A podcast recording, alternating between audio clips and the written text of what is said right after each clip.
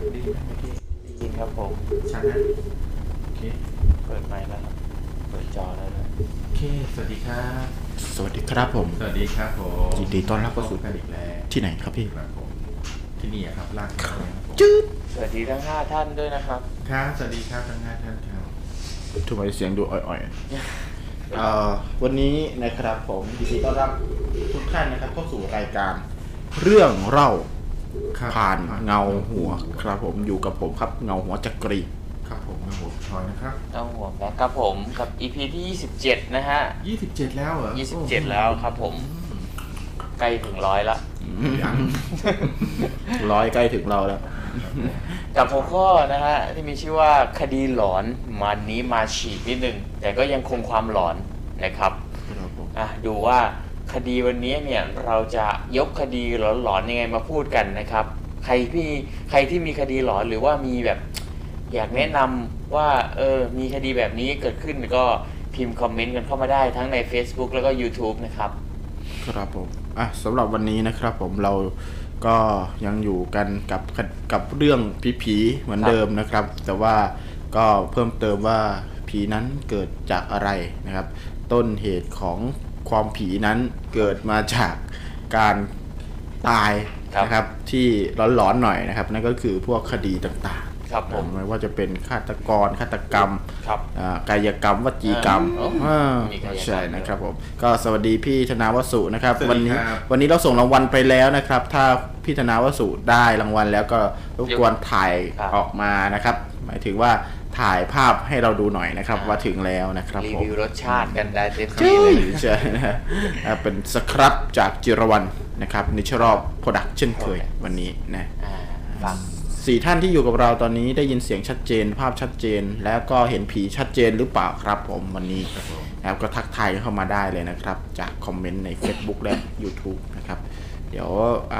ต่อไปนะครับเราอาจจะพบกับเงาหัวได้มากกว่าที่ Facebook และ YouTube นะครับเราอาจจะไปอยู่บนคลาวด์นะครับพอดแคสต์นะครับชั่วคราวอะไรแบบนี้ไม่ใช่นะครับผมกับช่องเงาหัวเช่นเคยเลยนะครับผมก็วันนี้นะครับพี่ทอยก็เตรียมเรื่องคดีคำไม่ดีอะไรเงี้ยนะครับมาฝากทุกคนด้วยนะครับผมวันนี้พี่ทอยมีของมาฝากเยอะไหมวันนี้มีจริงๆแล้วก็มีพอสมควรครับเอาว่ามันค่อนข้างยาวดีกว่าแล้วก็บางเรื่องเนี่ยมันเป็นเรื่องของการพลิกความคาดหมายดีกว่าครับครับวันนี้ต้องบอกเลยว่าอาจจะไม่น่ากลัวจนขนหัวลุกขนแขนสแตนด์อัพแต่มีความแบบพลิกล็อกมันมีความพลิกล็อกมีความแบบหักมุมครับมีความหักมุมอยู่ในคดีที่เรานำมาฝากนะครับผมแต่ก็ยังมีซ่อนเจือปนด้วยความสยองนิดหน่อยครับผมเป็นเรื่องของความสยองว่างั้นนะครับก็สวัสดีพี่สมมาตรนะครับพี่เงาหัวสมมาตรครับผมก็ยังอยู่กับเราคราวนี้เป็นไงบ้างเนาะภาคใต้เป็นไงบ้างครับเขาเรียกอะไรอ่ะน้ำท่วมเกิดอุทกภัยนะครับขอส่งใจไปที่คนภาคใต้ด้วยครับจังหวัดนราธิวาสเป็นอย่างไรบ้างน้ำท่วมไหมครับพี่สมมาตรของเรานะครับถ้าลำบากลำบนยังไงก็ขึ้นมาอยู่กรุงเทพได้นะครับแวะเวียนมาอยู่กับพวกเรานะครับก็ฝากส่งข่าวหน่อยแล้วกันนะครับพี่สมมาตรว่าที่นั่นเป็นยังไงบ้างนะครับจะได้มีอะไรจะได้ช่วยกันนะครับก็เราก็อาจจะเป็นรายการเล็กๆนะครับยังไม่สามารถเปิดบริจาคได้อะไรเงี้ยนะครับแต่ว่าในลำพังพวกเราก็อาจจะพอช่วยได้นะครับผม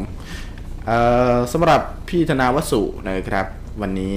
ทักทายเรามั้งแต่ยังไม่ได้ไลฟ์เลยเนาะนะครับจริงๆแล้วก็ต้องบอกพี่ธนาวสุก่อนครับวันนี้ไม่ได้โปรโมทก่อนนะครับไม่ได้โปรโมทก่อนโปรโมทก่อนว่าเราจะมีรายการนะครับแต่ว่าก็ยังคงนัดหมายกันเช่นเดิมนะไม่ได้มีโปรชัวโปรโมทเลยนะครับผมก็ยังอยู่กันเหมือนเดิมเลยถือว่าเป็น FC ตัวจริงเข้ามาทักเข้ามาตามเข้ามาตามว่าโอ้โหทำไมไม่มิดจีรีนะไม่มิดจีรีเลยนะครับพิธนาวสุวัสสันนะครับผมถือว่าสุดยอดจริงๆเลยครับผมวันนี้มีใครบ้างนะครับสามารถทักแชทกันเข้ามาได้เลยนะครับทักมาใต้คอมเมนต์แล้วก็วันนี้เราจะพูดถึงหัวข้อที่ชื่อว่าคดีหลอนนะครับใครเคยพบเห็นคดีหลอนๆหรือประทับใจคดีหลอนๆคือว่าประทับใจอาจจะไม่ถูกก็คืออาจจะติดใจอาจจะเคยได้ยินมาแล้วก็สะเทือนสะท้านสะเทือนใจกับคดีหลอนๆอะไรเงี้ยก็มาแชร์กันได้ที่คอมเมนต์นะครับคดีใครหลอนคดีใครแบบ อยู่ในตำนานแล้วแบบเล่าแล้วเราเข้าใจหรือเงี้ยพอสังเกตพอนะครับโพสต์มาในคอมเมนต์นะครับเรื่องไหนหรือคดีไหนที่หลอนถูกใจเราก็รับไปเลยครับสครับนะจากจิรวรรณเนเจอรัลสครับนะครับนี่นะพี่ธนาวสุได้ไปแล้วจะเล่นอีกรอบเพื่อเอาอีกรอบก็ได้นะครับพี่ธนาวสุ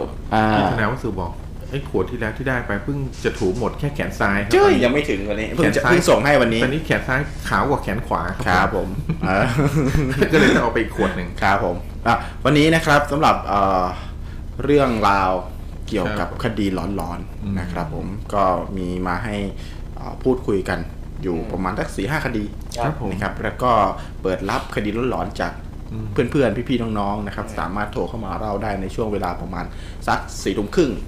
ถึงประมาณ 5 ทุ่มนะครับโดยประมาณนะถ้ามีเรื่องราวร้อนๆเราก็จะเปิดยาวๆไปเลยให้ทุกคนได้โทรเข้ามาสัก 4-5 คน 4-50 คนไม่รู้จะพอไหมครับคนละคำคนละคำสวัสดีครับอ๋อวางสายได้แล้วครับผมครับผมโอเคสำหรับวันนี้นะครับเรามีเรื่องคดีครับผมนะครับพี่ทอยเตรียมมาขอสักหนึ่งคดีก่อนเลยได้ครับก่อนที่เราจะเข้าสู่คดีแล้วก็เอาน้ำจิ้มเป็นแบบว่าพวกนี้เราจะพูดถึงเรื่องคดีหลอนใช่ไหมครับผมเพราะว่าคดีหลอนเนี่ยมันก็มีความน่ากลัวอยู่ตรงที่ว่า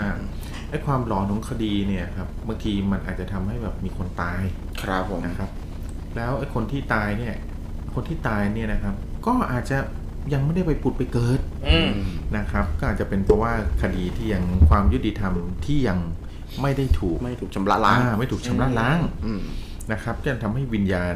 บางส่วนนั้นก็ยังวนเวียนอยู่กับคดีนั้นอะไรอย่างเงี้ยเพื่อทวงความยุติธรรมครับผมก็น่าสนใจครับเริ่มเลยพี่เอาละครับผมเรื่องแรกนี้ขอเริ่มด้วยเรื่องสั้นๆก่อนนะครับคดีนี้เนี่ยเป็นคดีฆาตกรรมในตู้เย็นใครเนาะเข้าไปฆาตกรรมกันอยู่ในตู้เย็นมันอึดอัดกันตู้เล็กขนาดนั้นแต่ตู้เย็นนี่แบบอาจจะเป็นตู้คอนเทนเนอร์แช่ผัก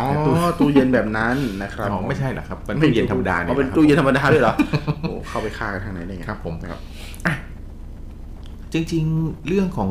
ฆาตกรรมในตู้เย็นเนี่ยนะครับคือในคืออย่างนี้เริ่มต้นเล่าเลยแล้วกันนะครับจริงๆแล้วเนี่ยใครที่คิดจะซื้อนะครับของมือสองนะครับพอมาเรื่องนี้ก็ต้องกลับไปคิดให้ดีๆนะครับเรื่องก็มีอยู่ว่าผู้หญิงคนหนึ่งไม่หนึ่งนะต้องผู้หญิงคนหนึ่งเอาไม่เล่นเรื่องมีอยู่ว่าผู้หญิงคนหนึ่งนะครับได้ไปเจอตู้เย็นมือสองสภาพดีนะครับแถมราคายังถูกกว่านะครับแถมราคายังถูกด้วยถูกมากๆเลยนะครับที่ตลาดแห่งหนึ่งแถวสะพานพุทธด้วยเราก็รู้ว่าตลาดไม่ต้องเอ่ยชื่อเป็นตลาดลาดประเขานะครับผมฮะนี่เป็นตลาดลาดประเขาหรือตลาดจตุจักรตลาดรถไฟไม่น่าใช่นะครับผมไม่น่าใช่แถวนี้ด้วยราคาตู้เย็นเนี่ยที่ถูกแสนถูกนะครับถูกมาได้เปล่าเลยจริงๆครับหญิงสาวคนนี้เลยตัดสินใจซื้อตู้เย็นอันนี้มานะครับแต่พอซื้อมาแล้วปั๊บเรื่องแปลกๆก็เกิดขึ้นไม่เว้นวันเลยนะครับทั้งน้ำในตู้มีกลิ่นเหม็นเน่านะครับทั้งที่ในตู้ไม่ได้แช่ของสดนะครับหรือการที่ตู้เย็นเปิดปิดเองบ่อยๆนะครับทั้งที่ทีแรกเนี่ยคิดว่าขอบยางเสียแล้วก็เปลี่ยนขอบยางในตู้แล้วอาการเดิมก็ยังเป็นอยู่นะครับแต่เธอเนี่ยด้วยความงกอะครับนะเธอก็ไม่ได้คิดอะไรมากจนวันหนึ่งเธอตื่นขึ้นมากลางดึกแล้วมองไปที่ตู้เย็นกับเห็นมือคนอื่นๆนะครับโผล่ออกมาคือตู้เย็นมันเปิดออกมาเองนะครับขณะที่เธอกำลังจะเดินไปเพื่อปิดตู้เย็นกับเห็นมือคนอื่นๆเนี่ยยื่นออกมานะครับจากช่องฟรีซตอนนั้นเนี่ยข้างล่างคือมันปิดไฟหมดทั้งบ้านจะมีไฟแบบเรืองๆออกมาจากตู้เย็นเท่านั้นนะครับเธอก็เห็นมือยื่นออกมาจากตู้เย็นนะครับเธอตกใจมากนะครับแล้วก็หลังจากแบบตกใจแล้วเธอก็ตัวแข็งเธอก็หลับตาครับด้วยความกลัวพอลืมตามาอีกทีนะมือนั้นก็หายไปละนะครับ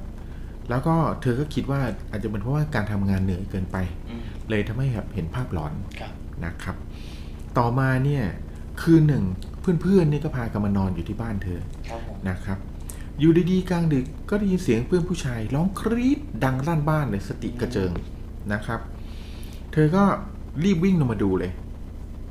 เพื่อนๆก็เห็นผู้ชายคนนี้ยืนตัวแข็งอยู่หน้าตู้เย็นครับผมแล้วเขาถามว่าแบบเกิดอะไรขึ้นทำไมเกิดอะไรขึ้นทำไมถึงต้องแบบร้องกรี๊ดผู้ชายคนนั้นเนี่ยทั้งที่แบบประวัติที่มันก็เป็นผู้ชายที่แบบเข้มแข็งแมนอะไรอย่างนี้เลยนะครับผมกลับบอกอยู่คำเดียวว่ากูจะกลับบ้านกูจะกลับบ้านกูไม่อยู่แล้วเหมือนเจออะไรสักอย่างที่เขาบอกกูไม่อยู่แล้วบ้านมึงอะกูจะกลับบ้านอย่างนี้เลยนะฮะเพื่อนๆก็ตกใจว่าเพราะอะไรนะก็เลยพาเพื่อนเนี่ยขึ้นไปสงบสติอารมณ์ชั้นบนนะครับคราวนี้เพื่อนก็แบบพอถามเพื่อนว่าเฮ้ยเจออะไรเพื่อนชายคนนี้ก็ไม่ยอมบอกเป็นตายร้ายดีไงไม่บอกพอขึ้นไปถึงข้างบนปั๊บเก็บของตัวเองได้ก็วิ่งจู๊ดออกนอกบ้านกลับบ้านไปเลยโดยที่ไม่ได้บอกอะไรคนในบ้านเลยคราวนี้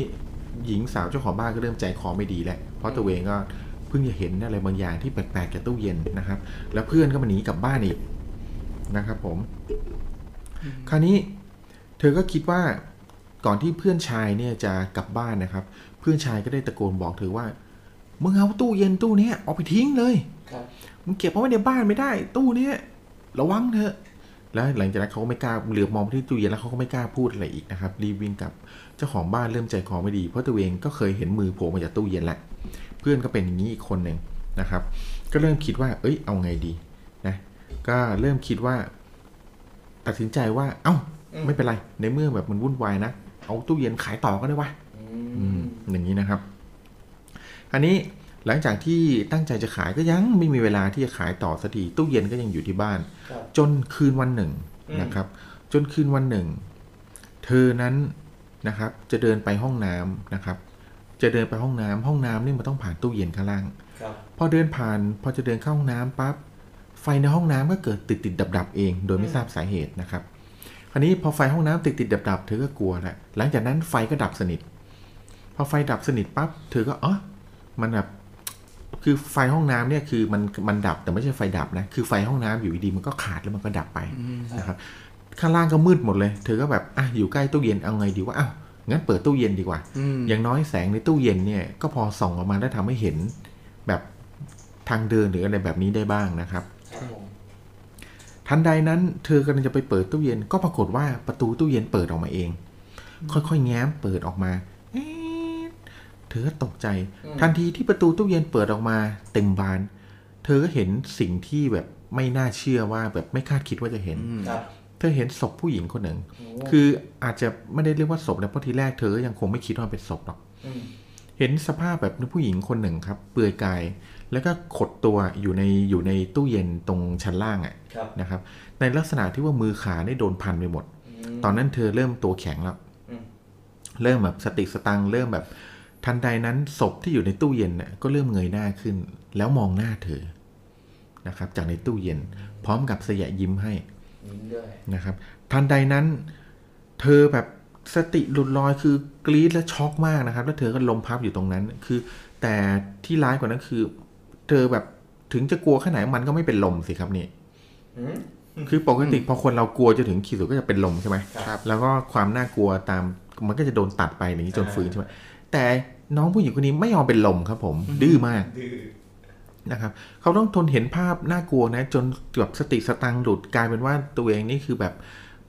ปัสสาวะแบบอุจจาระเลี่ยราดอยู่ตรงนั้นเลยแล้วทั้งอ้วกแตกทั้งอะไรอยู่ตรงนั้นด้วยความกลัวตัวสั่นไปหมดนะครับเธอนั่งร้องไห้อยู่ตรงนั้นนะครับนั่งร้องไห้จนถึงเช้า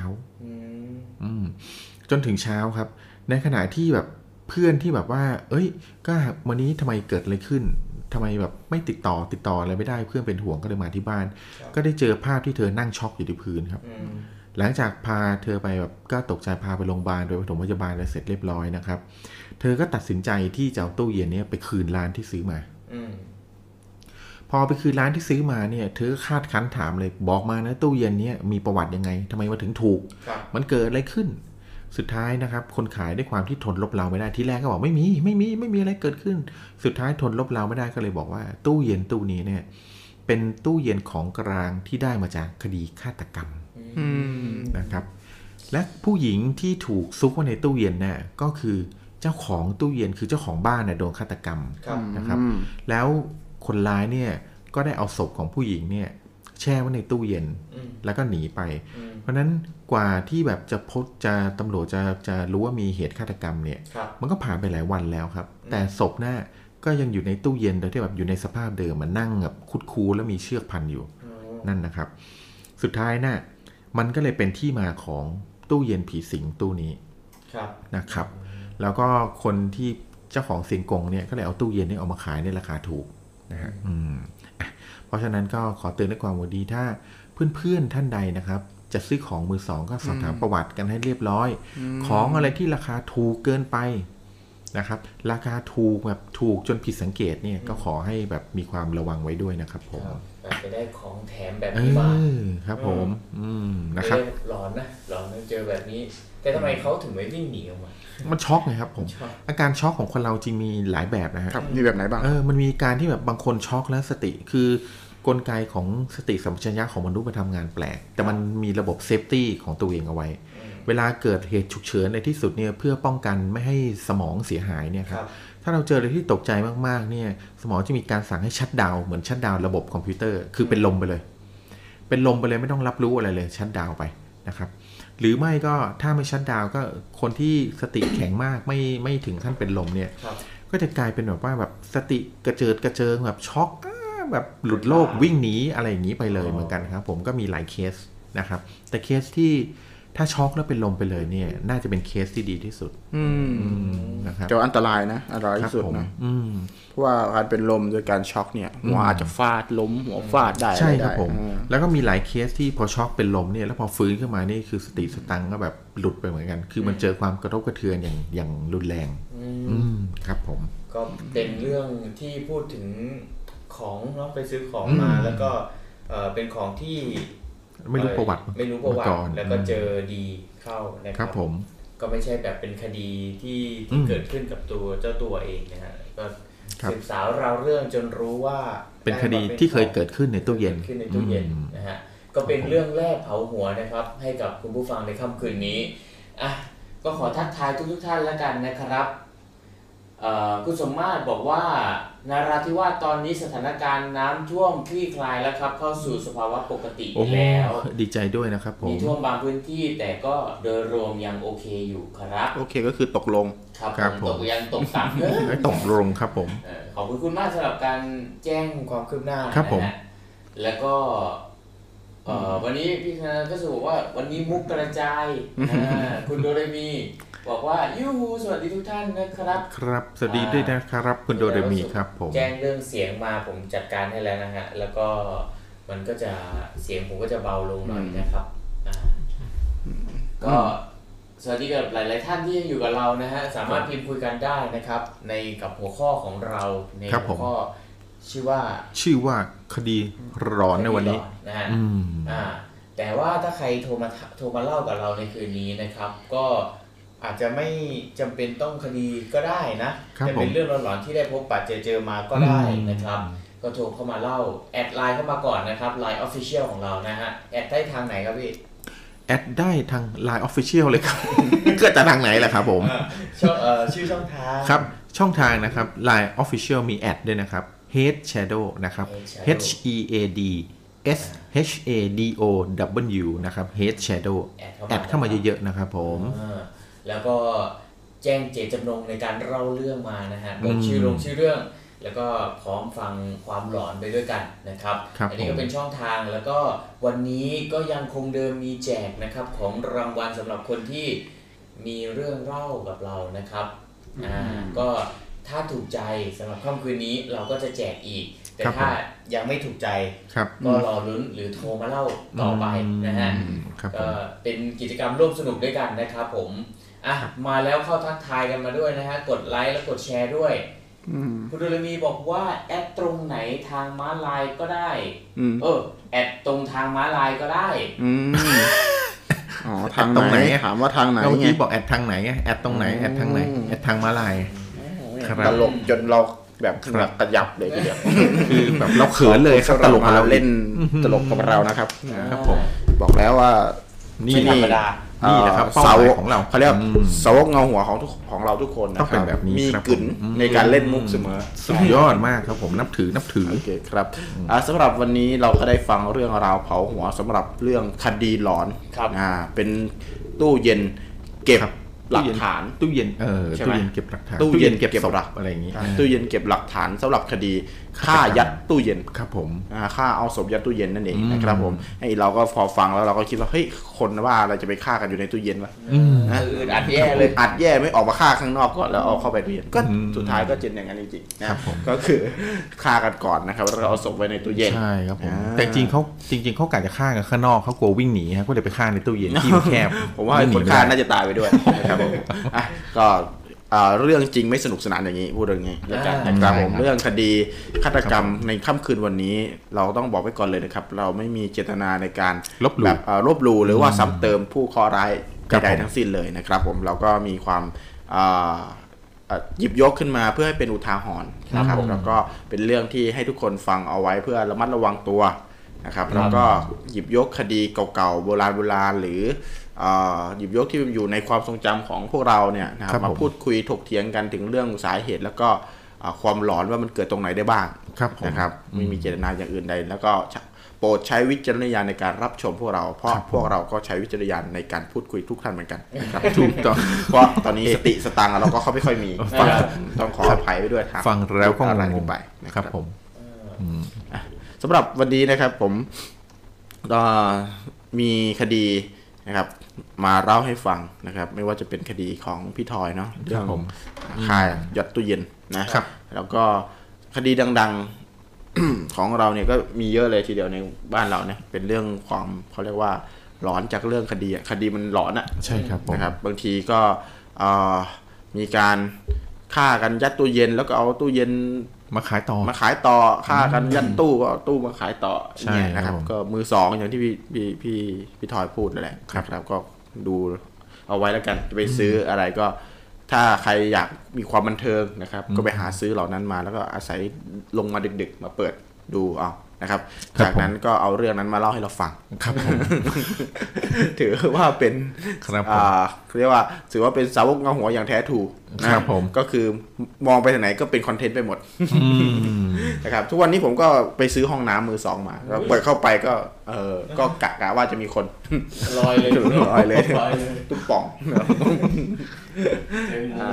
ก็ตอนนี้อยู่กับเรา9ท่านนะครับใครก็ตามที่มาพบมาเจอรายการของเรานะครับก็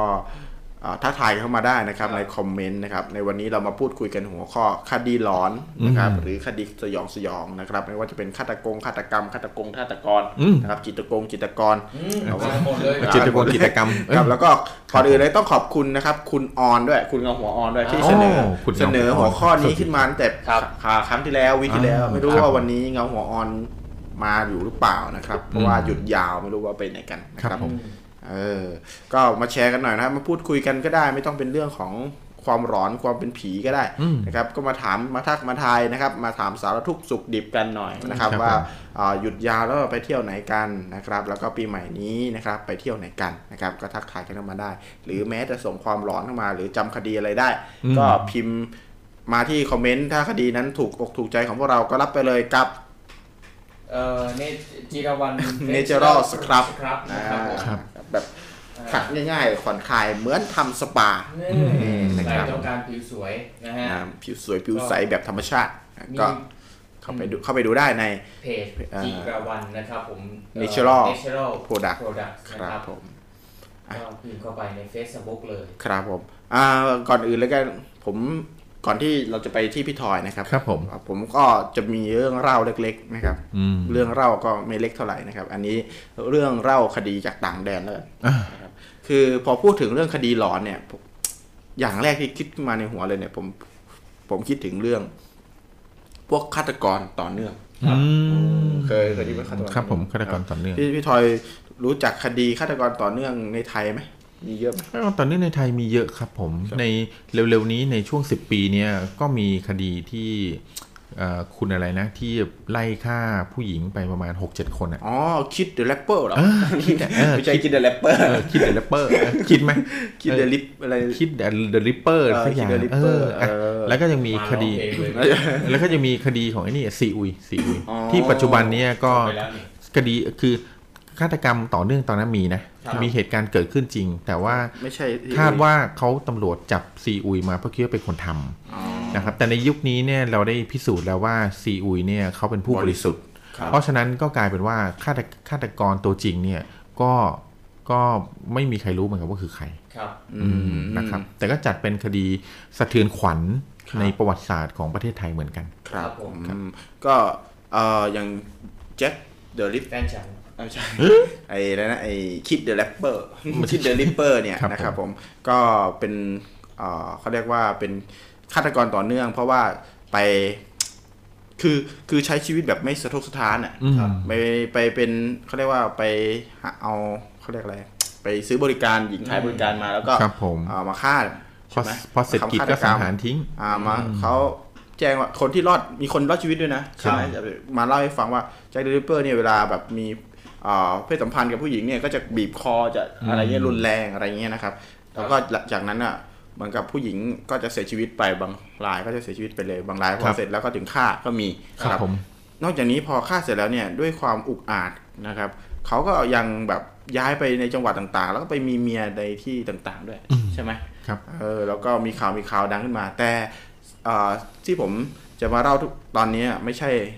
ช่เรื่องของคิดเดอะแรปเปอร์เดอะริปเปอร์เลยนะครับผมจริงๆคำว่าฆาตกรต่อเนื่องเนี่ยนะครับมันถูกบัญญัติขึ้นมาตั้งแต่มันมีฆาตกรรมที่เหมือนกันนะครับเหมือนกันคล้ายๆกันจากคนเดียวกันเนี่ยนะครับจากทั่วทุกมุมโลกเลยนะครับแล้วคำว่าฆาตกรต่อเนื่องที่ไทยเราได้ยินเนี่ยจริงๆก็ถูกบัญญัติมาจากคดีฆาตกรรมในต่างประเทศนะครับต่างประเทศเราเนี่ยที่เราได้ยินมาเนี่ยจริงๆแล้วอย่างมหาอำนาจทางเศรษฐกิจโลกเนี่ยอย่างอเมริกานะครับก็มีเรื่องคดีฆาตกรรมแบบต่อเนื่องแบบโรคจิตเยอะครับแต่คือมันไม่เหมือนในหนังซะทีเดียวนะในไทยเนี่ยนะครับมีความไม่เหมือนในหนังเลยนะเวลาเราดูในหนังเราจะเห็นแบบฆาตกรเนี่ยดูไม่สำนึกดูแบบหน้าเขาเรียกว่ามีวิธีการแบบซ้ำๆนะครับจริงๆที่อเมริกาเนี่ยผมจะพูดถึงเรื่องของเขาเรียกอะไรฆาตกรต่อเนื่องคนเขาเรียกว่า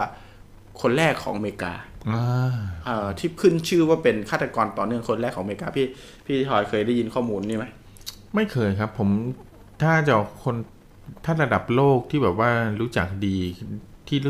น่าจะเป็นแจ็คเดอะริปเปอร์แต่แจ็คเดอะริปเปอร์นี่ไม่ใช่เรื่องของอเมริกาแจ็คเดอะริปเปอร์นี่เกิดขึ้นในลอนดอนประเทศอังกฤษครับใช่แต่ทีนี้ต้องบอกก่อนว่าอันนี้คือเป็น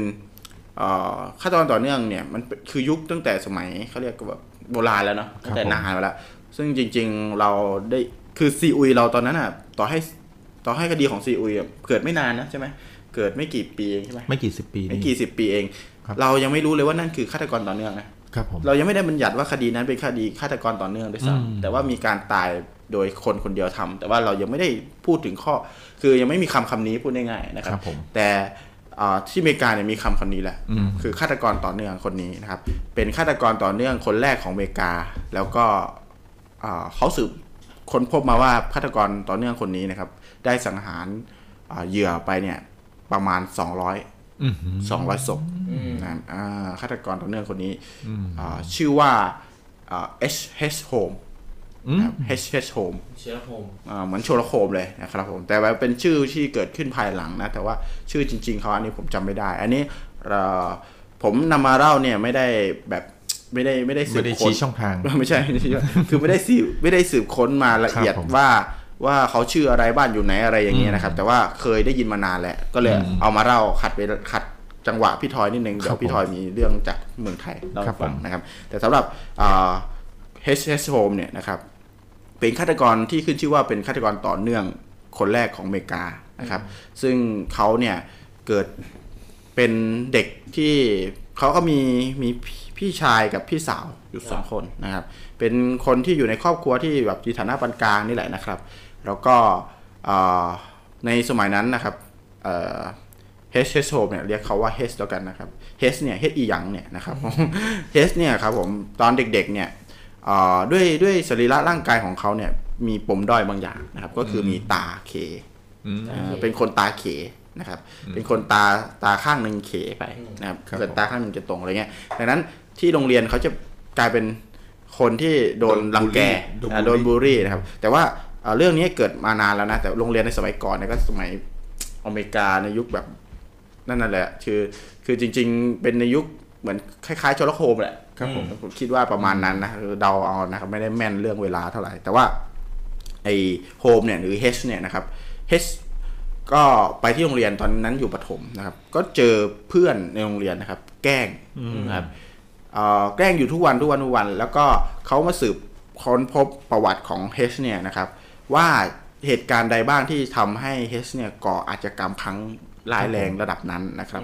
ก็คือมีเหตุการณ์หนึ่งนะครับที่เป็นเหตุการณ์ที่คิดว่าเป็นปมที่ทำให้ H เนี่ยกลายเป็นคนแบบนี้นะครับก็คือมีเพื่อนอยู่กลุ่มหนึ่งนะครับเขาแกล้งH ด้วยการแบบพา H เนี่ยเข้าไปที่ห้องปฐมพยาบาลของโรงเรียนนะครับของโรงเรียนนะครับก็พา H เข้าไปจากนั้นนะครับด้วยการที่บอกว่าสรีระของ H เนี่ยมันประหลาดและต้องเข้าไปรักษานะพากันเข้าไปรักษาก่อนพาคือเล่นเหมือนเด็กอะแกล้งกันอะนึกออกไหมก็หิ้วปีกเข้าไปแบบพอหิ้วปีกเข้าไปเสร็จปุ๊บก็ทำเป็นรักษาทำเป็นเอาอันนู้นอันนี้มามาตรวจมาวัดมาอะไรเงี้ยนะครับแล้วมันมีช็อตหนึ่งนะครับที่ในห้องพยาบาลนะครับมันจะมีโครงกระดูกนะครับมันมีโครงกระดูกแบบสรีระคนที่เป็นโครงกระดูกนะครับคือยืนตั้งอยู่นะครับแล้วเพื่อนของ H เนี่ยนะครับที่รังแกเนี่ยนะครับก็ลาก H เนี่ย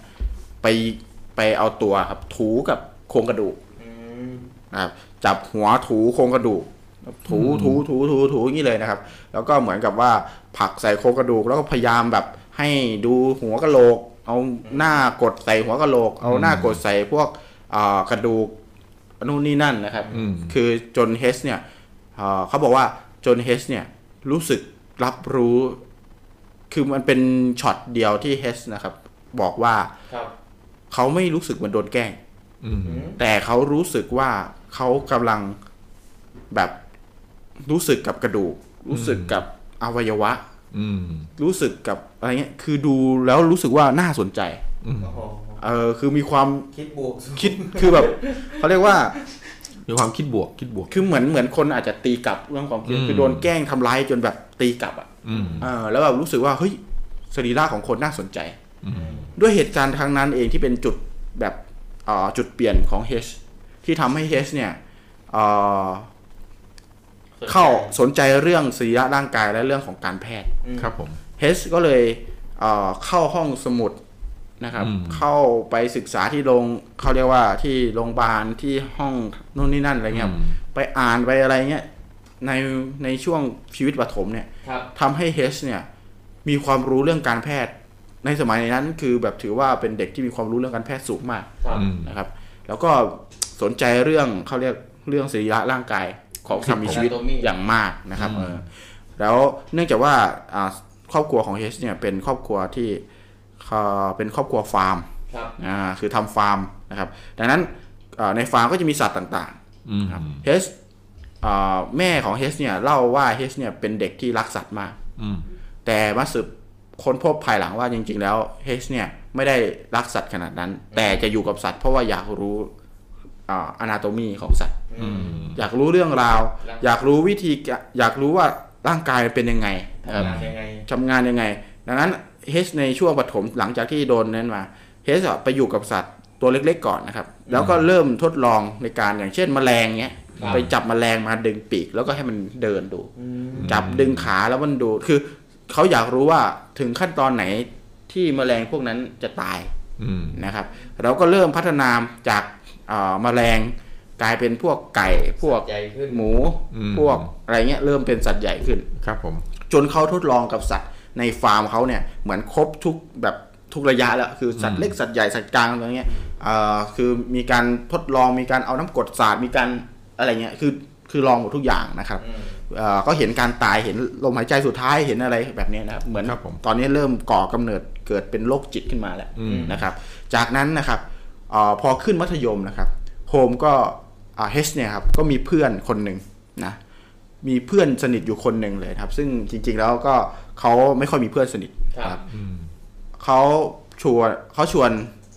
เพื่อนสนิทคนนี้นะครับชื่อว่าโทมัสแล้วกันนะครับก็ชวนโทมัสเนี่ยไปที่ตึกล้างแห่งหนึ่งเพื่อที่จะแบบวัยรุ่นอ่ะมัธยมนะเพื่อที่จะอาจจะแบบไปลอง ดูไปลองสำรวจไปลองของกันหรือไม่ไปลองเสพยาหรืออะไรประมาณนี้ในวัยรุ่นของอเมริกาสมัยก่อนนะครับก็ขึ้นไปนะครับแล้วเกิดคดีขึ้นมาว่าโทมัสเนี่ยนะครับได้พลัดตกจากชั้น2ลงมาเสียชีวิตนะครับพลัดตกจากชั้น2ลงมาเสียชีวิตแล้วเป็นข่าวแต่ตอนนั้นคือทุกคนก็สรุปว่าเป็นการพลัดตกเป็นอุบัติเหตุนะครับแต่คือมาสืบค้นภายหลังว่าจริงๆแล้วพอมีเหตุการณ์นี้นี่คือเหตุการณ์ครั้งแรกที่คาดว่าเป็นการฆาตกรรมมนุษย์ครั้งแรกของเฮชนี่คือเป็นฆาตกรรมครั้งแรกของเฮชนะครับซึ่งผมก็คงจะไม่เล่าทุก200ศพแล้วนะแต่เดี๋ยวอันนี้คือเป็นจุดเริ่มต้นนะครับหลังจากนั้นนะครับหลังจากนั้นเฮชเนี่ยคือเติบโตขึ้นมาจนถึงจบมัธยมปุ๊บก็ไปชอบผู้หญิงคนหนึ่งก็แต่งงานมีลูกขึ้นมาพอมีลูกขึ้นมาวันดีคืนดีลูกกับเมียของเฮชเนี่ยก็หนีไปนะครับหนีไปด้วยเฮชเนี่ยเป็นคนฉลาดมากคือเริ่มคือมีไหวพริบมีอะไรเงี้ยก็เลยไปเข้ามหาลัยพอเข้ามหาลัยเสร็จปุ๊บก็มีปัญหาเกิดขึ้นเขาไปช่อโกงบางอย่างนะครับไปช่อโกงอะไรบางอย่างนี่เป็นคดีซ้อนคดีเลยนะครับเป็นเขาเป็นคนฉลาดที่ใช้วิธีใช้หนทางในการช่อโกงได้เงินมาเพราะว่าบ้านเขาเป็นคนเป็นฐานะที่แบบปานกลางจนยากจนเนี่ยเขาก็เลยแบบไม่ค่อยมีเงินใช่ไหมทีนี้พอเขาเลยได้เงินมาเขาก็ดรอปเรียนผ่านมาปีหนึ่งเขาถึงได้ไปสมัครเรียนโรงเรียนแพทย์หรือมหาลัยเกี่ยวกับแพทย์เกี่ยวกับอะไรเงี้ยนะจบเรื่องแนวขายยาเนี่ยขายพวกยาเขาเรียกอะไรยาหมอแมชชีนอะไรสักอย่างนะคือในภาษาอังกฤษยาครับยาแบบจบเภสัชเนี่ยเหรอใช่ใช่แบบจบเภสัชอะไรประมาณนี้เลยนะครับเขาปกติแล้วเนี่ย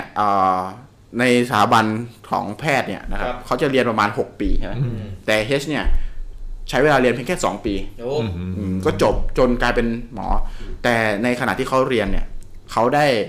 คือเหมือนกับว่าเขาอ่ะต้องสอบแล้วใช่ไหมด้วยความที่ว่าเขาไม่รู้จะทำยังไงอ่ะเขาก็เลยคือเขาสอบไม่ทันนะครับเขาอ่านหนังสือติวไม่ทันทำอะไรไม่ทันทดลองไม่ทันอยากรู้อะไรมากกว่านั้นนะครับด้วยความแบบชอบโกงบอกความฉลาดนะครับเขาเลยลักเอาศพอ่ะที่เป็นทดลองที่บ้านเราเรียกครูใหญ่ใช่ไหมเอากลับมาบ้านคือลักเอากลับมาบ้านแล้วก็มาลองผ่ามาลองนั่นดูทีนี้พอลักมาไม่มีคนรู้ทุกครั้งเขาก็จะลักมาตลอดลักมาเป็นทีละศพทีละศพทีละศพนะครับจากนั้นพอเขาคิดไอเดียได้ว่าเฮ้ยลักมาแล้วมันต้องมีประโยชน์ทีนี้เขาก็เลยใช้วิธีแบบลักมาแล้วผ่าตัดเอาน้ำกรดสาดหน้านู่นนี่นั่นจนหน้าเละหมดเลยแล้วก็อ้างว่าแล้วก็ทำเป็นเหมือนในสมัยก่อนอันนี้ผมไม่รู้นะว่าเป็นไงแต่คืออันนี้ไปอ่านมาเขาบอกว่าเฮชเนี่ยใช้ศพเนี่ยทำมาหากินด้วยการหลอกว่าศพเนี้ยเป็นญาติแล้วเสียชีวิตแล้วเซ็นประกันให้แล้วก็กลายเป็นว่าเฮชจะเก็บเงินได้ก้อนหนึ่งจากการแบบช่อโกงตรงนั้นเลยนะครับแล้วก็จากนั้นพอจบจากมหาลัยขึ้นมาปุ๊บพอจบมหาลัยปุ๊บก็ไปอยู่ในร้านแพทย์ร้านเภสัชขายยาพอเริ่มขายยาเริ่มอะไรกันประมาณนึงแล้วครับผมก็เป็นเจ้าของร้านยานะครับก็คือเก็บเงินนะครับทำร้านยาซึ่งเขามาสืบค้นทีหลังก็คือเจ้าของร้านยาที่เคยเป็นหัวหน้าเขาอะนะครับพอสามีตายอะเขาก็จะขายร้านยานั้นเฮชก็เลยบอกว่าเดี๋ยวขอซื้อร้านยาแต่ว่าขอเป็นผ่อนนะครับพอผ่านไปผ่านมาเหมือนกับคุณผู้หญิงคนนั้นที่เป็นเจ้าของร้านยาก็เสียชีวิตลงโดยที่เซ็นร้านนั้นให้เฮชโดยเฮชไม่ต้องจ่ายเงินอะไรเลยอะไรอย่างเงี้ยนะครับก็สุดท้ายเฮชก็รับสมัครคนงานเข้ามาแล้วคนงานที่สมัครงานกับเฮชทุกคนก็เสียชีวิตทุกคนนะครับก็หายสาบสูญไปเรื่อยๆเฮชพอเขาเริ่มมีคนแบบสงสัยเฮชก็เปลี่ยนสถานที่ไปเรื่อยๆไปเปิดร้านขายยาไปเมืองนู้นเมืองนี้เมืองนั้นเมืองนู้นนะครับจนวันหนึ่งนะครับเฮชก็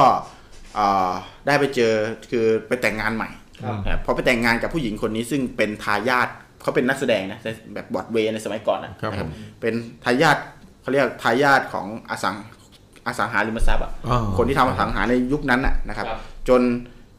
สุดท้ายแล้วพอไปแต่งงานกับคนนั้นแล้วก็วางแผนฆ่าผู้หญิงคนนั้นพอวางแผนฆ่าผู้หญิงคนนั้นเสร็จปุ๊บก็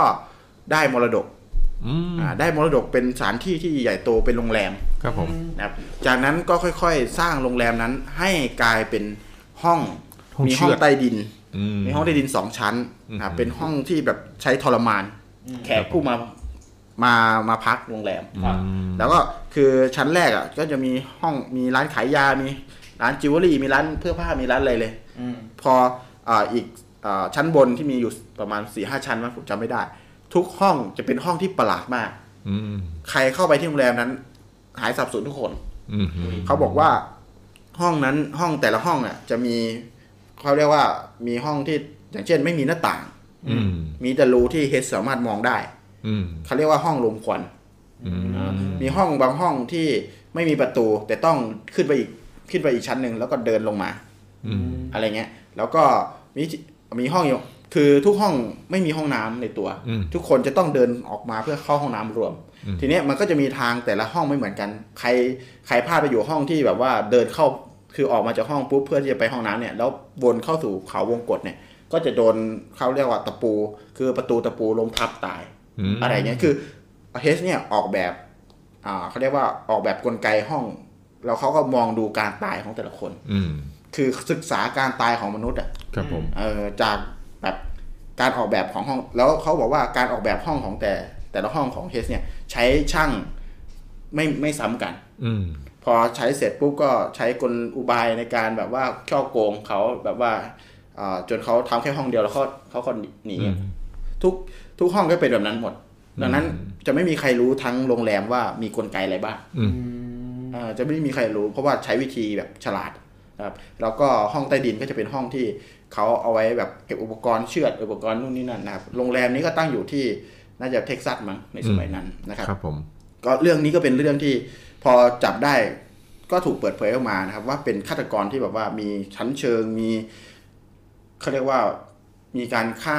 ที่แบบมาจากปมประมาณนี้คือแล้วก็อยากเห็นการตาย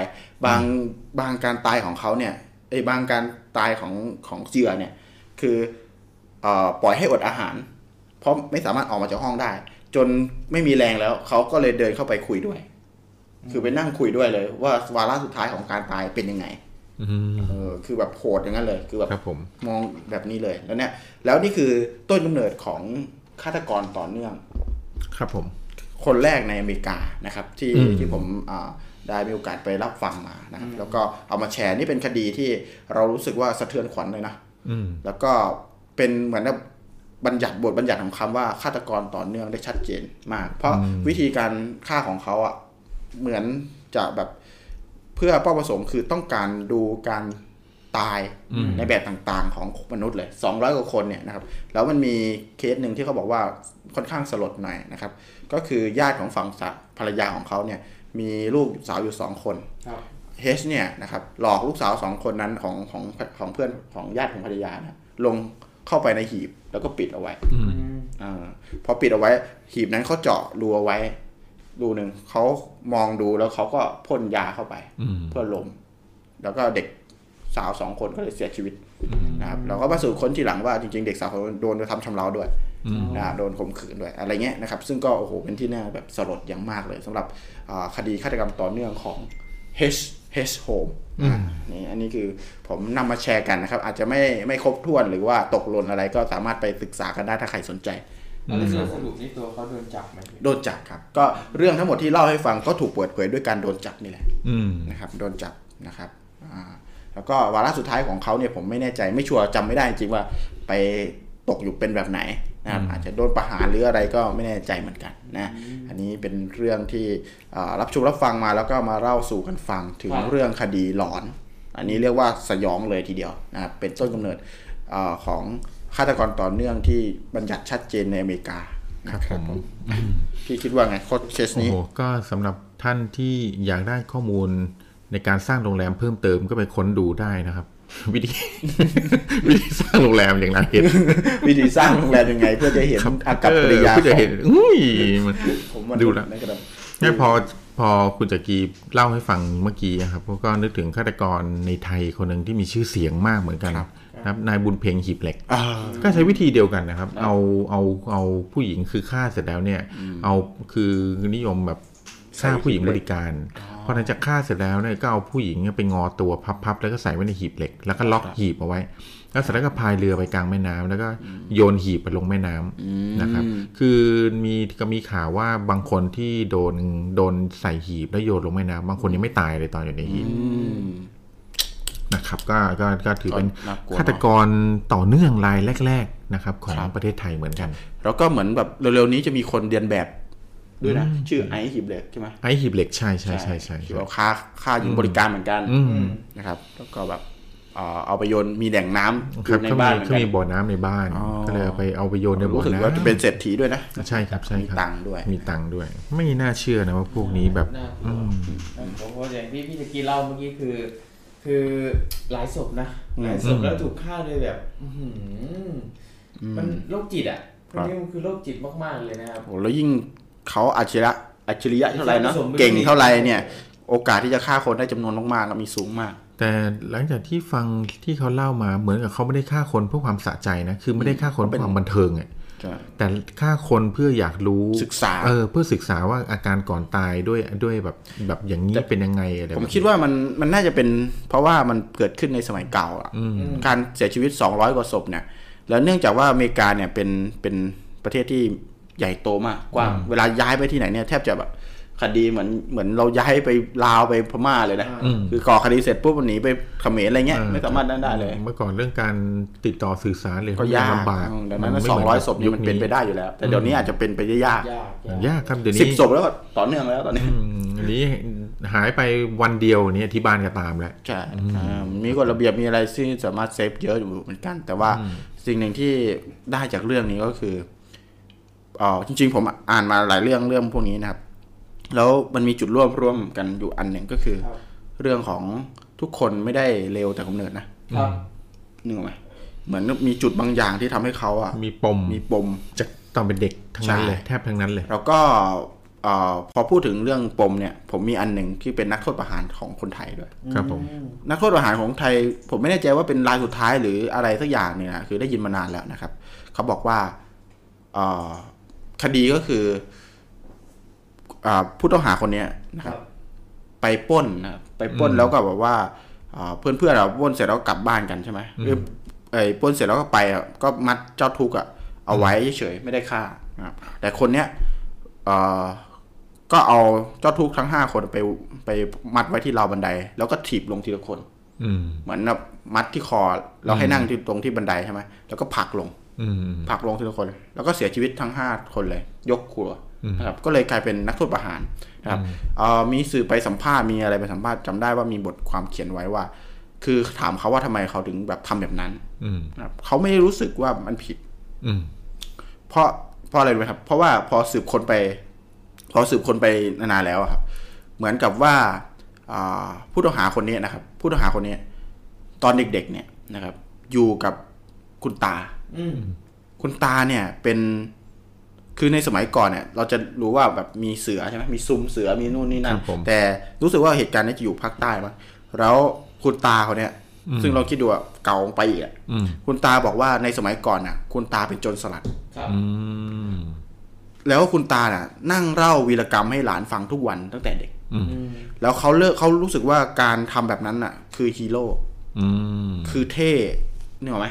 คือเขาไม่รู้สึกว่าทำแบบนั้นคือผิดเพราะคุณตาเล่าแต่วิธีกรรมที่ตัวเองเสี่ยงชีวิตแล้วก็ฆ่าคนแล้วก็แบบต้องต่อสู้กับโจรก๊กต่างๆต่อสู้กับตำรวจต่อสู้กับทหารต่อสู้กับรัฐต่อสู้กับโจรอีกฝ่ายหนึ่งต่อสู้กับชาวบ้านอะไรเงี้ยซึ่งมันกลายเป็นวิธีกรรมที่คุณตาเขาภาคภูมิใจแล้วก็นั่งเล่าให้กับเด็กคนนี้ฟังตั้งแต่เด็กมาจนเขาโตแล้วเขารู้สึกว่าการที่เขาออกปล้นเนี่ยมันคือความเท่แล้วการที่กำจัดศัตรูหรือว่าอะไรก็ตามเนี่ยมันคือความรู้สึกว่าแบบเขาแบบคืออาจจะเท่ก็ได้หรืออะไรก็ได้อันนี้คือเป็นสิ่งที่เป็นความเห็นผิดแล้วก็เป็นความที่เราไม่รู้เลยว่าการแสดงพฤติกรรมที่ทำให้เกิดการเสียชีวิตหรืออะไรอย่างเงี้ยเขามีพื้นเพความคิดมาแบบไหนและถูกสอนมายังไงครับในสมัยก่อนเนี่ยต้องเข้าใจว่าคนที่เป็นโจรคนที่เป็นอะไรซุมเสือเนี่ยก็เอาวีรกรรมมาเล่าให้ลูกหลานฟังเยอะแยะมากเลยนะสมัยก่อนนะเขาแล้วเขาเล่าแบบภาคภูมิใจนะคือผมรู้สึกเลยว่าแบบ สมัยก่อนมันมีความเห็นผิดอยู่เยอะใช่ครับมีความแบบเข้าใจว่าเรื่องนี้เป็นเรื่องที่ถูกเรื่องนี้เป็นเรื่องที่ดีเรื่องนี้เป็นเรื่องที่น่าชื่นชมอย่าง2499ไงนักเลงแบบทุกวันนี้กลายเป็นคนมีชื่อเสียงไปได้ยังไงไม่รู้ตีใหญ่อย่างเงี้ยกลายเป็นคนมีชื่อเสียงไปได้ยังไงก็ไม่รู้อย่างเงี้ยมันดูเท่มันดูแบบอะไรอย่างเงี้ยมากมายนะครับซึ่งกลายเป็นว่านี่เป็นปมที่นักโทษประหารคนเนี้ยเล่าให้ฟังครับผมว่าทำไมเขาถึงคือไม่ใช่เล่าให้ฟังคือเขาก็ยังไม่รู้สึกสำนึกอ่ะเขาก็ยังไม่รู้สึกสำนึกซึ่งอันนี้ก็เป็นจุดร่วมเดียวกันกับเฮชเลยก็คือเราไม่รู้ว่าเขาโดนอะไรมาแล้วสุดท้ายแล้วส่งผลพฤติกรรมกับให้เขาเป็นคนแบบไหนในปัจจุบันซึ่งอันนี้ก็พูดได้ว่าเราได้เรียนรู้จากฆาตกรรมต่อเนื่องฆาตกรต่อเนื่องแล้วก็พฤติกรรมโหดร้ายในของฆาตกรครับก็เรียกว่าเป็นพวกพฤติกรรมเรียนแบบนะครับเรียนแบบคนที่เราคิดว่าเป็นฮีโร่ใช่นะครับวันนี้ก็เลยเป็นส่วนที่แบบในทางพวกตำรวจเลยแล้วพวกนี้พวกเขาจะมีการแบบว่าอะไรก็ตามที่ดูเหมือนว่าพอมันออกไปในสังคมแล้วมันจะกลายเป็นอะไรที่คนเลียนแบบเขาเลยพยายามป้องปราบกันอยู่ในตอนนั้นไอ้พวกนี้ก็เลยกลายเป็นต้นแบบของพวกนักเลงพวกนักเรียนอะไรแบบนี้ใช่เพราะต่างก็เอามาจากพวกตัวอย่างพวก2499วัฒนพันธ์ของเมืองนั่นเลยใช่บางคนเนี่ยเรียนอยู่ที่นี่เนี่ยเวลาว่างๆไม่มีอะไรทำยกพวกไปตีกับนักเรียนอีกโรงเรียนหนึ่งครับเขาบอกว่าการตีกันและการแบบได้ตีกันเป็นลูกผู้ชายการได้วิ่งหนีการได้แบบนี่แหละคือหนทางของลูกผู้ชายแบบแต่โดยไม่รู้ด้วยซ้ำว่าคำว่าลูกผู้ชายจริงๆคืออะไรนะครับนับว่าอันตรายมากเรื่องนี้ต้องระวังให้ดีนะครับอันนี้ก็เป็นสาเหตุของฆาตกรฆาตกรรมคดีหลอนมาเยอะแยะแล้วนะแล้วก็ถือว่าเป็นวันที่เราได้แชร์เรื่องนี้เพื่อให้บางคนที่อาจจะเห็นผิดอยู่หรือว่ารู้สึกว่าภาคภูมิใจในเรื่องนี้อาจจะได้ฉุกคิดขึ้นมาหน่อยว่าจริงๆเรากำลังอาจจะส่งผลอะไรครับเรากำลังทำให้คนอื่นเดือดร้อนอยู่หรือเปล่านะใช่ครับผมอ่ะสวัสดีคุณนิติศคุณมอสเงาหอมมอสคุณมอสบอกว่าไม่ได้เล่าเลยนะติดงานมาหลายอาทิตย์เลยก็เลยแวะเข้ามาทักทายก็วันนี้ถ้ามีเรื่องเล่าเรามานะฮะในท็อปิกของเราคดีหลอนเนี่ยก็โทรเข้ามาเล่าได้ตอนหลัง 22:30 นไปเดี๋ยวเราจะเปิดสายนะครับแต่คุณมอสอย่าลืมแอด Official LINE ของเราด้วยนะครับผม LINE เก่านี่ไม่สามารถใช้ได้แล้วนะครับคุณมอสก็สวัสดีคุณเปเปอร์มินท์ด้วยนะครับผมแล้วก็สวัสดีคุณพี่เงาหัวธนัททองหอนะครับครับผมคุณธนัททองหอสวัสดีครับผมท่านสวัสดีแอดมินด้วยนะครับก็ขอบคุณทุกท่านที่ติดตามรับชมยังอยู่กับพวกเราเหมือนเดิมเลยเนาะอบอุ่นจริงๆอบอุ่นจริงๆนะฮะวันนี้ยังไม่เห็นคุณออนนะฮะคุณออนเจ้าของหัวข้อนี่นะเป็นคุณก็พี่เบิ้มนะครับเข้ามาเบิ้มมาแล้วเย้ใน YouTube นะครับเป็นช่องทางแล้วครับพี่เบิ้มสวัสดีครับพี่เบิ้มโอ้โหคิดถึงสวัสดีครับพี่เบิ้มครับผมก็ขอบคุณสำหรับการทักทายเข้ามานะฮะด้วยความอบอุ่นนะครับช่วงนี้อากาศหนาวอากาศเย็นนะฮะก็คงจะแบบว่าอยู่บ้านห่มผ้านั่งฟังเรื่องหลอนๆกันนะฮะบางคนก็คงเหงาๆเนาะเข้ามาพูดคุยกับเราได้ทั้ง3คนในวันหัวข้อวันนี้เนี่ยเราเผาหัวไปกับพี่ทอย1เรื่องนะครับแล้วก็พี่ตะกี1เรื่องนะครับก็เป็นเรื่องที่ค่อนข้างน่าสนใจเลยทีเดียวกับคดีหลอนใครที่มีเรื่องราวนะฮะก็แอดไลน์กันเข้ามาได้นะครับ Head Shadow ครับผมแล้วก็เมื่ออาทิตย์ที่แล้วนะครับคุณลิชนูแมนก็ได้รางวัลไปเนาะได้สครับไปน่าจะจัดส่งให้เรียบร้อยแล้วเนาะนะครับขอบคุณธนัทคุณธนาวสุนะครับคุณธนาวสุก็ได้จะส่งไปแล้วเรียบร้อยเหมือนกันจากคุณจิราวันสครับเนเชอรัลสครับนะครับก็ไปที่เพจได้ด้วยนะฮะได้แล้วก็ถ่ายรูปมาอวดกันหน่อยหรือไม่ก็รีวิวให้หน่อยก็ยังดีนะครับผมเป็นสปอนเซอร์ของเราในน่าจะเรื่อยๆในทุก EP นะครับช่วงนี้เพราะตอนนี้คุณเจ้าของจิรวันสครับนี่ได้ซื้อรายการของเราไปแล้วโอ้โหมีเฟสเตอร์นะฮะมีการรูปไลฟ์ให้ดูใครต้องการเซนเซอร์พรีเซนเตอร์ครับผมก็ฝากไปด้วยก็แล้วกันนะครับมีหลายแพ็กเกจหลายโปรดักต์ก็จะเป็นอันนี้โลชั่นด้วยเป็นโลชั่นหอมมากผมบอกเลยคอนเฟิร์มตัวนี้หอมมากนะฮะผมเนี่ยเอาหอมกินอบอวลเลยก็ตัวนี้ที่เราแจกกันในวันนี้กับกิจกรรมเนาะครับเล่าเรื่องร้อนคดีร้อนๆหรือว่าเล่าเรื่องโทรเข้ามาก็ได้รับไปเลยค่าแบบ เรื่องมันถูกอกถูกใจของเงาหัวแม็กเงาหัวพี่ทอยและเงาหัวจักรีจะเป็นสครับนะครับแล้วก็มีทั้งเล็กและใหญ่เลยนะครับวันนี้เราแจกตัวนี้ตัวเล็กนะครับครับผมพี่ทอยฮะครับผมกลับมาหลังจากเจอเรื่องคดีฆาตกรเครียดจากคุณจักรีไปเรามาเบรกอารมณ์ด้วยเรื่องผีกันดีกว่านะครับเรื่องผีเรื่องที่เราจะเล่าต่อไปนี้เนี่ยอาจจะไม่ใช่คือไม่ใช่เรื่องเกี่ยวกับฆาตกรเลยแหละแต่ก็เป็นเรื่องผีที่คิดว่าน่ากลัวด้วยความเข้าใจผิดน่ากลัวด้วยน่ากลัวมากกลัวลิ้นรัวเลยทีเดียวเรื่องนี้เนี่ยนะครับผมเป็นเรื่องเล่าที่ผมเอามาจากในอินเทอร์เน็ตนะครับเป็นเรื่องของคุณนายนะฮะเจ้าของเรื่องชื่อคุณนายเป็นเรื่องคุณนายเล่าว่าเป็นเรื่องที่เกิดขึ้นมานานกว่า20ปีแล้วนะครับแต่คุณนายเนี่ยยังจำเรื่องนี้ได้จนถึงปัจจุบันนี้เลยครับคุณนายบอกว่าตัวเองเนี่ยเป็นคนขับรถส่งพัสดุซึ่งต้องส่งอะไหล่รถยนต์นะครับวันหนึ่งเนี่ยมีลูกค้าโทรมาสั่งให้ไปส่งอะไหล่ที่จังหวัดนครนายกนะครับซึ่งระหว่างทางนี่เป็นทุ่งนาตลอดทางเนี่ยตัวคุณนายเองรู้สึกอยู่ดีๆก็รู้สึกใจคอไม่ดีในระหว่างที่มารู้สึกใจคอไม่ดีเหมือนเคยรู้สึกมากเหมือนถ้าวันนี้จะซวยเราจะรู้สึกว่าวิวอ่ะอะไรประมาณอย่างเงี้ยแบบใจคอไม่ดีเลยออกจากบ้านจิ้งจกทักอะไรประมาณนี้เขารู้สึกว่ามันเมื่อยหลอนตั้งแต่ออกจากบ้านแล้วจิ้งจกทักออกไปไหนนะอย่างเงี้ยเขาก็รู้สึกเหมือนแบบเฮ้ยทำไมวันนี้มันภาวะพะวงแปลกๆวะนะครับเขาได้บอกกับคนขับรถคู่หูที่ไปด้วยกันเนี่ยบอกว่าเฮ้ยเนี่ยแต่ถ้าเกิดวันนี้คือแบบถ้าแบบเราจะหลับหรืออะไรพวกนี้นายสกิดเราด้วยนะอย่าให้เราหลับนะวันนี้รู้สึกใจคอไม่ดีเลยโอ้แต่ผมเป็นบ่อยโดนสกิดวันนี้ทั้งคืนเลยครับผมคนละอันแล้วครับผมเขาว่าหลังจากที่เขาพูดเสร็จปุ๊บนะฮะยังไม่ทันจะขาดคำก็เกิดเรื่องประหลาดขึ้นเมื่อเครื่องยนต์นะครับที่วิ่งมาได้แบบสบายๆอยู่ดีๆก็เกิดเสียซะดื้อๆเลยนะครับช่วงนั้นเนี่ยเป็นเวลาประมาณ 1:00 น 2:00 นแล้วก็ด้านมาเสียอยู่หน้าซุ้มประตูวัดแห่งหนึ่งนะครับคุณนายเนี่ยก็เลยให้คนขับรถที่มาด้วยกันลงไปดูเครื่องยนต์ปรากฏว่าเครื่องปกตินะครับเครื่องปกติน้ำมันเครื่องปกติทุกอย่างปกติหมดเลย แต่สตาร์ทไม่ติดสตาร์ทยังไงก็ไม่ติดนะครับคุณนายเนี่ยแล้วคนขับรถจึงตัดสินใจนอนเฝ้านะครับนอนเฝ้าที่รถรอกันจนถึงเช้าแล้วค่อยดูต่อว่ารถเป็นอะไรนะฮะเพื่อจะได้แบบไปขอความช่วยเหลือคือตอนนี้มันตี 1 ตี 2ความช่วยเหลือคงไม่ได้แล้วแหละเพราะแถวนั้นไม่มีบ้านคนอยู่เลยมีแต่วัดเนี่ยนะครับจนแล้วจนรอดคุณนายก็แบบนอนอยู่ในรถเนี่ยนะเพื่อให้ถึงเช้ายิ่งนอนยิ่งรู้สึกครั่นเนื้อครั่นตัวนะครับด้วยความที่เขาแบบอยู่ในที่เปี่ยวอย่างเงี้ยคือ20ปีก่อนมันเปี่ยวนะถนนหนทางแทบไม่มีไฟแล้วมืดตึ๊บเขากลัวจะโดนปล้นเพราะของที่อยู่ในรถเขาคือพัสดุที่มันมีราคาก็เลยตัดสินใจกันว่าเอางี้ดีกว่าเราเนี่ยแบบเข้าวัดดีกว่าไปนอนในวัดอย่างน้อยเนี่ยก็เข้าวัดไปเพื่อขอที่นอนอะไรอย่างนี้ก็ยังดีทั้ง2คนก็ช่วยกันใส่เกียร์และเข็นรถเข้าไปในวัดนะครับพอเข็นรถเข้าไปจอดในลานวัดปั๊บเนี่ยคุณนายและคนขับรถก็เดินไปที่กุฏิหลวงพ่อซึ่งห่างจากซุ้มวัดประมาณแบบห่างจากซุ้มที่เขาเข็นรถเข้ามาเนี่ยประมาณสัก 500-600 เมตรนะครับเมื่อไปถึงก็บอกหลวงพ่อว่าเอ้ยหลวงพ่อครับเนี่ยรถเสียตัวนี้นะแล้วผมต้องรอถึงเช้าถึงจะซ่อมนะจะขอความกรุณาเมตตาอยู่หลวงพ่อเนี่ยขอค้างที่วัดสักคืนหนึ่ง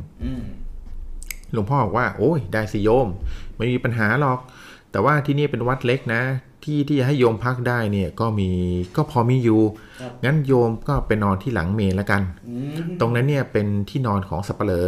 เขาว่าพักอยู่คนเดียวแหละแล้วก็มันก็แบบถ้าโยมแบบไปนอนด้วยอย่างเงี้ยมุ้งมันก็ใหญ่โยมก็คงออกไปนอนได้โดยไม่อึดอัดหรอกโยม2คนก็ไปพักที่นู่นละกันนะครับทั้ง2คนก็เลยนะครับ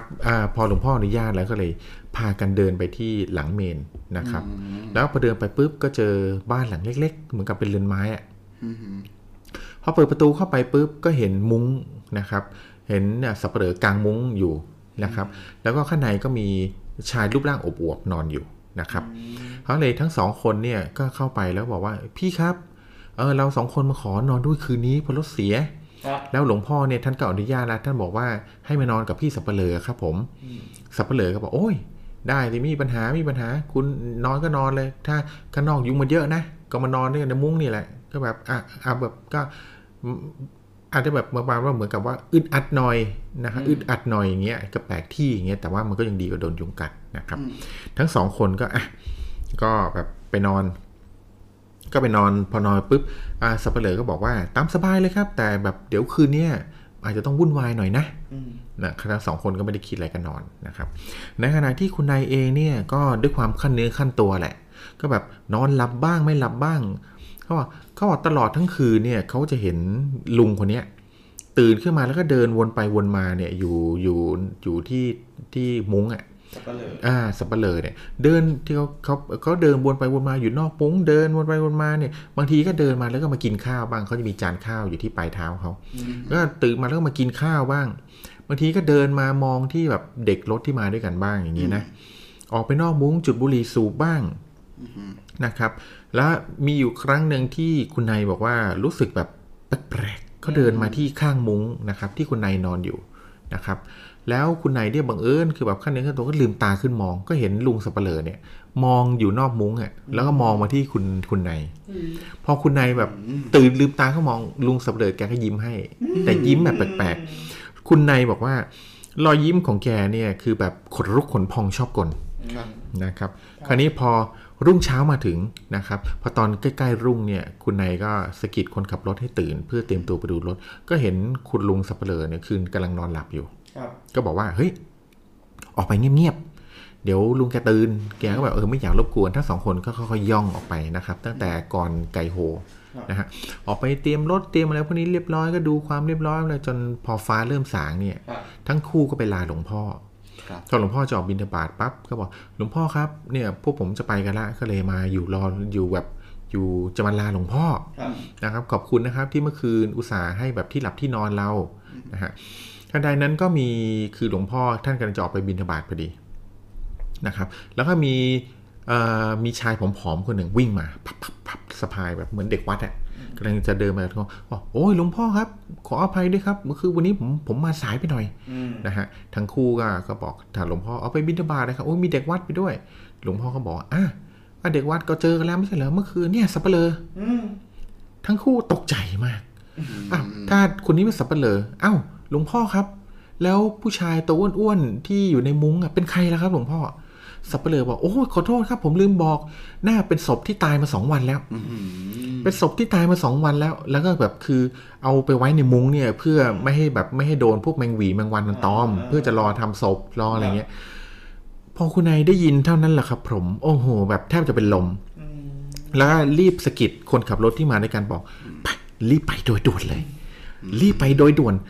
ไปที่รถปุ๊บแล้วก็บอกลาหลวงพ่อแต่ก็ไม่ได้เล่าเรื่องให้หลวงพ่อฟังนะ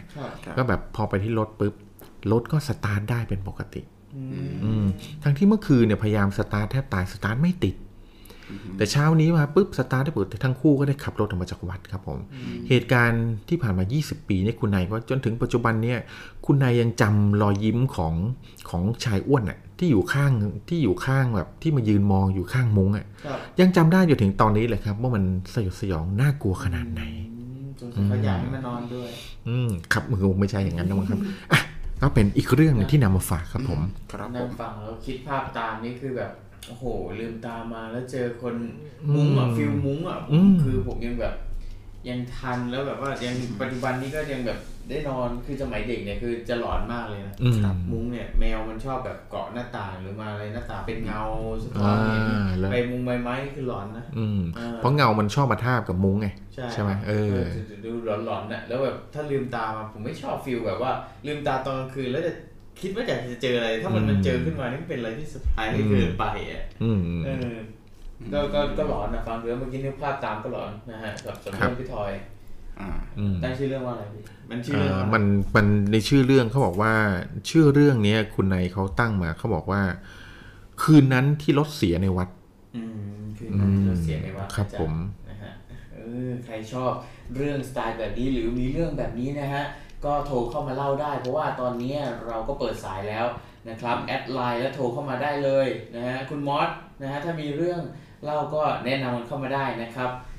ใครก็ตามนะครับที่ติดตามรับฟังอยู่นะครับผมก็ส่งเรื่องมาได้ไม่ว่าจะเป็นช่องทางคอมเมนต์เรานะครับหรือว่าจะเป็นของไลน์เรานะครับผมก็ สามารถโทรเข้ามาได้หรือส่งเป็นข้อความให้เราได้อ่านให้กับเพื่อนๆฟังได้ครับผมพี่ทอยมีอีกเรื่องไหมมีครับผมพี่ทอยต่อเลย เพื่อเป็นการสมนาคุณนะครับพระเดชพระคุณพ่อแม่พี่น้องเรามาสู่เรื่องเล่าอีกเรื่องนึงเลยก็แล้วกันเรื่องเล่าเรื่องนี้เนี่ยนะครับผมก็ไม่จัดว่าเป็นคดีร้อนนะครับเอาเรื่องนี้ชื่อเรื่องว่าลานประหารวัดคลองบางหลวงโอ้นะครับผมเรื่องนี้เป็นเรื่องเล่าจากในอินเทอร์เน็ตนะครับเขาบอกว่าเจ้าของเรื่องเนี่ยนะครับเป็นผู้ชายนะครับเขาเล่าให้ฟังว่าเขาเนี่ยคือไปทำสวนอยู่ที่บ้านแฟนนะครับบ้านแฟนเขาเนี่ยทำสวนยกล่องรอบๆเนี่ยเป็นที่นานะครับครับผมไม่ใช่มะม่วงอกล่องครับผมเป็นสวนยกร่องคือยกร่องขึ้นมาแล้วก็มีร่องน้ำมีแล้วก็ทำสวนอยู่อันนี้ฮะเขาบอกว่าบางสวนเนี่ยติดคลองนะครับพอยกล่องก็ต้องทำประตูน้ำให้น้ำเข้าออกคลองได้นะครับตามแต่ฝนตกมากน้อยตามต้องการนะครับวันหนึ่งเนี่ยนะครับเขามีหน้าที่ต้องไปดูประตูน้ำครับต้องมุดต้องงมไปเปิดปิดประตูน้ำเนี่ยเขาก็ถือไฟฉายนะครับฝนก็ตกนะครับจากการเปิดปิดประตูน้ำเสร็จก็กลับมาตัวเปียกโชกไฟก็ดับนะฮะแต่แสงจากไฟฉายเนี่ยระยะ10เมตรจะถึงห้องพักเขาเห็นมีคนยืนอยู่นะครับรูปร่างสูงใหญ่นะครับนะฮะไม่สวมเสื้อนะครับนุ่งผ้าแดงหยักรั้งลักษณะคนโบราณนะครับตอนนั้นคือแสงมันพอส่องไปถึงเนี่ยมันไกลมากเขาเห็นเป็นลักษณะอย่างเงี้ยนะครับแต่เขายังไม่เห็นว่าแต่เขาเห็นลักษณะว่านุ่งผ้าแบบเหมือนคนโบราณเนี่ยนะฮะเขาเนี่ยไปกับแฟนนะครับทั้งสองคนเนี่ยก็เดินเข้าไปใกล้นะครับพอฉายไฟไปที่ชายคนนี้รู้สึกตกใจมากเพราะชายคนนี้เนี่ยอย่างที่บอกเป็นชายร่างใหญ่นะครับนุ่งผ้าหยักรั้งสีแดงแต่ปรากฏว่าศีรษะของเขาอ่ะอยู่บนมือของเขาครับโอ้โหไม่เมื่อยตายเหรอเมื่อยสิครับผมคนเลยก้มเอามืออย่างเงี้ยครับผมไม่ใช่เขาเป็นคนไม่มีหัวเขาหัวขาดแต่คือฟอร์ไฟฉายส่องขึ้นไปนี่กลับปรากฏว่าเห็นหัวของชายคนนี้อยู่ในมือนะครับคือเป็นคนแบบหัวขาดเขากับชายคนนี้กับภรรยานี่ตกใจมากกลัวจนแบบขาแข้งอ่อนนั่งลงไปกับพื้นแล้วก็ยกมือไหว้เหมือนกับกลัวเหมือนประมาณว่าอย่ามาหลอกเลยท่านใดนั้นเนี่ยเขาก็ได้ยินเสียงคนชายที่ยิ้วหัวเนี่ยนะครับพูดด้วยเสียงปานีว่าไม่ต้องกลัวนะไม่ต้องกลัวกูไม่ใช่ผีกูเป็นผู้ดูแลที่ดินแถวนี้มานานแล้ววันนี้กูแค่มาตรวจดูแลความเรียบร้อยพวกมึงเนี่ยไม่ต้องไปบอกใครให้เขาตื่นเต้นตกใจไปล่ะกูมาดีไม่ได้มาร้ายนะครับพอจบคำปั๊บเนี่ยเขาก็ร่างเขาก็ค่อยๆหายไปนะครับหลังจากนั้นเนี่ยนะครับก็คือหลังจากนั้นเนี่ยคือหลังจากเหตุการณ์การปรากฏตัวของเรียกท่านว่าแบบคือผู้พิทักษ์แล้วกันผู้พิทักษ์รักษาเรียกท่านว่าผู้พิทักษ์รักษาที่ดินรักษาหัวตัวเองกับผู้พิทักษ์รักษาแล้วกันผู้ชายเจ้าของเรื่องก็ได้เล่าว่าหลังจากนั้นเนี่ยเขากับภรรยาเนี่ยก็พบเจอท่านอีกบ่อยๆคือบ่อยมากจนสุดท้ายเนี่ยกลายเป็นความรู้สึกแบบคุ้นเคยกันกลายเป็นความเจออีกแล้วคุณก็ไม่น่ากลัวแล้วที่เขารู้สึกว่าไม่น่ากลัวเนี่ยเพราะว่าท่านไม่เคยทำร้ายท่านมาดีคือท่านมาดีตลอดบางทีท่านมาเพื่อแบบปรากฏตัวให้เห็นอย่างเงี้ยแล้วเขาก็ท่านมาให้เห็นแบบปรากฏว่าตรงที่ท่านปรากฏตัวให้เห็นเนี่ยคือเลยไปนิดเดียวเนี่ยมีงูอยู่มีงูเนี่ยคือแบบนอนหมอบอยู่คือในความมืดเนี่ยถ้าท่านไม่ปรากฏตัวให้เห็นที่ฝ่ายชายเห็นนี่นะสามีภรรยาคนนี้อาจจะเดินไปเหยียบงูตัวนั้นแล้วก็โดนกัดคือหลังๆก็แบบมีท่านปรากฏตัวเหมือนช่วยเหลือนะท่านเลยไม่รู้สึกกลัวนะครับแต่มีอยู่คืนหนึ่งนะครับเป็นคืนที่ภรรยานะครับหลับและฝันว่าท่านมาเรียกอยู่หน้าบ้านท่านมาเรียกชื่อภรรยาอยู่หน้าบ้านภรรยาก็ออกไปพบท่านที่หน้าบ้านแล้วก็คุกเข่ากราบไหว้ท่านก็บอกไม่เป็นไรไม่ต้องมากพิธีจะแค่มาบอกว่าพรุ่งนี้เนี่ยหลังจากเที่ยงคืนเนี่ยมึงกับผัวเนี่ยอย่าออกไปไหนเด็ดขาดให้อยู่แต่ในบ้านไม่ว่าจะได้ยินเสียงอะไรก็ตามได้ยินเสียงอึกกระทึกอะไรพวกนี้อย่าออกมาเด็ดขาดจนฟ้าสางเนี่ยค่อยออกมาได้พอภรรยาตื่นขึ้นมาก็เล่าความนี้ให้สามีฟังว่านี่เจอท่านนั้นในฝันท่านกับชักแบบนี้วันนี้สามีก็บอกโอเคถ้าท่านมากับชับแบบนี้แสดงว่าต้องมีอะไรบางอย่างเพราะนั้นต้องเชื่อฟังท่าน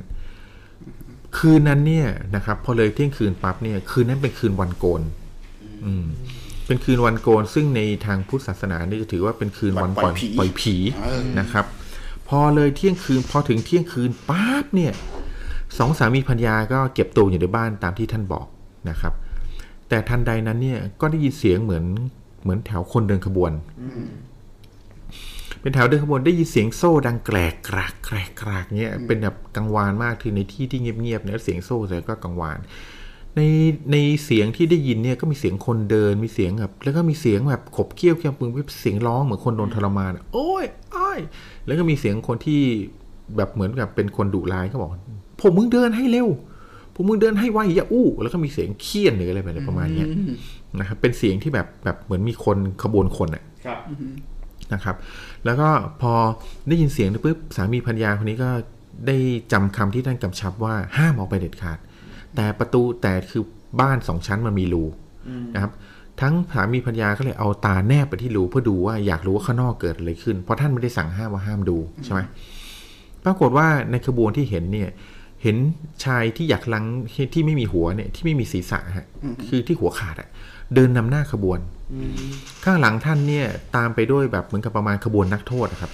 เป็นขบวนนักโทษที่ทุกคนเนี่ยโดนผูกโซ่ตรวนเอาไว้ที่ขานะครับแล้วก็ผูกแบบเป็นขบวนอย่างเงี้ยแล้วก็บังคับให้เดินไปแล้วก็ข้างๆก็จะมีในสมัยอดีตเนี่ยเขาเรียกว่าราชมัญนะครับราชมัญนี้เป็นคนที่คอยลงไม่ใช่ราชมังคลาราชมัญเนี่ยเป็นคล้ายๆกับมือเพื่อจะฆ่ามือสังหารหรือว่าคอยแบบเคี่ยนตีนักโทษอะไรแบบนี้ก็เคี่ยนตีนักโทษไปตลอดทางจนมาถึงมาถึงแบบบริเวณที่ชายหนุ่มหญิงสาวมองเห็นชัดคือเหมือนในที่นาตัวเองแต่เห็นอยู่ไกลๆนะครับเห็นขบวนนักโทษที่โดนลากมาเนี่ยนะครับมาคุกเข่าอยู่นะครับเรียงแถวคุกเข่าแล้วภาพที่เห็นต่อไปก็คือราชมัญที่มาด้วยครับเอามีดเอาดาบตัดหัวนักโทษเหล่านั้นลงมาตัดหัวนักโทษหลังลงมาทีละคนทีละคนจนหัวแบบหลุดออกมามีแต่เสียงแบบหวีดร้องด้วยความแบบหวาดกลัวด้วยความเจ็บปวดนะครับแต่หลังจากที่แบบนักโทษทุกคนโดนตัดหัวเสร็จเรียบร้อยในเหตุการณ์นี้เขาบอกกินเวลาหลายชั่วโมงเลยนะครับหลายชั่วโมงที่เฝ้าดูด้วยความอกสั่นขวัญแขวนสามีภรรยาพอนักโทษคนสุดท้ายโดนตัดหัวเสร็จปุ๊บนะครับท่านเทพเนี่ยที่ไม่มีศีรษะที่บอกให้รอในบ้านท่านก็ได้แบบเงยหน้าขึ้นมาที่บ้านนะครับแล้วท่านก็แบบว่าแบบเงยหน้าขึ้นมาเหมือนทักทายหลังจากเงยหน้าขึ้นมาเสร็จปุ๊บท่านก็ค่อยๆหายไปในความมืดคือค่อยๆจางหายไปนะครับตาภายใต้แบบแสงจันทร์อะไรเงี้ยท่านก็หายไปทั้งขบวนเนี่ยก็หายไปเหลือแต่ความเงียบนะครับพอตอนเช้าปั๊บสองสามีภรรยาเนี่ยก็มีความสงสัยมากเลยก็เลยจำจุดที่ในที่นาตัวเองที่ท่านไปตัดหัวได้เนี่ยนะครับจุดนั้นเนี่ยเป็นที่นาที่สองสามีภรรยาคือเป็นที่ที่ยังไม่ได้ทำสวนนะเป็นที่ที่ปล่อยไว้ยังไม่ได้พลวนยังไม่ได้อะไรเงี้ย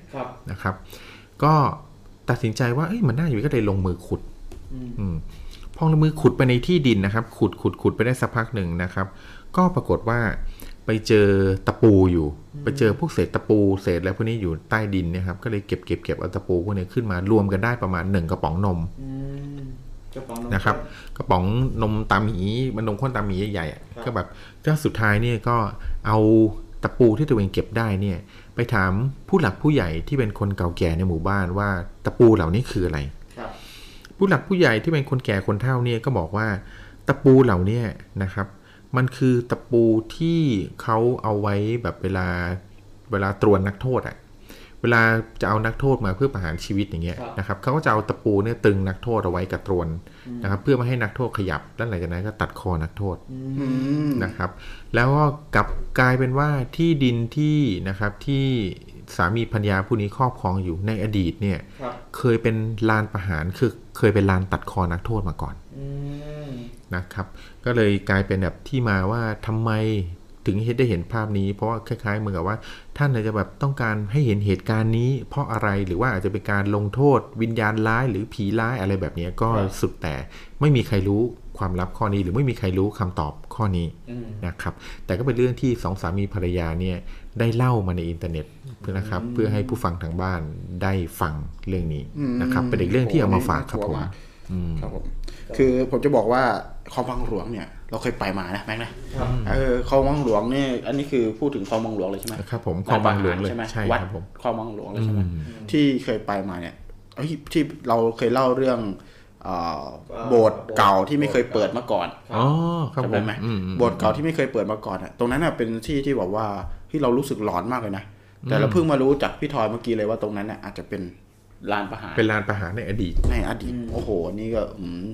คือมันแมทได้เลยนะเนี่ยว่าเอ้ยที่มันดูหลอนๆดูคือเรารู้สึกเลยมันดูแบบเศร้าๆหน่อยนะที่นั่นนะคือเดินไปแล้วรู้สึกมันดูเงาๆเศร้าๆดีอันนั้นขนาดไปวันเข้าวันสามในส่วนของตัวในส่วนวัดของวัดอ่ะใช่ของวัดท่านผู้ฟังชาวบ้านเคยไปกันไหมครับเนี่ยของบางหลวงน่าจะเคยอยู่ใกล้กรุงเทพถึงถ้าใครอยู่แถวกรุงเทพนะว่าไม่ไกลมากนะครับก็นั่นแหละตอนนั้นที่ไปความรู้สึกเป็นยังไงบ้างครับคุณจักรีคลองบางหลวงตอนนั้นคือจริงคือสวยนะสวยงามเลยล่ะแล้วก็สงบแล้วก็พอดีมีน้องที่ทำงานอยู่ที่นั่นนะครับที่บ้านศิลปินอันนี้คือขออนุญาตแบบประชาสัมพันธ์ให้น้องเลยตอนนี้เขาเป็นศิลปินที่อยู่ที่คลองบางหลวงเลยนะครับผลิตงานอยู่ที่นั่นนะครับแล้วก็ได้เล่าเรื่องเกี่ยวกับวัดที่อยู่ใกล้ๆกับตรงแถวนั้นนะให้ฟังซึ่งมันก็ไม่ได้เป็นวัดที่น่ากลัวอะไรนะคือคนจะมาชอบมาเที่ยวอ่ะคือสวยเลยแต่ว่าเขาบอกว่าไอ้โบสถ์ใช่ไหมกุฏินึงโบสถ์สองข้างขนาบกับโบสถ์ใหญ่อ่ะเขาเรียกว่ากุฏิมั้งสองข้างคือเขาบอกว่ามีมาตั้งแต่สมัยแบบอยุธยานะสมัยโบราณนะครับแล้วซึ่งโบสถ์ตรงนั้นอ่ะไม่เคยเปิดเลยไม่มีใครเปิดเขาไม่คิดว่ามันจริงๆแล้วมันมีอะไรอยู่ข้างในก็เหมือนเป็นเจดีย์เพราะมันเล็กๆเองแบบเป็นแบบโบสถ์เล็กๆเองแต่พอวันหนึ่งพอเปิดได้เขาจะเห็นว่ามีพุทธรูปที่แบบ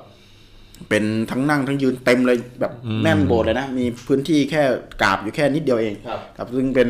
พุทธรูปสมัยแบบอยุธยาปางนู่นปางนี่ทำจากไม้เลยทำจากหินเลยเต็มไปหมดเลยนะครับทั้งสองข้างเลยถือว่าโชคดีมากเลยนะที่แบบว่าไม่ได้แบบเปิดมาไม่งั้นอาจจะโดนพวกโจรหรืออะไรพวกนี้ขโมยไปเพราะเป็นของเก่ามากใช่ๆๆอันนี้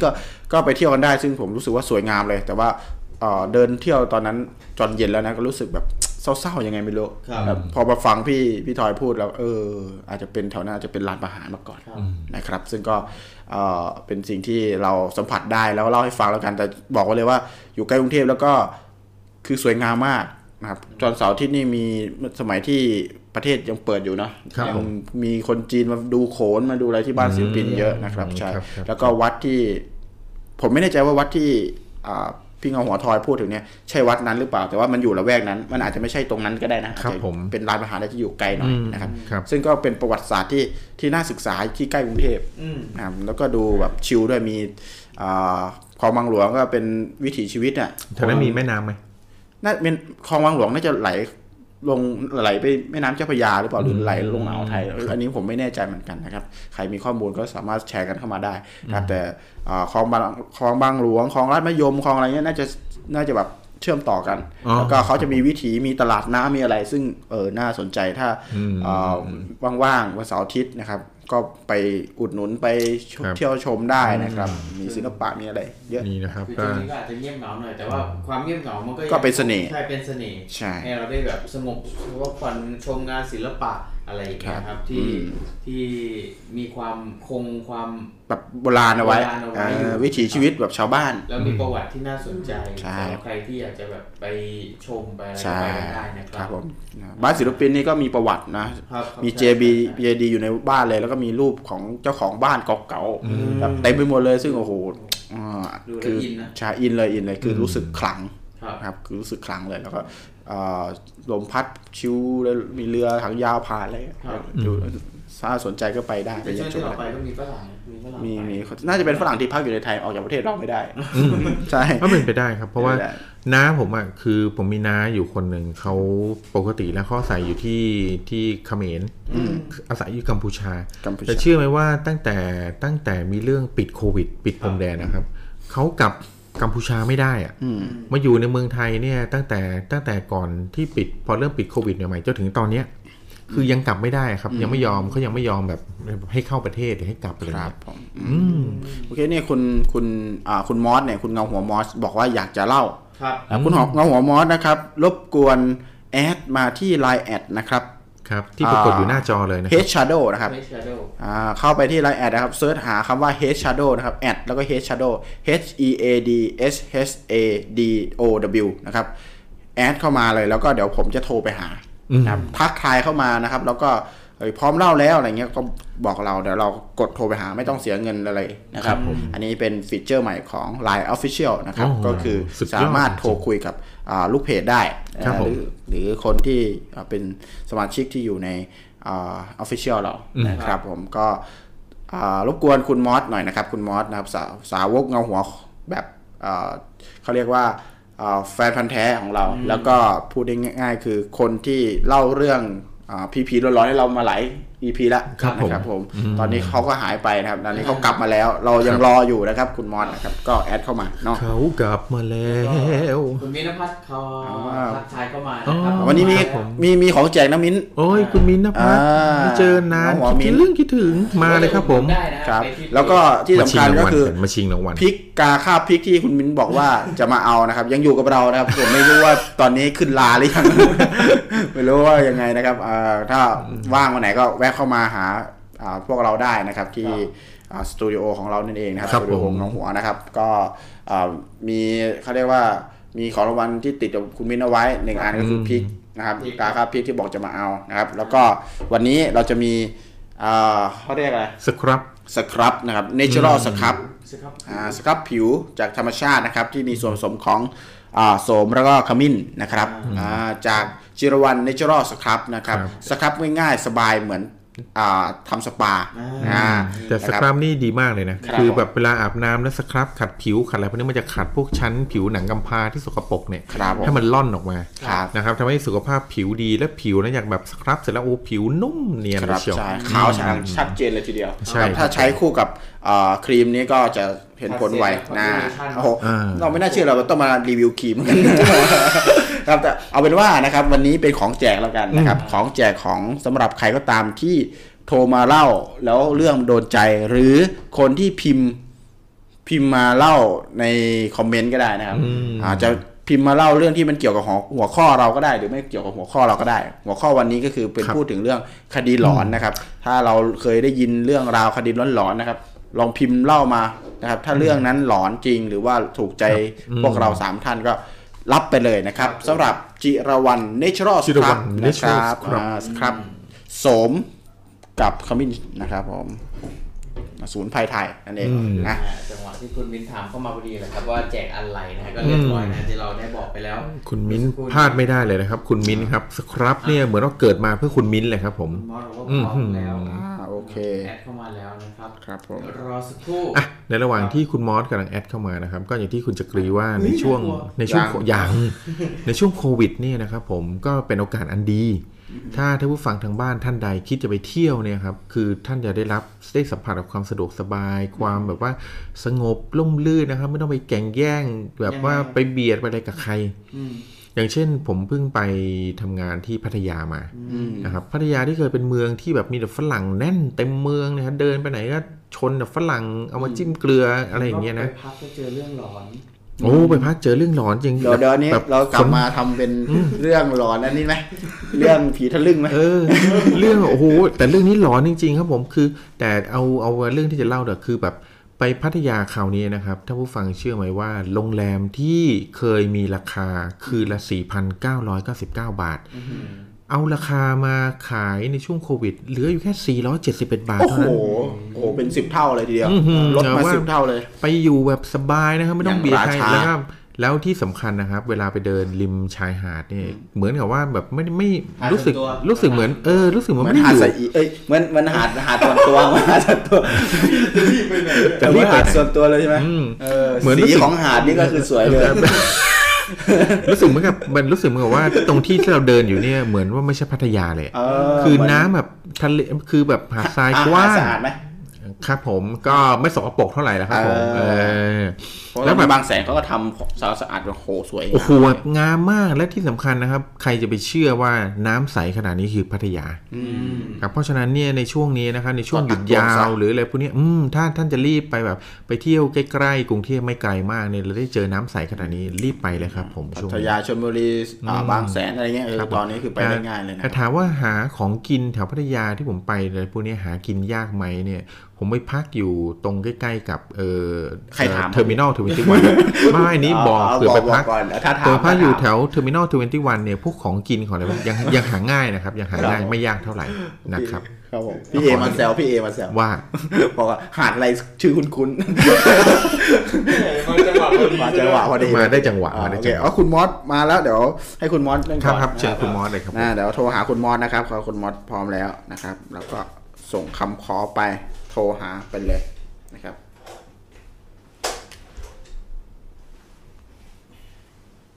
เดี๋ยวให้คุณมอสโทรมาโทรไม่ได้ครับโทรได้เราน่าจะส่งไปให้เขาโทรมาอ๋อชุบคุณมอสลองโทรมานะครับคุณมอสโทรมาคุยกันนะครับไม่ครับคุณมอสโทรมาแล้วนะครับเปิดเสียงสวัสดีครับสวัสดีครับวันนี้มีอะไรมาฝากเราบ้างครับคุณมอสได้ยินไหมครับผมได้ยินครับครับผมเป็นไงบ้างครับสบายดีไหมครับสบายดีเลยครับครับคุณมอสหายไปไหนมาอ๋อผมพอดีว่าผมติดงานมา3 อาทิตย์เต็มโอเคโอเคได้พักผ่อนท่องเที่ยวหยุดยาวเขาไหมเนี่ยหยุดครับก็เพิ่งจะว่างวันนี้ครับผมอ๋อโอเคดีเลยครับวันนี้มีเรื่องอะไรมาฝากเราบ้างครับคุณมอสร้อนเอาร้อนเลยนะวันนี้ก็เป็นเรื่องเก่าอะครับมันจะไม่ตรงกับเรื่องที่มาเล่าวันนี้ไม่เป็นไรก็แชร์กันได้ครับครับไอเรื่องนี้มันก็ไม่นานมาหรอกเมื่อประมาณปี 2 ปีที่แล้วอ๋อครับผมคือเป็นเรื่องเกี่ยวกับรุ่นพี่ของผมเองครับผมเกิดขึ้นโดยตรงเลยแล้วก็เป็นประสบการณ์ที่เขาเล่าให้กับผมฟังเลยครับเรื่องนี้ก็ให้ชื่อเรื่องว่าไปตามทางครับผมไปตามทางอ๋อเรื่องไปตามทางโดยคุณมอสนะครับคุณมอสเรื่องไปตามทางเป็นยังไงนะครับก็คือว่าเหตุการณ์เนี่ยพี่รุ่นพี่ผมเนี่ยเขาก็เรียนมหาวิทยาลัยอยู่ที่หนึ่งคราวนี้เขาก็เป็นคนที่รักสนุกเฮฮาตามภาษาของวัยรุ่นนะครับที่อยู่มหาลัยอย่างเงี้ยเขาก็คุยกับเพื่อนนู่นนี่นั่นไปพอวันหนึ่งเหมือนเขาทำงานเกี่ยวกับโครงงานทางวิทยาศาสตร์อย่างหนึ่งเขาก็ให้ไปศึกษามาว่าเนี่ยอยากจะสืบค้นกันว่าผีเนี่ยมันมีจริงไหมด้วยความว่าเป็นเด็กรุ่นใหม่ก็อยากจะรู้ว่าไอ้เทวดาเนี่ยผีสางเนี่ยที่ว่าจะเจอกันมันมีจริงไหมด้วยความที่พี่รุ่นพี่ผมเขาไม่เชื่อเขาก็มาเล่าให้เขาก็มาถามผมนะว่าเฮ้ยบอสมึงมีผีอะไรแนะนำบ้างวะอะไรเงี้ยคือไม่เคยเจอผมก็เลยเล่าผมเล่าให้พี่ฟังไปพี่จะเชื่อว่าผมเคยเจอแบบนี้มาครับก็เลยผมก็เลยบอกพี่ไปว่าถ้าพี่ไม่เชื่อผมก็ไม่เล่าให้ฟังเออกูจะลองฟังดูพี่เขาก็แบบนี้ครับคราวนี้ผมก็เลยบอกครับพี่ไปว่าเนี่ยผมเคยเจอมาแบบเนี้ยพี่เชื่อไหมแบบประเปรตมันมีจริงนะเทวดามีจริงนะแต่เราคงไม่เห็นหรอกเทวดานะเขาก็คงไม่มายุ่งกับมนุษย์หรอกก็พูดไปตามภาษาเราที่เรารู้ผมก็บอกว่าถ้าพี่เจอเนี่ยแบบผีตายโหงอะไรอย่างเงี้ยเนี่ยเขาเล่าให้ฟังเขาก็บอกเพื่อนเขาเนี่ยเขาก็เคยเห็นนะเคยเห็นเคยมีประสบการณ์แต่เขาตัวเขาเองเขาก็ไม่เชื่อด้วยความที่ว่าเขาก็แบบไม่เชื่อพอไม่เชื่อปุ๊บสิ่งที่เกิดขึ้นคืออะไรคือลบลู่ครับส่วนใหญ่เนี่ยคนไม่เชื่อมักจะไปลบลู่เพราะอยากเจอไงสิ่งที่ตัวเองไม่เจอก็อยากจะเจอว่ามันมีจริงไหมความสงสัยก็เลยลบลู่มันก็เลยไม่ดีคราวนี้ครับเขาก็เลยแบบว่าไปที่หนึ่งอ่ะผมก็ไม่แน่ใจผมจำไม่ได้แล้วคือเขาว่าตรงเนี้ยหลอนจนกระทั่งว่าคนอวดผีก็เคยไปมาแล้วอ่ะเป็นบ้านล้างหรืออะไรสักที่หนึ่งอ่ะเขาก็ไปกับเพื่อนเขาเลยไปกับเพื่อนเขาก็มีกลุ่มที่ไม่เชื่อนะหัวสูงพวกอินดี้อะไรเงี้ยไม่เชื่อก็ไปกันพอไปเนี่ยเขาก็มาละเนี่ยคือเขาก็มาเล่าให้ผมฟังเป็นอุทาหรณ์เลยเขาก็มาบอกผมมาเล่าให้ฟังผมก็จะเอามาเล่าต่อ คือพอเขาไปเนี่ยเขาก็ด้วยความที่เขาก็ปากเสียอยู่กับเพื่อนนะเนาะอารมณ์ดีมึนๆแบบกินมาหน่อยโอ้บ้านล้างมันจะมีอะไรว่านอกจากคนแม่งคนข้างทางคนข้างถนนน่ะมานอนอย่างเงี้ยก็คิดว่ามีคนน่ะมานอนพอเข้าไปทีแรกกับเพื่อนเอาไฟฉายส่งไปตรงในป่าตรงที่เป็นบ้านเขาว่าเอ๊ะมีคนมันเห็นคนเดินไปอยู่เขาก็ไม่คิดอะไรเขาก็คิดว่าพวกคนเล่ร่อนน่ะเข้าไปนอนหรือเปล่าอะไรอย่างเงี้ยอ่ะก็เลยเข้าไปดูก็ปรากฏว่ามันก็มีพวกฟูกที่นอนน่ะอยู่ครับแต่ไม่เจอใครไม่เจอคนพอไม่เจอคนก็เลยแบบเมื่อกี้เพื่อนเห็นเข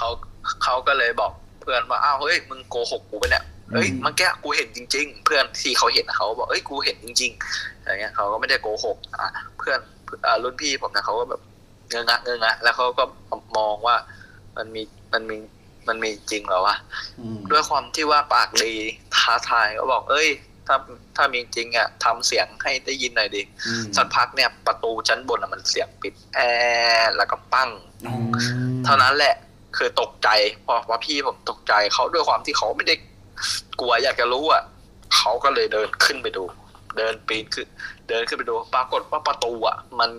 มันเปิดอยู่มันไม่ได้ปิดอย่างที่ได้ยินเสียง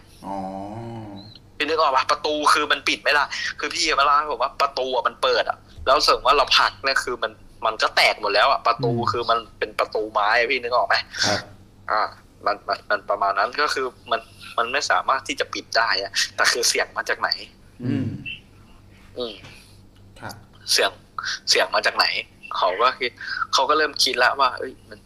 มันมีจริงอะไรเงี้ยแต่ว่าก็คือยังแบบยังไม่เชื่อตัวเองไงเพราะตัวเองก็กินมาก็ไม่รู้ว่าตัวเองเมาหรือยังไม่เมา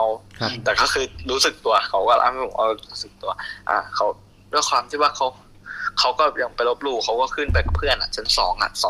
ไปกันสองคนและอีกสองคนอยู่ข้างล่างก็คือไปกันสี่คนใช่ไหมครับใช่ครับ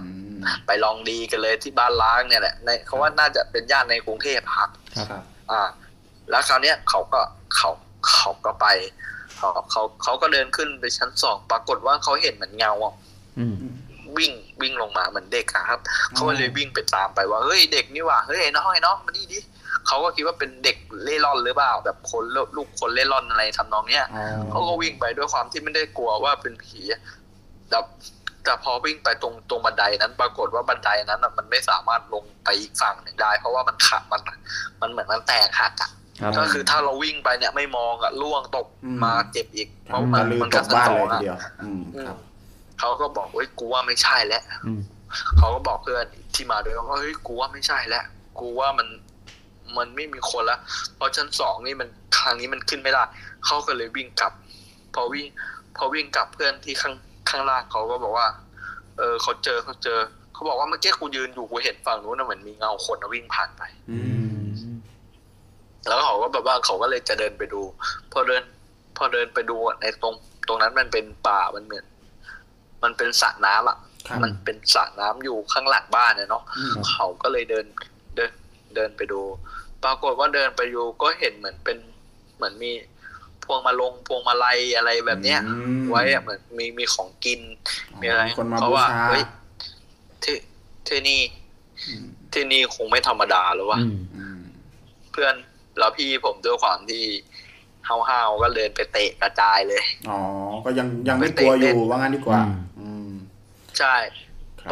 ไปเตะเล่นนะไปเตะแบบเตะฟุบกระจายนึกออกไหมครับแล้วเขาเนี่ยว่าโอ้ยมันจะมีมันต้องใช้ขอคำยามมันจะมีเหี้ยอะไรวะในเนี้ยครับผมเขาก็บอกว่ามันจะมีเหี้ยอะไรวะอย่างเงี้ยก็เตะกระจายเพื่อนก็ตกใจบอกเฮ้ยถึงเพื่อนเขาก็จะไม่ได้เชื่อแต่เขาก็ไม่กล้าทำถึงขนาดนี้พี่นึกออกไหมเขาก็แบบเตะบอกเขาบอกเฮ้ยเพื่อนพี่รุ่นพี่ผมก็บอกเฮ้ยเหี้ยกลัวอะไรวะอย่างเงี้ยคือเมาด้วยใช่ไหมเมาด้วยใช่ไหมคือกึ่งเมาแต่ว่าไม่ได้เมามากถึงขนาดจำนะเพราะว่ากินกันมาขวดสองขวดอะอย่างเงี้ยแล้วก็มากันอย่างเงี้ยถือว่าเอาความใจมาเพราะตอนแรกก็กล้ากลัวๆอยู่ด้วยความนี้ก็แบบเหมือนฮึกเหิมก็แบบไม่มีอะไรเพื่อนอยู่เยอะไงสี่คนก็คิดว่าแน่ พอจะเดินกลับเท่านั้นแหละเหมือนมันมีอะไรแบบว่าเหมือนมีอะไรมันมายึดไว้อ่ะเขาก็บอกไม่ถูกนะเขาบอกว่าอยู่ดีๆกูจะให้กลับก็ไม่กลับอย่างเงี้ยเหมือนจะกลับแต่ก็แบบไม่ได้กลับมันเหมือนมีอะไรมาดึงไว้อยู่อ่ะดึงตัวเหรอครับหรือว่าแบบจูงใจเขารู้สึกว่าเหมือนเขาจะเดินแต่เขาเดินก้าวขาไม่ออกอ๋อมันมีอะไรมาจับไว้หรือว่ามาดึงไว้นะเขาก็บอกไม่ถูกนะที่เขามาเล่าให้ผมฟังอย่างเงี้ยเขาก็บอกว่าเขาถามเพื่อนว่าเฮ้ยไม่รู้กูเป็นไรวะเหมือนมีคน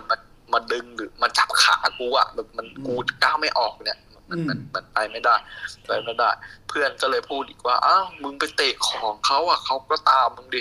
เพื่อนพี่รุ่นพี่ผมก็เลยบอกไอ้สัตว์มึงอย่ามาปากหมาดิอะไรเงี้ยคือก็เริ่มแบบไม่จริงไม่เล่นกันแล้วเหมือนเริ่มจริงจังอ่ะนะเริ่มกลัวละเพราะพี่ผมเขาขยับตัวสักพักเขาก็ล้มลงไปเหมือนทำน้องว่าขาเขาเลยยืนอยู่แล้วตัวเขาล้มไปทางขามันพลิกขาเขาหักอ่ะขาเขาหักเลยเหรอขาพลิกอ่ะ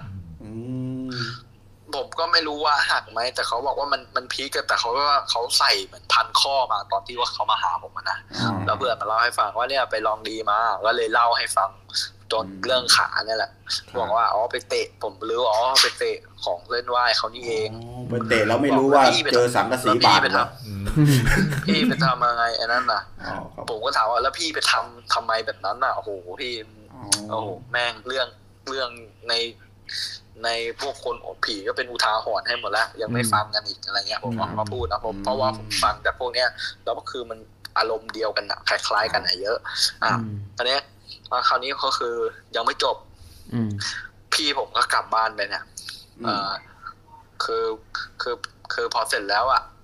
เขาก็เดินกลับบ้านระหว่างที่ว่าเขาไปหาหมอเสร็จอ่ะเขากลับบ้านอ่ะเขาก็เหมือนว่าเขาไปอยู่ที่บ้านอ่ะเหมือนว่าพอละเขานอนอยู่ทุกๆตีหนึ่งครึ่งเนี่ยเขาจะได้ยินเสียงเหมือนมีคนมากวนครับเสียงเด็กอ่ะเหมือนได้ยินเสียงเด็กหัวเราะอะไรทำนองเนี้ยแล้วก็บอกว่าเล่นด้วยกันไหมเงี้ยแล้วก็หัวเราะก็คือหลอนไปเลยเขาก็คิดว่าเขาฝันหรือเปล่าครับเพราะว่าคืนแรกอ่ะเขาบอกว่ายังไม่ได้เอะใจอะไรคืนแรกแต่คือผ่านมาสักอาทิตย์หนึ่งอ่ะเขาเริ่มแบบไม่ใช่แล้วเพราะว่าดูแล้วอ่ะมันอาทิตย์หนึ่งแล้วเขาก็นอนไม่หลับแบบมันลึกกับหนึ่งอาทิตย์เพราะว่าตีหนึ่งอ่ะเหมือน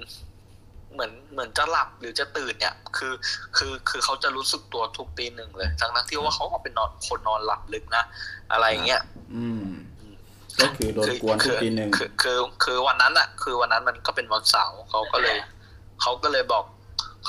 กว่าเขาก็รอคุยกับเพื่อนว่าเอ้ยมึงมานั่งบ้านกูหน่อยวันนี้กูจะไม่นอนกูได้ยินทุกตีหนึ่งเลยกูไม่ไหวแล้วอะไรเงี้ยเขาก็บอกอย่างเงี้ยเพื่อนก็มาอยู่ด้วยจนกระทั่งก็จะถึงเวลาละมันเที่ยงคืน50แล้วจะตีหนึ่งแล้วเลยลองดูเวลาไปเรื่อยๆพอมันผ่านตีหนึ่งไปปุ๊บเนี่ยพี่มันก็ผ่านไป1นาทีเพื่อนก็บอกเอ้ยคงไม่มีอะไรแล้วมั้งป่ะกูจะกลับแล้วมันตีหนึ่งแล้วอะไรเงี้ยสักพักพอเพื่อนลุกขึ้นกำลังจะบอกว่ากำลังจะกลับเนี่ยไฟดับพึบเลยเพื่อนทุกคนที่มาด้วยกันเนี่ยตะโกนแล้วโอ้ยไอ้เหี้ยอะไรเงี้ยคือแบบเขาตกแต่พูดพร้อมกันเป็นเสียงเดียวคือมันไฟดับเลยแบบพึบอ่ะแบบพึบเลยเขามาเล่าให้ผมฟังกันนะคราวนี้เขาก็บอกว่านี่ไงเจอดีเขาแล้วไงอะไรเงี้ยก็คือก็ได้ยินเสียงคนหัวเราะในบ้านไม่ใช่เสียงของเพื่อนเลยได้ยินเสียงเหมือนมาจากทางชั้นสองเลยได้ยินทุกคนได้ยินกันหมดเลยไม่ใช่ใครทำเสียงใช่ไหมไม่มีใครทำเสียงเพราะทุกคนได้ยินกันหมดเสียงเงียบกิ๊บทุกคนเงียบแล้วก็ฟังเสียงดูอ่ะแล้วพอหลังจากนั้นอ่ะรุ่นพี่ผมไม่นอนบ้านอีกเลยพอเจอดีก็เลยไปเขาก็เลยไปหาพระเนี่ยให้หลวงพ่อช่วยว่าหลวงพ่อยังไม่ถึงเจอหลวงพ่อครั้งแรกกับหลวงแม่ยังไม่ได้พูดเลยหลวงพ่อทักเลยแบบว่าไปทำอะไรเขาไว้เนี่ยเขามาตามนะรู้เปล่า อย่างเงี้ยเขาก็เลยบอกว่าขอขมาบอกทีหลังผมจะไม่ทำนะครับเพราะว่าไปเล่นพิเรนไว้ด้วยความที่ตัวเองไม่เชื่ออันเนี้ยเขาก็เลยมาเล่าให้ผมฟังครับเรื่องมันก็มีอยู่ประมาณนี้โอเคโอ้โหก็ต้องบอกไว้ก่อนเนาะอย่าไปหาทำนะเรื่องแบบนี้นะครับอย่างน้อยคือให้คิดว่าจริงๆแล้วสิ่งที่เขาบูชาไว้หรืออะไรเงี้ยมันก็เป็นเขาเรียกว่าแบบเป็นความเชื่อของแต่ละคนใช่ไหมครับ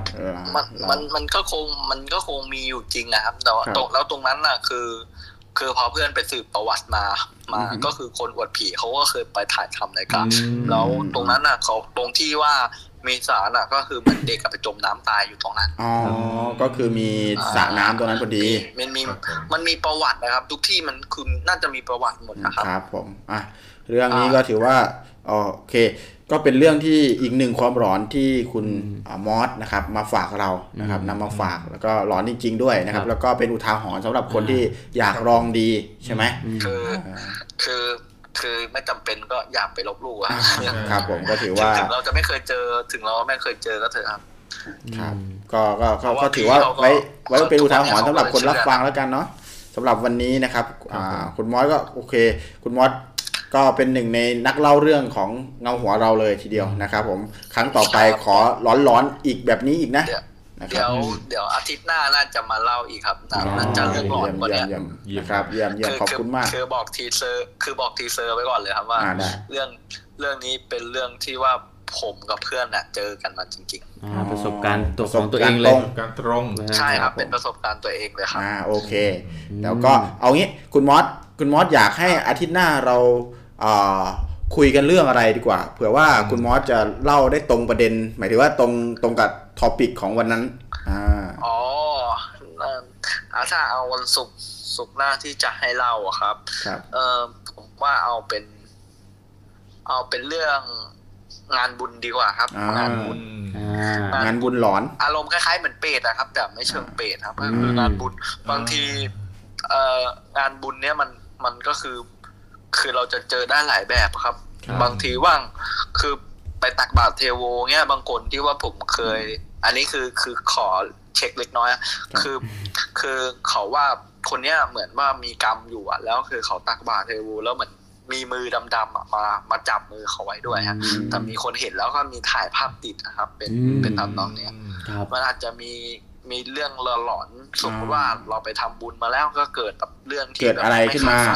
ก็คือเอฟเฟกต์จากการทำบุญมีอะไรบ้างนะครับก็ใช่ครับโอเคก็เดี๋ยวเราจะพิจารณาว่ามันจะกลายเป็นท็อปิกของวิกหน้าหรือเปล่านะครับอันนี้คือเราขอความคิดเห็นจากคุณมอสเนาะได้ก็เดี๋ยววิกหน้าเจอกันนะครับอย่าไปติดงานอีกนะหลายอาทิตย์เลยไม่เจอกันเลยนะครับคิดถึงได้ครั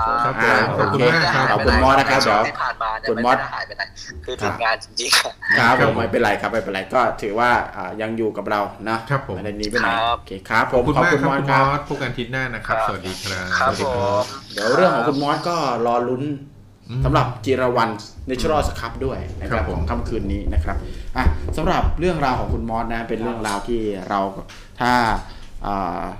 พูดง่ายๆก็คือเป็นความอยากลองดีของคนที่ไม่เชื่อคนที่ไม่เชื่อพออยากลองดีก็ไปลองดีบ้านล้างอะไรเงี้ยเป็นเราเห็นเป็นประจำนะครับแต่ว่าถึงขนาดที่ทำลายข้าวของที่นั่นเนี่ยก็ถือว่าเป็นสิ่งที่ไม่เหมาะสมอยู่แล้วพูดง่ายๆก็คือต่อให้คุณไม่กลัวแค่ไหนก็ตามแต่ก็ไม่ควรที่จะไปทำลายข้าวของเนาะเราไปบุกลุกบ้านเขาแล้วอย่าไปทำลายข้าวของในบ้านเขาเขาไม่โกรธก็แปลกไปแล้วใช่ก็ถือว่าเป็นเรื่องหนึ่งที่คุณมอสเอามาแชร์ในค่ำคืนวันนี้ก็เป็นอุทาหรณ์ของใครหลายคนที่ไม่เชื่อก็อย่าไปลองดีละกันนะครับก็อย่างน้อยก็คือก็ไปเตะของเนี่ยก็ระวังจะเป็นจะสังกะสีจะบาดเอาหรือว่าเดินวิ่งไม่ได้เปอร์เซ็นต์เอ็นขาดหรือเปล่านั่นเองนะครับต้อง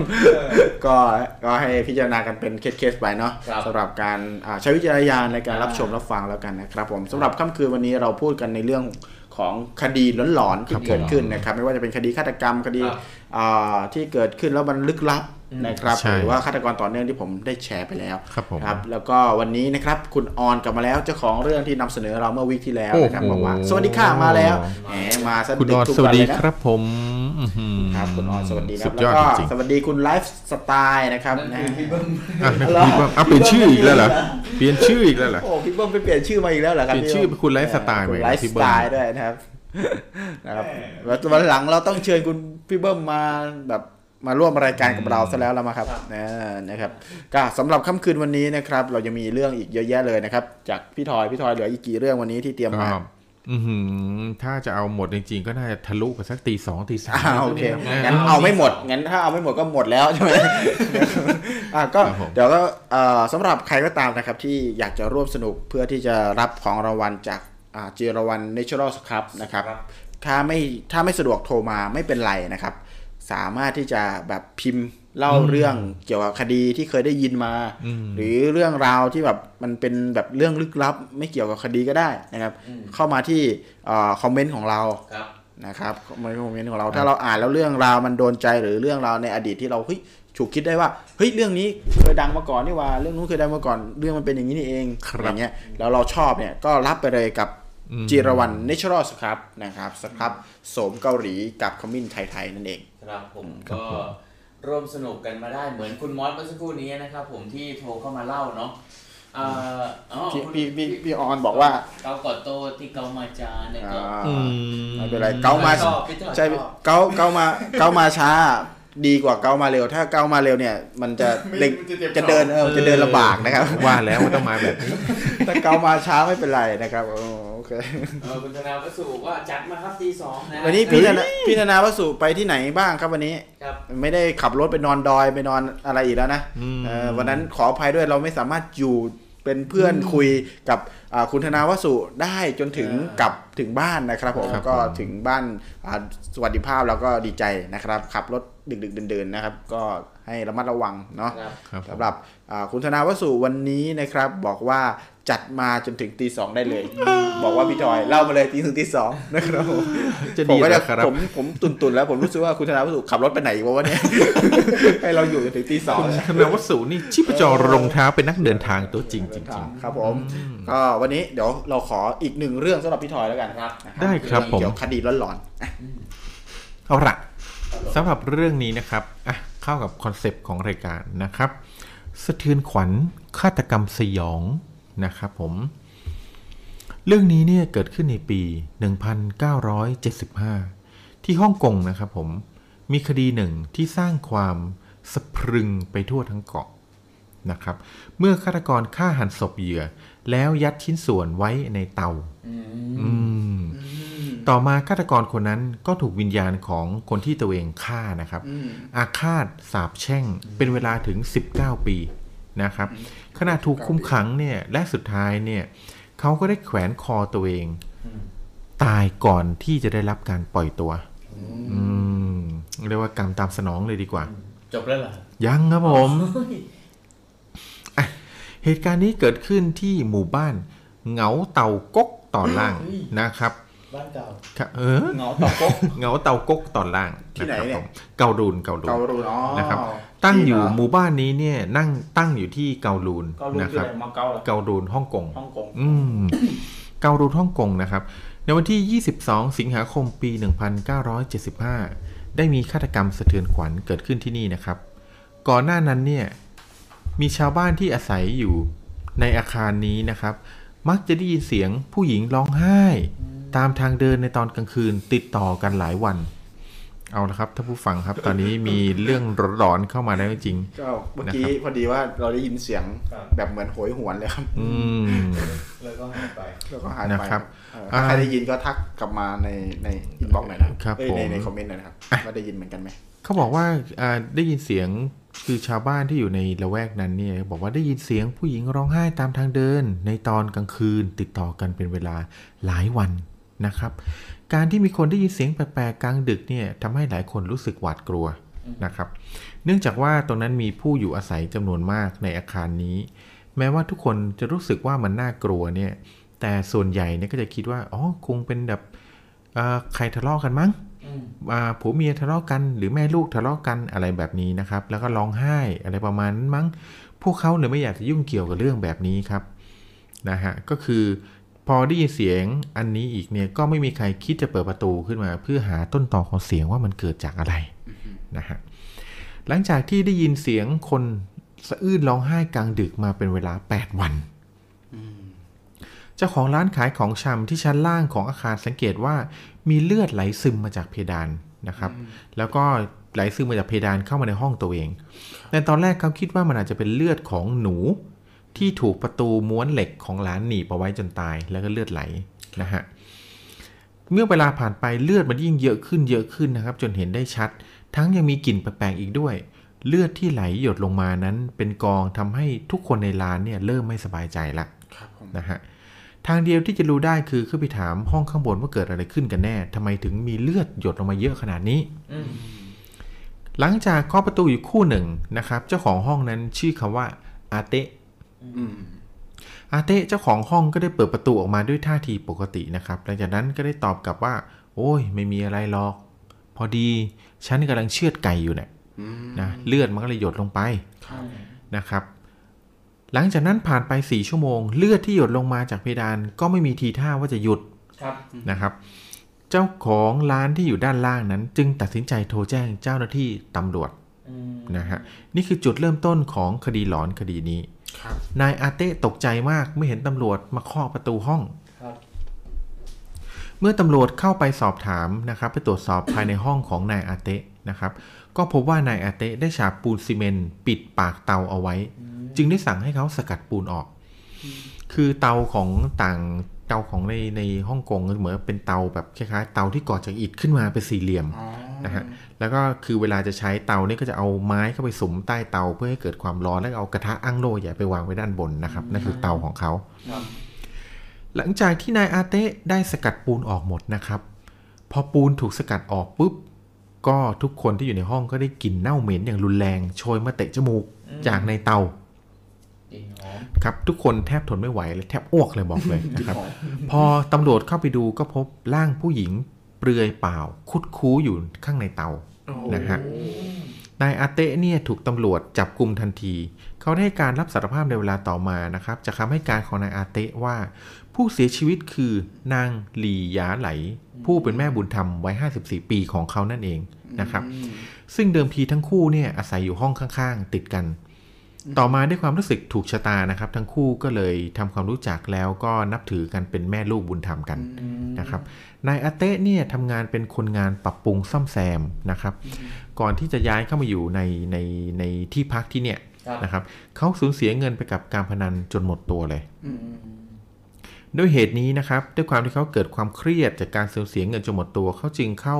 รับการรักษาที่โรงพยาบาลจิตเวชแห่งหนึ่ง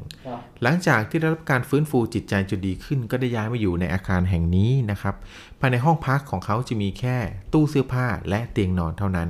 นะครับก่อนหน้าที่เขาจะลงมือก่อเหตุเนี่ยเขาเพิ่งจะเข้าทำงานเป็นพนักงานขายในบริษัทแห่งหนึ่งนะฮะต่อมาพี่สาวของนางหลีแม่บุญธรรมของเขานะครับก็เพิ่งจะฆ่าตัวตายด้วยการแขวนคอตายในห้องพักนะครับที่อาศัยอยู่ด้วยกันโดยไม่ทราบสาเหตุ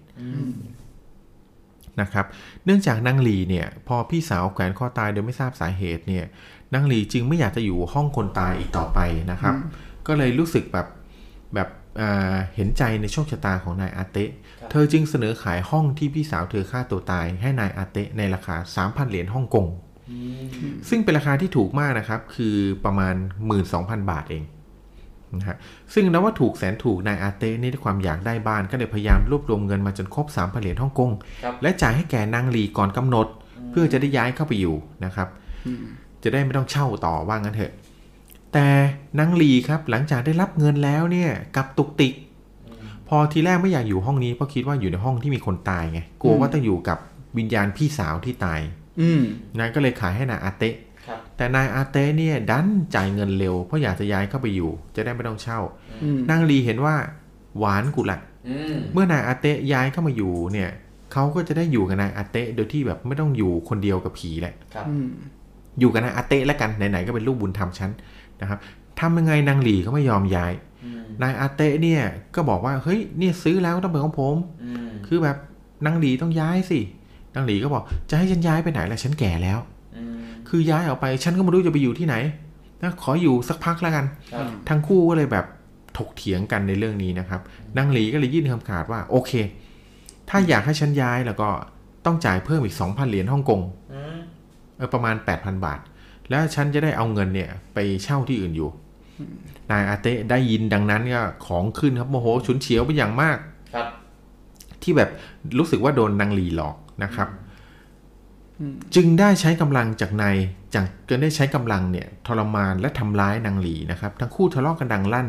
ในวันนั้นเนี่ยเพื่อนบ้านก็เข้าใจว่าเป็นคนทะเลาะกันธรรมดาก็เลยไม่ได้คิดอะไรมากจนสุดท้ายเนี่ยเสียงนางลีก็เงียบไปทั้งคู่คือในบุคคลในแถวนั้นก็เลยคิดว่าคงตกลงกันได้แล้ว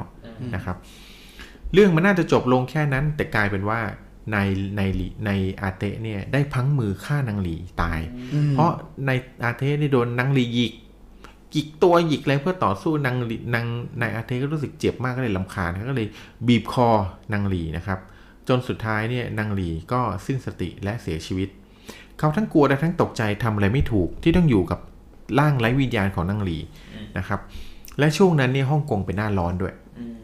นะครับเป็นช่วงหน้าร้อนด้วยอากาศร้อนอบอ้าวทำให้ศพนางหลีเนี่ยเริ่มส่งกลิ่นเหม็นในวันถัดมานะครับ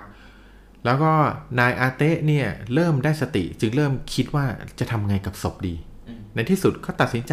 นำร่างของนางหลีเนี่ยไปอัดไว้ในเตาแล้วโบกปูนทับหลังจากนั้นเนี่ยครับเขาก็ได้ไป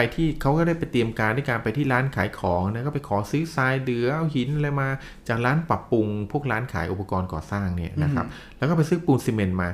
หลังจากนั้นเนี่ยเขาก็คือศพนางหลีที่เขายัดไว้ในเตาเนี่ยก็เพื่อแบบเหมือนกันหลีกหนีแบบไม่อยากให้คนรู้อะไรเงี้ยเอาไปซ่อนไว้ในเตาก่อนเขาก็ได้แค่ศพนางหลีออกมาแล้วก็เริ่มหั่นศพนางหลีเป็นชิ้นๆนะครับก็คงทุกท่านคงจะรู้แล้วนะว่าเลือดที่ไหลลงไปข้างล่างเนี่ยก็คือเป็นเลือดที่มาจากศพนางหลีนั่นเองเขาก็ได้หั่นแขนหั่นแล้วพวกนี้ไปปุ๊บเสร็จปุ๊บก็ได้เอาศพทั้งหมดเนี่ยนะครับไปโยนใส่ไว้ในเตาแล้วได้คิดเอาเองว่ากลิ่นมันเหม็นเน่ามากเลยเนี่ยทำยังไงดีก็เลยไปเอามะนาวนะครับบีบไปที่ศพเพื่อให้แบบเหมือนกันดับกลิ่นนะครับหลังจากนั้นเนี่ยก็คือพอศพอยู่ในเตาก็ยังมีเลือดซึมมีอะไรพวกนี้ออกมานะอาเต้ก็เลยเอาผสมปูนผสมอะไรเพื่อเทลงไปในเตานะครับเพื่อกะว่าจะปิดเตานั้นเอาไว้เนี่ยเพื่อไม่ให้ศพนางหลีโดนใครพบเห็นนะครับแต่สุดท้ายเนี่ยตำรวจก็ได้มาพบเข้าซะก่อนจากการสอบปากคำและชันสูตรพลิกศพพบว่านางหลีเนี่ยน่าจะเสียชีวิตในวันที่16สิงหา1975สอดคล้องคำให้การของเพื่อนบ้านที่ว่าหลังจากพี่สาวนางหลีเสียชีวิตเธอก็อาศัยอยู่ในห้องพักโดยลำพังนะครับนางหลีมักเก็บตัวอยู่ในความเงียบในห้องพักโดยไม่สุงสิงกับใครจึงทำให้ไม่มีใครรู้สึกผิดปกติที่นางหลีหายไปนะครับผมแต่หลังจากนั้นไม่กี่วันถัดมานะครับช่วงกลางดึกเริ่มมีคนได้ยินเสียงผู้หญิงร้องไห้สะอึกสะอื้นจากตรงทางเดินนะครับเสียงนั้นมาช่างเล็กแหลมกรีดไปถึงหัวใจชวนให้สยดสยองยิ่งนักและในวันที่ได้ยินเสียงเล็กแหลมร้องไห้นั้นก็เป็นวันที่นางหลีเนี่ยได้เสียชีวิตไปแล้วด้วยนะครับส่วนนายอาเตะเนี่ยก็ยังใช้ชีวิตตามปกติหลังจากฆ่านางหลีแล้วก็ยังออกไปทำงานทุกวันนะครับแถมยังมีการแบบชวนเพื่อนมาแบบนั่งกินเหล้าที่บ้านด้วยนั่งกินได้ไงรุมเหม็นขนาดนั้นก็อาจจะแบบปกติมั้งนะครับนายอาเต้เนี่ยก็ได้ยอมรับว่าเขาโมโหมากที่นางหลีเนี่ยโกงเขานะครับเขาเลยลงมือพังมือฆ่านางหลีตายจากการประเมินเบื้องต้นของจิตแพทย์พบว่าเขามีอาการย้ำคิดย้ำทำและมักควบคุมอารมณ์ตัวเองไม่อยู่นะครับแต่หลังจากการทดสอบ4ครั้งเนี่ยปรากฏว่าสภาพจิตใจเขาเนี่ยที่ไม่ปกติแต่ก็ยังไม่ได้เข้าขั้นคนบ้าก็ยังเป็นคนปกติอยู่นะครับในการขึ้นให้การในชั้นศาลนายอาเต้เนี่ยได้พยายามอ้างถึงการรักษาโรคจิตของตัวเองเนี่ยถึงอ้างศาลถึง3รอบเพื่อให้ตัวเองไม่ต้องโดนโทษประหารนะครับถึงแม้ว่าเขาจะอ้างเนี่ยแต่ศาลก็ตัดสินว่าเขาเนี่ยไม่ใช่คนที่มีปัญหาทางจิตอยู่ดีในที่สุดเขาก็ต้องได้รับโทษของเขานะครับโดยการจำคุกนะครับนายอาเตะเนี่ยหลังจากที่จำคุกเนี่ยศาลสั่งจำคุกเขาเป็นเวลา40ปีนะครับแต่หลังจากที่เขาได้จำคุกไป19ปีศาลเห็นว่าการอยู่ในคุกของเขาเนี่ยประพฤติตัวดีก็เลยจะตั้งใจให้เขาออกมาจากคุกก่อนกำหนดนะครับพอเขาอยู่ในคุกเป็นเวลา19ปีนั้นเนี่ยเพื่อนนักโทษก็บอกว่าคือตลอดเวลาที่เขาอยู่ในคุกเนี่ยนายอาเต้จะมีอาการเหมือนกับคนบ้าเขาก็จะบอกเขาจะตะโกนอยู่คนเดียวว่าออกไปอย่าเข้ามากลัวแล้วพอแล้วไม่เอาแล้วอย่าทำร้ายผมเลยมักจะเป็นอย่างนี้แทบทุกคืนนะครับซึ่งไม่มีใครรู้ว่าเขาพูดคุยกับใครหรือเห็นอะไรในขณะที่เขามีอาการคลุ้มคลั่ง นะครับก็เลยมีคนคิดว่าอาจจะเป็นเพราะเขาเห็นวิญญาณของนางหลีหยาไหลมาปรากฏตัวให้เห็นเพื่อมาทวงความยุติธรรมนั่นเองนะครับสุดท้ายแล้วนะครับมีอยู่วันหนึ่งที่นายหลีหยาไหลเนี่ยไปทำความสะอาดห้องน้ำในคุกในเวรที่ทำความสะอาดห้องน้ำสุดท้ายแล้วเขาก็ไม่ได้ออกมาจากห้องน้ำอีกเลยเพื่อนไปตามก็พบว่านายอาเตะเนี่ยได้ผูกคอตายไปเรียบร้อยนะครับผูกคอตายหนีความกลัวไปเรียบร้อยทั้งที่วันพรุ่งนี้เนี่ยจะเป็นวันที่ศาลกำลังมีคำสั่งลงมาให้เขาเป็นอิสระจากการจำคุกได้แล้วแต่เขาไม่รู้เรื่องนี้นะครับแต่เขาชิงฆ่าตัวตายไปก่อนนะครับคราวนี้ย้อนมาดูทางด้านห้องที่เกิดคดีนี้บ้างนะครับหลังจากนายอาเต้ถูกจับกลุ่มเนี่ยก็มีคนเห็นวิญญาณของนางหลี่เนี่ยนะครับปรากฏตัวขึ้นกลางดึกพร้อมเสียงร้องไห้ค่ำครวญบางครั้งได้ยินเสียงเกลี้ยกล่อมคล้ายกับคับแค้นใจสร้างความหวาดกลัวให้กับผู้ที่อาศัยอยู่ในตึกเป็นอย่างมากหลังนายอาเต้นะครับเสียชีวิตไปราว1 ปีห้องได้ถูกเปลี่ยนมือให้สามีภรรยาคู่หนึ่งซึ่งมีลูกเล็กๆวัย6 เดือนนะครับโดยคนเช่าเนี่ยก็ทราบประวัติอยู่แล้วว่าห้องนี้เคยเกิดอะไรขึ้นนะครับแต่ก็ย้ายเข้ามาอยู่เพราะราคาถูกมากนะครับหลังจากย้ายเข้ามาอยู่ได้ไม่นานคนที่เป็นสามีก็ล้มป่วยด้วยอาการปอดบวมนะครับส่วนลูกชายวัย6 เดือนเนี่ยก็มักจะตื่นขึ้นมาร้องไห้ในเวลาเที่ยงคืนของทุกคืนเป็นอย่างนี้ทุกคืนไม่เคยขาดสักวันหนึ่งนะครับทำให้พวกเขาเชื่อว่าวิญญาณของนางหลีเนี่ยยังคงวนเวียนอยู่ในห้องนี้ไม่ไปไหนนะครับหลังจากอาศัยอยู่ได้สักพักครอบครัวนี้ก็ทนไม่ไหวเนื่องจากความหวาดกลัวจากวิญญาณของนางหลีที่ต้องเผชิญอยู่ทุกวันจึงได้ตัดสินใจย้ายออกไปจากห้องพักนี้นะครับและห้องนี้ก็ได้กลายเป็นห้องปิดล้างจนถึงทุกวันนี้ก็ยังไม่มีใครกล้าเข้าไปพักเหมือนเดิมนะครับนี่ก็เป็นเรื่องของวิญญาณของนางหลีที่โดนฆาตกรรมในห้องนี้เอามาฝากในค่ำคืนนี้ครับผมก่อนจะอย่างนี้ไอห้องนี้ก็มีประวัติอยู่แล้วใช่ไหมก็มีประวัติอยู่แล้วครับคือพี่สาวนางหลีแขวนคอตายก็เหมือนกับว่าห้องนี้นี่กลายเป็นห้องที่มีคนตายถึง2 คนอยู่ในห้องมันเป็นเจ้าของห้องเลยใช่ถูกต้องครับผมก็เป็นเรื่องราวที่ควบคู่กับคดีการปีคดีเกิดขึ้นแล้วก็มีตอนจบที่นะไม่มีใครอยู่เลยแต่ว่าสุดท้ายก็ห้องก็ยังคงแบบมีความหลอนซ่อนอยู่เหมือนเดิมแต่ไม่เข้าใจว่าทำไมถึงมันยังคงความคุณที่เป็นคุณเจ้าของห้องนะครับผู้หญิงนางหลีทำไมยังถึงแบบขนาดคนที่เป็นฆาตกรตายแล้วยังอยู่ต่อคิดว่าด้วยความแบบวิญญาณเขาแบบยังวนเวียนตรงนั้นอาจจะเป็นอย่างที่บอกว่าคือวิญญาณของคนที่ถูกฆาตกรรมไงฮะคือถูกฆาตกรรมเนี่ยวิญญาณเขาอาจจะยังมีห่วงหรือมีอะไรอยู่เงี้ยหรืออาจจะยังไม่หมดวาระที่เขาต้องตายแต่โดนพรากวิญญาณไปก่อนเขาเรียนต้องวนเวียนอยู่ตรงนั้นจนกว่าจะหมดอายุไขอะไรประมาณอย่างนี้ผมเข้าใจเองนะน่าจะเป็นสาเหตุประมาณนี้เป็นเรื่องราวที่พี่ทอยหยิบมาฝากนะฮะครับผมก็เข้ากับท็อปปิกของเราแน่นอนที่หลอนคุณไลฟ์สไตล์พี่เบิ้มครูเงาหัวเบิ้มของเราเนี่ยเงาหัวเบิ้มบ้านบึ้มของเราบอกว่าผมมีเพื่อนคนหนึ่งไปนอนต่างถิ่นแล้วกลางดึกเนี่ยได้ยินเสียงเหมือนมีดคัตเตอร์กรอกแกกกรอกแกกเพื่อนผมตะโกนว่าตะโกนว่าต่างๆนานามึงเนี่ยจริงออกมาเลยมึงหามาบอกมาหาเอ้ยมาทำกูหน่อยนะจริงๆมึงทำกูหน่อยนะคือหมายถึงว่าอยากมีเรื่องเข้ามาเลยแล้วประมาณนี้ถึงคัตเตอร์ขู่แล้วกล้าฟันหรือเปล่าประมาณนี้มั้งตื่นเช้ามาไตน่าจะเป็นมุกถ้าอ่านแล้วตื่นเช้ามาไตของเพื่อนผมหายไปเพื่อนผมบอกว่าพี่ตัวเนี้ยผีตัวเนี้ยชอบมาตอนนอนหลับผมเลยตั้งชื่อเพื่อนผมว่าอีไตเอาพี่เอาไปเลยพี่เบิ้มเอาไปเลยครับไม่ต้องตัดสินละเอาไปเลยคุณเล่นแล้วไม่ให้โอ้ยมาเล่นมุกกับเราทั้งเขียนผิดตั้งพี่เบิ้มต้องตั้งใจนิดนึงนะพี่เบิ้มต้องตั้งใจพิมพ์นิดนึงนะครับผมเพราะว่าตอนนี้เราคนอ่านก็แบบเบอร์หมดแล้วเหมือนกันนะครับผมก็เป็นเรื่องที่พี่ทอยนำมาฝากในค่ำคืนวันนี้สำหรับเรื่องคดีสยองหลอนสุดๆครับผมชื่อเรื่องอีไตมันไม่ใช่อีไตครับผมเรื่องอะไรพี่เรียกว่าคดีในห้องหลอนดีกว่าคดีในห้องหลอนนะครับโดย เกิดขึ้นที่เกาลูนเกาลูนที่อยู่เกาหลีใช่เกาลูนที่อยู่ฮ่องกงเกาลูนที่อยู่เกาหลีครับผมที่ชอบกินเกาเหลาใช่นะครับผมสำหรับค่ำคืนนี้นะครับผมมีเรื่องเล่าอีกเรื่องนึงนะครับแต่เป็นเรื่องที่เป็นคดีที่ไม่ใช่คดีงงไหมคดีที่ไม่ใช่คดีคดีเนี่ยความหมายของคดีเนี่ยมันเกิดคือเมื่อมีคนกระทำผิดใช่ไหมถูกต้องมีการจับได้แล้วก็เกิดเป็นเรื่องที่มีการตัดสินขึ้นมาแล้วมีเหตุการณ์ที่แบบว่าไม่ดีเกิดขึ้นนะครับก็เกิดเป็นคดีอะไรอย่างเงี้ยนะครับ ผมไปเจอเรื่องนึงมาซึ่งเป็นเรื่องที่โบราณแล้วกันนะครับ เป็นเรื่องเก่าๆนะครับในอดีตซึ่งยังไม่ถูกระบุว่าเป็นคดีแต่เราเห็นแล้วมันก็น่าจะเป็นคดีได้อยู่นะครับซึ่งเกี่ยวพันกับเรื่องที่เราเคยเล่ามาใน EP ก่อนๆหน้านี้ครับผมก็เป็นเรื่องที่ถูกทำให้ชอบทำในสมัยโบราณแล้วก็มีเรื่องที่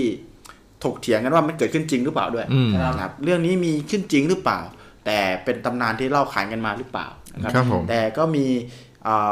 ชาวเขาเรียกว่านักสำรวจชาวฮอลันดาเนี่ยนะครับระบุว่าเป็นเรื่องจริงที่เกิดขึ้นในบ้านเรานี่ครับผมนะครับผมเรื่องนี้นะครับพอผมพูดขึ้นมาทุกคนจะร้องอ๋อแอ๊ะอ๋อแอ๊ะนะครับยากนะออกเสียงยากหน่อยอ๋อนะครับก็คือพูดถึงเรื่องเคยที่พี่ทอยเคยพูดถึงเรื่องอินจันมั่นคงอ๋ออ๋อแอ๊ะอ๋อแอ๊ะอ๋อแอ๊ะอ๋อแอ๊ะนะครับอ่ะทุกคนนะครับที่อยู่ในไลฟ์ของเราอ๋อแอ๊ะอ๋อแอ๊ะหน่อยก็คือเรื่องอินจันมั่นคงเนี่ยคือพูดง่ายๆเนี่ยมันเป็นเขาเรียกว่าเป็นเรื่องเล่าที่มีการถกเถียงกันว่าเป็นเรื่องจริงนะครับเราก็ไม่ใช่แค่ประเทศเราด้วยนะครับภูมิภาคของเราเนี่ยค่อนข้างที่จะเป็นภูมิภาคที่มีความเชื่อเรื่องนี้นะครับที่ผมบอกว่าเป็นคดีที่ไม่เหมือนคดีที่ไม่ใช่คดีเพราะว่ามันถูกทำให้เป็นเรื่องที่เป็นวัฒนธรรมครับผมที่กลายเป็นเรื่องดีงามนะครับในสมัยเก่านะครับต้องบอกก่อนนะครับเรื่องนี้เป็นเรื่องที่มีคนถกเถียงกันมาแล้วก็ระบุว่าอาจจะไม่เกิดขึ้นในยุคของรัตนโกสินทร์ของในช่วงที่เป็นรัตนโกสินทร์แต่ว่าหลายคนก็บอกว่ามีเกิดขึ้นในช่วงแบบรัชกาลที่4อะไรอย่างเงี้ยนะครับซึ่งเป็นข้อถกเถียงกันอยู่นะครับซึ่งเป็นจริงหรือเปล่าว่าการสร้างบ้านสร้างเมืองนั้นนะครับมีการแบบต้องหาคนมาเป็นผีเฝ้าเมืองผีเฝ้าเมืองซึ่งเดี๋ยวเรามาเรียนรู้กันหน่อยว่าเรื่องเล่าเหล่านี้นะครับมันเกิดขึ้นยังไงแล้วมีที่มาที่ไปในการเล่าเรื่องยังไงแล้วก็ส่งผลกระทบให้เกิดความหลอนได้ยังไงนะครับครับผมข้อแรกเลยก็คือนะครับประเพณีในการแบบสร้างบ้านสร้างเมืองเนี่ยในสมัยโบราณเนี่ยนะครับด้วยความเชื่อเรื่องศาสนาผีผมเคยเล่าเรื่องศาสนาผีไปแล้วนะครับคือความเชื่อว่าทุกอย่างเนี่ยก็ต้องมีวิญญาณเฝ้านะครับมีวิญญาณคอยเฝ้ามีอะไรคอยเฝ้าเนี่ยก็เลยเกิดเป็นวัฒนธรรมหนึ่งขึ้นมานะครับเป็นวัฒนธรรมร่วมของทางฝั่งนี้เรานี่แหละนะครับไม่ว่าจะเป็นประเทศเพื่อนบ้านหรือประเทศเราเนี่ยใช้แบบเดียวกันมีความเชื่อแบบเดียวกันก็คือเรื่องเวลาที่จะต้องสร้างบ้านสร้างเมืองขึ้นมานะครับครับผมจะต้องตามหาคนที่มาเฝ้านะครับมาเฝ้า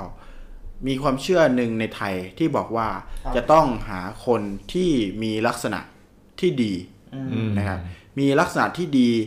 1. อุดมสมบูรณ์ 2. คือเป็นคนที่นับถือน่านับถือนะครับเป็นคนที่อยู่ในสังคมแล้วคนยอมรับแม้จะเป็นไพ่ทาสก็ตามอะไรเงี้ยซึ่งในทุกสังคมไม่ว่าจะเป็นคนที่ต่ำที่สุดในจะมีคนที่เป็นที่ยอมรับอยู่แล้วนะครับเหมือนพี่เป็นธาตุอ่ะพี่ทอยเป็นธาตุแต่ว่าเป็นธาตุที่คนทั้งธาตุทุกคนจะรู้สึกเกรงใจอะไรเงี้ยก็จะมีคือคนที่มีอิทธิพลนะครับเขาจะตามหาคนเหล่านี้เพื่อที่จะมาทำให้เป็นคนเฝ้าหลักเมืองนะครับหลักเมืองต่างๆเนี่ยจะถูกคนเหล่านี้เฝ้าดังนั้นก็เลยเกิดเป็นตำนานที่ชื่อว่าอินจันมั่นคงขึ้นนะครับอินจันมั่นคงเนี่ยเป็นเคสที่เกิดขึ้นในไทยนะที่เขาบอกว่ามันเกิดขึ้นในไทยเพราะว่าเป็นชื่อของคนไทยนะครับครับผมเป็นตัวการันตีว่าคนเหล่านี้คือเป็นตัวแทนของความอุดมสมบูรณ์เป็นตัวแทนของการแบบอยู่เย็นเป็นสุขครับผมเป็นความมั่นคงอย่างหนึ่งนะครับดังนั้นเขาก็เลยในยุคหนึ่งที่เล่ากันมาก็คือทางพระราชาเนี่ยก็จะให้ทหารเนี่ยไปตีคล้องร้องเปล่าเรียกชื่อคน ครับที่ชื่อว่าอินจันมั่นคงนะครับคือเป็นบทพูดเลยว่าอินเอ๋ยจันเอ๋ยอะไรเงี้ยอยู่ไหนอะไรเงี้ยครับใครขานคนนั้นก็จะถูกจับออกมาแล้วก็มาเช็คว่าจริงๆแล้วเป็นคนสมบูรณ์อุดมสมบูรณ์เป็นคนนับหน้าถือตาในวงการในสังคมหรือเปล่าครับผมอะไรเงี้ยนะครับถ้าได้จริงพวกเขาก็เหมือนกับพยายามพอประกันได้ให้รู้สึกว่าภาคภูมิใจในการเสียสละครั้งนี้นะครับดังนั้นเวลาที่เขาจะลงเสาหลักเมืองเนี่ยเขาก็จะผลักคนกลุ่มนี้ลงไปในเสาอินก็อยู่มุมหนึ่งจันก็อยู่มุมหนึ่งมั่นก็อยู่มุมหนึ่งคงก็อยู่มุมหนึ่งแบบอินจันมั่นคงก็4เสาพอดีนะครับ4เสาลงไปก็กลายเป็นผีเฝ้าหลักเมืองอะไรอย่างนี้อันนี้คือเป็นข้อพิสูจน์ของคนเขาเรียกว่าเป็นตำนานแล้วกันเพราะว่ายังถกเถียงอยู่ว่าเป็นเรื่องจริงหรือเปล่าแต่ว่าคนที่เขาเชื่อว่าเป็นเรื่องจริงเนี่ยเขาบอกว่ามีหลักฐานบอกว่าในสมัยรอสี่ยังมีนะครับแต่ที่ชัดเจนว่ามีจุดจริงๆไม่ได้เกิดขึ้นที่ไทยนะครับในช่วงที่เป็นรอช่วงที่รอสี่เนี่ยนะครับในช่วงยุคของรัตนโกสินทร์เขาบอกว่ายังหาหลักฐานไม่เจอแล้วก็เป็นแค่เรื่องเล่าเฉยๆนะครับไม่ใช่เรื่องจริงแต่สิ่งที่เกิดขึ้นจริงในช่วงรอสีเนี่ยคือประเทศเพื่อนบ้านเราก็คือทางเมียนมาทางเมียนมายังคือมีหลักฐานพบว่าการสร้างเมืองของเมียนมายังใช้คนเขาเรียกว่าผลักลงไปในหลุมแล้วก็ฝังเสานะครับซึ่งมีหลักฐานชัดเจนแล้วก็เป็นหลักฐานที่บอกว่าคนที่ถูกฝังเนี่ยเขาบอกว่าเป็นคนที่เอาไว้เฝ้าเมืองดังนั้นคนที่เฝ้าเมืองจะต้องมี4หู4ตาคนที่โดนฝังจะต้องมี4หู4ตาดังนั้นให้ทายว่าเขาฝังใคร4หู4ตาโอ้ยน่ากลัวมากฝังใครฝังผู้หญิงท้องครับผมใช่ถูกต้องนี่คือตอนนั้นอ่ะยุคนั้นเขาบอกว่าเป็นสิ่งที่เขาบันทึกไว้คนพบว่าจริงๆการฝังการย้ายราชธานีของเมียนมาในช่วงนั้นคือมีระบุไว้ชัดเจนว่าฝังคนสี่หูสี่ตาก็คือไปเกณฑ์เอาผู้หญิงท้องมานะครับแล้วเขาตรวจพบว่าวัฒนธรรมประเพณีนี้ตรงกับไทยในยุคของพระเจ้าปราสาททองตอนพระเจ้าปราสาททองเนี่ยมีหลักฐานของชาวฮอลันดาเนี่ยระบุเอาไว้เลยว่าครับผมเขาอ่ะได้ไปพบจริงแล้วว่าไปคุยจริงไปเจอจริงกับผู้หญิงทั้ง46คนที่ถูกเกณฑ์มาเพื่อที่จะสร้างราชธานีสร้างประตูเมืองแล้วก็ถูกฝังลงไปแล้วพอดีว่ามันมีอยู่ประตูเมืองหนึ่งนะครับซึ่งจะมีทั้งหมด8คือเขาจะมี8เสานะครับซึ่งเกณฑ์ผู้หญิง8คนเนี่ยมูฟไปที่ประตูเมืองนี้นะครับในขณะที่คุณที่เขาชื่อวลิตเนี่ยวลิตเนี่ยคือเป็นเขาเรียกน่าจะเป็นมิชชันนารีชาวฮอลันดาที่บันทึกเอาไว้นะครับระบุว่าเขาได้ไปพูดคุยกับทั้ง8คนนะครับแล้วก็มีโอกาสได้คือได้รู้ว่าพอดีว่า8ผู้หญิงท้องเนี่ยนะครับมี4คนที่คลอดนะครับที่คลอดคลอดในช่วงที่กำลังจะทำพิธีกรรมนะครับคลอดก่อนเขาบอกว่ามีทั้งคลอดที่แบบว่าคลอดด้วยความตื่นเต้นแล้วคลอดที่แบบตรงจงใจที่จะแบบไม่ลงไปนั่นนะทำให้เขาคลอดก่อนทำให้เขาบางคนเสียชีวิตบางคนลูกเสียชีวิตเพราะมีการเบ่งมีการทำให้แท้งอ่ะพูดง่ายๆคือมีการทำตัวเองให้แท้งนะครับจึงเหลือผู้หญิงอยู่เพียงแค่4คนที่มีความเขาเรียกว่ามีความภูมิใจในการทำแบบนั้นนะครับซึ่งผู้หญิง4คนที่คลอดลูกก่อนกำหนดนะครับตอนแรกอ่ะยังไม่เกิดประเพณียังไม่เคยเกิดเหตุการณ์นี้เกิดขึ้นคือเป็นแบบนี้ขึ้นมาแต่ทำให้แบบหมายถึงว่าทีมงานที่ทำงานจัดงานนี้ขึ้นมาเนี่ยอีเวนต์ออร์แกไนเซอร์คนเนี้ยฝันเนี่ยก็บอกว่าจริงๆถึงแม้จะคลอดเนี่ยก็ต้องลงไปฝังนะหรืออะไรประมาณเนี้ยนะครับแต่เขาบอกว่าจากประวัติเนี่ยบอกว่าวิชลีคนนี้บอกว่ามีพญาท่านหนึ่งนะชื่อออกพญาจักรีเนี่ยนะครับมาร้องขอว่าให้ทั้ง4คนเนี่ยคือฝังไปก็ไม่ได้4หู4ตาคือมันจำนวนเยอะแล้วหลุมมันก็ไม่พออะไรประมาณนี้นะครับซึ่งก็เลยทำให้ทั้ง4คนเนี่ยรอดแล้วก็4คนที่ยังท้องอยู่ก็ต้องประจำ เสาละคนเป็นประเพณีที่ในยุคนั้นบอกว่าโดนบันทึกไว้ว่ามีผู้หญิงทั้งหมด64 คนนะครับที่ถูกเป็นพิธีกรรมนี้ขึ้นมาสร้างเป็นพิธีกรรมนี้ขึ้นมาแล้วก็มีประวัติอย่างแชทเป็นประวัติที่เรารู้สึกว่าที่ผมรู้สึกว่าเป็นคดีที่ไม่ใช่คดีอ่ะมันถูกแอปพูฟว่าเป็นสิ่งที่ชอบทำแล้ว อะไรเงี้ยซึ่งเป็นเรื่องที่น่าสลดมากคือมิชชันนารีท่านนี้พูดถึงเขาเรียกว่าบันทึกเอาไว้ว่าเป็นเรื่องที่น่าสลดใจมากแล้วเป็นพิธีกรรมที่เกิดในดินแดนสยามเนี่ยในดินแดนนี้ในดินแดนอยุธยาหรืออะไรสักอย่างที่เขาระบุเอาไว้ซึ่งมีคนออกมาว่าไม่จริงด้วยนะมีนะว่าออกมายังถกเถียงกันอยู่แล้วซึ่งหลักฐานเนี่ยเขาเป็นหลักฐานที่มิชลินในยุคนั้นเขียนเอาไว้แล้วก็เขียนเอาไว้ถึงความภาคภูมิใจของคนลงไปด้วยแล้วก็พูดถึงว่าเป็นพิธีที่เป็นกุศลเป็นพิธีที่เขาเรียกว่าดีงามนะครับที่คนในยุคนั้นก็รู้สึกแบบเขาเรียกว่ายินดีเห็นงามตามยินดีเห็นงามแต่ในขณะที่วิชลีคนนี้รู้สึกสลดใจมากๆเหมือนอยู่ในกลุ่มคนที่เขายิ้มกับการตายแต่ว่าคนนี้ดูรู้สึกเศร้าส้อยสลดมากๆอะไรเงี้ยแล้วก็เลยเขียนเรื่องนี้ขึ้นมานะครับก็เป็นเรื่องที่เป็นตำนานที่เราได้ยินมาถึงทุกวันนี้นะครับจนมีคนเอาไปทำละครทำหนังกันเยอะแยะมากมายแต่สิ่งหนึ่งที่ผลพวงของความเชื่อนี้ผลพวงของความเชื่อนี้เกิดเป็นเรื่องหลอนนะครับของคนไทยที่สืบต่อกันมายาวนานเลยก็คือ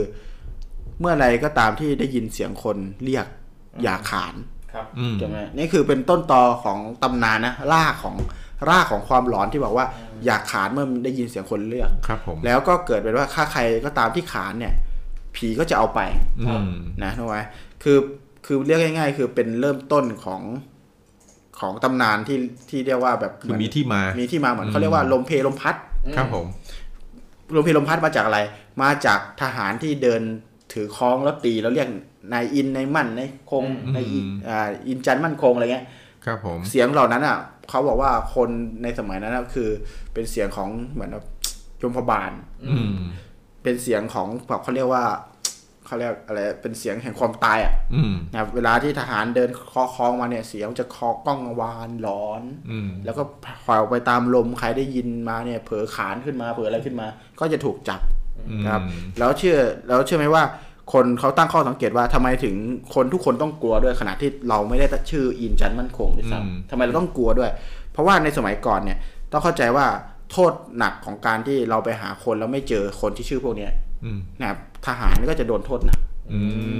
มีโอกาสที่ทหารที่แบบไปร้องเปล่าต่างๆเนี่ยนะครับใครขานมาเนี่ยได้ยินเสียงเราเรียกอินจันมั่นคงขานมาแค่เฮ้ยอะไรเงี้ยก็โทษอาจจะถูกจับเป็นชื่ออินจันมั่นคงได้นะครับเพราะว่าเขาไม่อยากกลับบ้านมือเปล่าอ่ะไม่อยากเอาไปมือเปล่าดังนั้นสิ่งหนึ่งที่เขากลายเป็นตำนานตรงเนี้ยเป็นรากตรงเนี้ยแล้วกลายเป็นว่าถ้าเราได้ยินเสียงคนเรียกเราหรือเสียงมาจากไหนก็ตามห้ามขานห้ามอะไรเงี้ยนะครับก็คือเรื่องพวกนี้มาจากรากแบบนี้นะครับก็เกิดเป็นผีที่เป็นลมเพลลมพัดผีทักเป็นอะไรแล้วก็ป่วยไข้อะไรเงี้ยนะครับอันนี้ก็คือเป็นที่มานะครับจากตำนานที่เล่าขานกันมาซึ่งก็เป็นข้อถกเถียงกันอยู่ว่าจริงหรือไม่จริงนะแต่ว่าข้อมูลจริงๆแล้วไปเกิดที่ช่วงยุคพระเจ้าปราสาททองที่มีหลักฐานจริงๆกับช่วงยุคของร.4ที่เกิดขึ้นที่พม่านะครับก็อันนี้คือจากบันทึกของคุณวลิตคือชาวมิชชันนารีชาวฮอลันดาที่พูดเอาไว้ซึ่งผมก็เอามาเล่าให้ฟังว่าจริงๆมันเป็นคดีที่หลอนนะแล้วก็เป็นตำนานที่สร้างความร้อนไปจนถึงปัจจุบันแล้วด้วยแล้วเราอาจจะไม่รู้แล้วว่าเอ้ยไอ้ลมเพลลมพัดไอ้เสียงเรียกต่างๆห้ามขานเนี่ยมันมาจากอะไรจริงๆมันมาจากการที่เรียกคนไปสร้างแบบเสาหลักเมืองเป็นผีหลักเมืองเป็นอะไรอย่างเงี้ยนะครับจริงน่ากลัวมากนะมีอยู่ครั้งหนึ่งเมื่อหลายปีที่แล้วนะครับผมกับคุณจักรีเนี่ยได้มีโอกาสไปเที่ยวพม่านะฮะแล้วก็ในพม่าที่เราไปเนี่ยก็จะมีพระราชวังที่ทำจากปราสาทไม้ฮะอยู่พระราชวังหนึ่งตั้งอยู่ในย่างกุ้งฮะหรือมันดาเลวะ ตอนนั้นมันดาเลย์มันดาเลย์นะเป็นปราสาทไม้เก่าแก่โบราณอยู่ที่มันดาเลย์นะครับกินอาณาบริเวณกว้างมากนะครับแล้วก็มีเสาเนี่ยเป็นคล้ายๆเสาหลักเมืองอะฮะสะพานเป็นเสาหลักเมืองอยู่บริเวณรอบๆเมืองนับได้เป็นร้อยๆต้นเลยเหมือนกับว่าถ้าจำข้อมูลมาไม่ผิดก็เหมือนว่าเสาพวกนี้สร้างโดยการเอาคนนะฮะลงไปอยู่ในหนึ่งเสาเนี่ยหนึ่งคนนะฮะหนึ่งเสาหนึ่งคนเนี่ยโดนฝังลงไปพร้อมเสาเนี่ยแล้วเสาเนี่ยมีเป็น100-200 ต้นคิดดูแล้วไงว่าต้องสังเวยชีวิตคนกี่ร้อยคนโอเคอันนี้พอพี่ทอยพูดถึงตรงนี้ผมจะบอกว่าพอวัฒนธรรมประเพณีหลักใหญ่อ่ะมันเกิดจากพูดง่ายๆคือเกิดจากพระราชาเกิดจากธรรมเนียมของการสร้างเมืองทั้งเมืองอ่ะมันทำให้วิธีเนี้ยถูกนำมาใช้กับพวกเศรษฐีจำได้ไหมที่พี่ทอยพูดถึงเรื่องศพเฝ้าทรัพย์ที่แบบว่าที่เวลาที่แบบเฝ้าศพเวลาจะหนีสงครามใช่ไหมจะหนีสงครามจะฝังพวกเศรษฐีเนี่ยเศรษฐีจะฝังทหารคนสนิทของตัวเองเอาไว้เพื่อเฝ้าทรัพย์ตัวเองใช่ครับผมนี่คือเป็นผลพลอยได้มาจากผลพลอยได้ของความคิดที่คือเมืองทั้งเมืองคือพูดง่ายๆคือคนที่มีอิทธิพลระดับแบบอินฟลูเอนเซอร์ในสังคมก็คือพวกเจ้าขุนมูลนายเนี่ยมีประเพณีแบบนี้ว่าจะมีผีเฝ้านี่ได้มีผีเฝ้านั้นได้มีคนเฝ้านู้นได้เป็นเพราะว่านี้ด้วยในอดีตสมัยก่อนเนี่ยคนไทยในอดีตเนี่ยคือในยุคนั้นเป็นยุคที่ยังมีความนิยมเรื่องกับเวทมนต์คาถาอะไรพวกนี้ทุกคนต่างมีคาถามีอะไรพวกนี้มาก็เลยมั่นใจว่าคาถาของตัวเองจะสามารถทำให้รักษาทรัพย์สมบัติของตัวเองได้โดยที่ไม่คิดเลยว่าการพรากชีวิตคนไปหนึ่งคนเนี่ยมันเป็นบาปครับใช่ก็เป็นสิ่งที่คือพูดง่ายๆคือตำนานเสาหลักเมืองเนี่ยครับผมประเพณีวัฒนธรรมเสาหลักเมืองเนี่ยการสร้างเสาหลักเมืองโดยการใช้คนแล้วก็กลายเป็นผีอารักษ์เนี่ยนะครับเขาเรียกผีอารักษ์ผีอารักษ์เสาต่างๆเนี่ยทำให้เป็นความเชื่อตกผลึกมาสู่ชนชั้นระดับกลางๆจนไปถึงล่างระดับกลางก็คือพวกมหาเศรษฐีพวกอะไรที่แบบเจ้าขุนมูลนายที่เกิดจากเศรษฐกิจอ่ะรวยมาจากการค้าขายอะไรเงี้ยก็ใช้วิธีนี้เหมือนกันก็รับความคิดแบบนี้เหมือนกันในการสร้างผีอารักษ์ขึ้นมาโดยใช้ธาตุของเราเป็นธาตุของตัวเองเนี่ยไปเป็นผีอารักษ์ทรัพย์สมบัติตัวเองครับส่วนตกทอดไปจนถึงปัจจุบันคือเรื่องของเรื่องลมเพลลมพัดที่ผมบอกนะครับก็คือเป็นอีกระดับหนึ่งนะครับคือทุกคนจะมีความเชื่อแบบนี้เพราะวัฒนธรรมหลักใหญ่ของสังคมคือมีอิทธิพลมากๆก็คือเรื่องหลักเมืองนะครับก็ทำตกทอดมาสู่ระดับกลางคือพ่อค้าอะไรเงี้ยนะครับแล้วก็เป็นเรื่องเล่ามาจนถึงปัจจุบันนะอันนี้ก็เป็นคดีที่ไม่เป็นคดีแต่โคตรร้อนครับใช่ร้อนจริงๆแล้วเรื่องอีกเรื่องนึงของเรื่องลมเพลลมพัดเนี่ยนะครับนอกจากลมเพลลมพัดที่เรียกว่าอินจันมั่นคงจะมาถึงเรื่องของการที่ว่าใครเรียกกลางคืนเนี่ยอย่าขานรับนะครับคำว่าลมเพลลมพัดก็เลยกลายเป็นรวมไปถึงอันนี้ด้วยเป็นพวกคนกลุ่มหนึ่งที่เล่นไสยศาสตร์เล่นของเลี้ยงของเนี่ยมันจะมีอยู่วันหนึ่งในรอบเดือนที่ไม่สามารถเก็บของไว้กับตัวได้นะครับคือต้องปล่อยของเนี่ยออกมาคือปล่อยไปตามลมอ่ะคือถ้าเก็บของไว้กับตัวเองเนี่ยของจะเข้าตัวก็เลยมีความเชื่อว่าใน1เดือนเนี่ยคนเล่นของเนี่ยจะต้องปล่อยของออกไปคือไปตามลมเนี่ยโดยแล้วตัวเองก็จะได้ไม่ต้องแบบโดนของเข้าตัวและในขณะที่ปล่อยของไปของก็จะไปตามอากาศนะครับมั่วไปหมดเลยคือถ้าแบบมันไปแล้วใครขานรับของก็จะเข้าตัวคนนั้นนะครับเพราะนั้นก็เลยอาจจะมีเมื่อก่อนเราจะได้ยินว่าเฮ้ยโดนของเข้าตัวโดนของเข้าตัวอย่างเงี้ยวิธีที่ป้องกันของเข้าตัวเนี่ยที่เกจิอาจารย์แนะนำก็คือให้ไปหาเบี้ยแก้เบี้ยแก้เป็นลักษณะเป็นหอยเบี้ยฮะนะแล้วก็ถักเป็นเชือกถักเนี่ยเป็นเบี้ยหอยแก้หอยเบี้ยแก้เนี่ยฮะคือจริงๆตอนเด็กๆผมก็มีใช่ไหมเขาปลูกที่ข้อมือครับให้เอาเบี้ยแก้เนี่ยจะมีทำเป็นสร้อยก็มีเป็นสร้อยข้อมือก็มีถ้าห้อยเบี้ยแก้ไว้กับตัวเนี่ยก็จะสามารถป้องกันของที่จะเข้าตัวได้ครับเพราะเบี้ยแก้มีอิทธิฤทธิ์ในการแก้ของเหล่านี้โอเคคือพอพี่ทอยพูดถึงนี้ปุ๊บผมมีอันหนึ่งที่เป็นตำนานที่ต่อเนื่องกับเรื่องนี้เขาบอกว่าทหารที่ออกไปตีคล้องร้องเปล่าเนี่ยนะครับส่วนใหญ่นะครับเป็นทหารที่มีของเรียกออกไปหมายกับว่าเวลาที่มีเวทมนต์ว่างั้นเถอะคือต้องสมัยก่อนเมืองเป็นเมืองใหญ่มากครับผมเมืองเดนอันนี้คือเป็นตำนานที่เล่าขานกันมานะคือเขาบอกว่าเป็นเมืองที่ใหญ่มากนะครับเมืองที่ใหญ่มากเวลาที่เราจะให้ทหารอ่ะเดินไปเป่าประกาศตามที่ต่างๆเพื่อหาอย่างนั้นของมันไม่ง่ายครับผมครับมันไม่ง่ายดังนั้นการที่จะทำให้เสียงของคล้องกังวานไปทั่ว หรืออะไรก็ตามเนี่ยเขาเชื่อว่าจะมีกลุ่มทหารที่ตีค้องเนี่ยเป็นกลุ่มทหารที่เขาเรียกว่ามีเวทมนต์อ่ะคือมีอิทธิฤทธิ์มีของนะครับซึ่งเราเคยเห็นในฐานคนที่ถือค้องธรรมดาเนี่ยคนที่ตีค้องร้องเป่าธรรมดาดูเหมือนเป็นทหารแบบชั้นปลายแถวนะแต่มันมีตำนานที่พูดถึงเรื่องทหารกลุ่มหนึ่งเป็นทหารที่เป็นหน่วยตีค้องเนี่ยแหละตัวหน่วยประกาศอ่ะหน่วยประกาศที่ไปที่ไหนไปเดินทางไปที่ไหนอะไรเงี้ยก็เป่าประกาศจนชาวเมืองรู้กันหมดได้คือซึ่งไม่ง่ายนะต่อให้ปากต่อปากอ่ะมันก็ไม่ได้เร็วแบบนั้นถูกนะครับดังนั้นเขาบอกว่ามีข้อสันนิษฐานว่าทหารกลุ่มนี้เป็นทหารที่มีอิทธิฤทธิ์เขามีวิชาคนง่ายๆคือมีวิชาทำให้ประกาศแต่ละประกาศเนี่ยรับทั่วถึงกันทั่วเมืองเข้าไปถึงหูของผู้ฟังเลยอะไรอย่างนี้เราประชาชนเราทาสได้ง่ายขึ้นอาจจะแยกกันไปหรืออะไรก็แล้วแต่ว่ามีเรื่องเล่าว่ามันมีกลุ่มนึงเป็นอย่างนั้นซึ่งพอมาผูกกับเรื่องที่ว่าลมเพลลมพัดมันอาจจะเป็นกฎของคนมีของมันอาจจะเกิดจากการส่งมาของทหารกลุ่มนี้ก็ได้ซึ่งดูแล้วเกี่ยวข้องกันทีเดียวนะครับซึ่งอันนี้เป็นตำนานนะเป็นอีกตำนานหนึ่งที่ผมได้ยินมาว่าตอนคือเคยที่จะเอามาทำเป็นการ์ตูนเป็นอะไรเหมือนกันคือแบบว่ามีทหารกลุ่มหนึ่งที่พูดถึงเรื่องเขาเรียกว่ามีไสยศาสตร์ส่งเป็นพายกระซิบออกไปเป็นอะไรออกไปซึ่งจะสื่อสารแล้วคือก็คือทหารกลุ่มที่ครับผมที่เป่าประกาศครับอะไรต่างๆจากในวังนี่แหละก็อาจจะเป็นไปได้อาจจะเป็นไปได้เป็นอย่างนี้ก็ได้ก็เลยคิดว่าพอได้รับสารเกี่ยวอินจันมั่นคงไปเนี่ยคือเป็นสารจากแบบยมทูตอ่ะเขาอาจจะส่งไปแล้วมันก็กลายเป็นลมเพลลมพัดในจุบันใช่อาจจะครับเป็นเรื่องนี้ก็คิดดูว่าถ้าเกิดการแบบอินจันมั่นคงทุกคนก็รู้อยู่แล้วว่าถ้าขาดลับคือตายอ่ะแล้วทำไมยังมีคนขาดลับอยู่อาจจะเป็นลักษณะเหมือนกับเวทมนต์ที่ส่งมาเมืองเป็นการคล้ายๆกึ่งๆสะกดจิตอะไรเงี้ยใครถึงคาดก็ขาดลับอะไรประมาณอย่างเงี้ยอาจจะเป็นไปได้อันนี้คือเป็นตำนานอีกตำนานหนึ่งเท่านั้นเองซึ่งต้องออกไว้ก่อนนะอินจันมั่นคงเป็น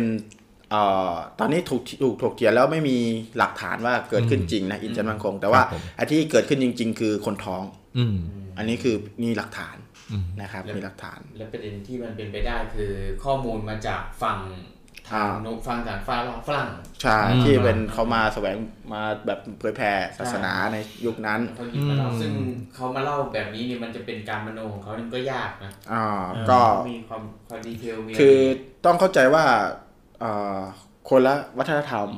พอมาอยู่ตรงนี้เขาไม่เคยเขาอาจจะรู้สึกว่าเขาถูกชำระเรื่องการฆ่าคนเพื่อได้ดีว่านู่นนี่นั่นมาแล้วครับผมในยุคของเขาอาจจะมีก็ได้นะแต่ว่าอาจจะเขาอาจจะเหลื่อมกว่าเรานิดนึงพอมาถึงเราปุ๊บก็มันถึงได้มีว่าแบบช่วงว่าไทยเอ่ยพม่าเอ่ยหรือว่าคนส่วนมากในฝั่งเนี้ยคือยังไม่มีอารยธรรมยังถอดเสื้อเดินยังอะไรกันอยู่อะไรเงี้ยเขายังในขณะที่เขาใส่เสื้อแล้วอะไรเงี้ยพอเข้ามาเขาเลยบอกว่าเราเข้าเฝ้าเนี่ยถอดเสื้อไม่ได้อย่างเงี้ยทางกษัตริย์เราเนี่ยก็เลยบอกว่าต่อไปนี้ห้ามถอดเสื้อเข้าวังนะหรือเพราะว่าคนสมัยก่อนพอฝรั่งเข้ามานะต้องผูกมิตรต้องทำการค้ากันก็จะต้องมีอารยะร่วมกันหน่อยนะพอเขาบอกเราไม่มีอารยะป่าเถื่อนเนี่ยมันก็ทำการค้ากันลำบากพวกมีคนของเราหรือว่าคนที่มีอำนาจของเราก็สั่งเรื่องเปลี่ยนแปลงวัฒนธรรมการมีชีวิตให้มันมีอารยะมากขึ้นหน่อยอะไรเงี้ยครับซึ่งในช่วงที่มิชลินนั้นเข้ามาเขาอาจจะมีอารยะเหลื่อมกับเราอยู่เรายังรู้สึกว่าการฆ่าคนเป็นเรื่องดีอยู่ในขณะที่เขาอาจจะไม่เอาแล้วหรือว่าเห็นว่ามันเป็นเรื่องที่แย่แล้วลุยก็อย่างที่บอกคือตำนานของพวกพราหมณ์หรืออะไรมาประมาณเงี้ยก็คือจะเน้นเรื่องการบูชายัญการอะไรแบบนี้มาตลอดนะครับโดยการบูชายัญเทพเจ้าสมัยโบราณนี่ก็จะมักจะเป็นการบูชายัญด้วยเลือดถ้าเป็นส่วนมากด้วยเลือดด้วยชีวิตของคนเรื่องอะไรแบบนี้เพราะว่าเข้าใจว่าการสังเวยเลือดหรือชีวิตของคนนี่จะทำให้เทพเจ้าพอใจสูงสุดแค่นั้นเองครับก็เป็นเรื่องราวที่วิธีกินแล้วมาฝากเนาะก็เกี่ยวอะไรกับคดีไหมไม่รู้แต่ว่าทำให้เราได้รู้ว่าประวัติศาสตร์อดีตโบราณเรื่องราวของที่เราเคยได้ยินมาเนี่ยเป็นยังไงเกิดขึ้นยังไงเอาจริงๆคือถ้าเกิดขึ้นอีกยังไงก็เป็นคดีอ่ะใช่ไหมถ้าเจ้าขุนมูลนายไหนจะมาฝังทาสแบบนั้นมาฝังคนรับใช้แบบนั้นอ่ะยังไงก็เป็นคดีถูกไหมใช่ใช่อย่างมันมีคดีเนี่ยอันนี้ขอแถมแล้วกันนะครับขอแถมแล้วกัน มันเป็นคดีที่นักโทษประหารผู้หญิงคนหนึ่งที่แบบว่าเกิดขึ้นนะครับ เป็นนักโทษประหารผู้หญิงน่าจะเป็นรายที่2ของประเทศมั้งผู้หญิงหรือแล้วผมจำไม่ได้นะครับแต่ว่าไม่รู้ว่าพี่ทอยน่าจะเคยอ่านมั้งคือเป็นผู้หญิงที่มีรกรากอยู่ที่จังหวัดนครราชสีมาที่โคราชนะครับเข้ามาในเมืองเนี่ยเข้ามาในกรุงเทพเนี่ยเพื่อที่จะมา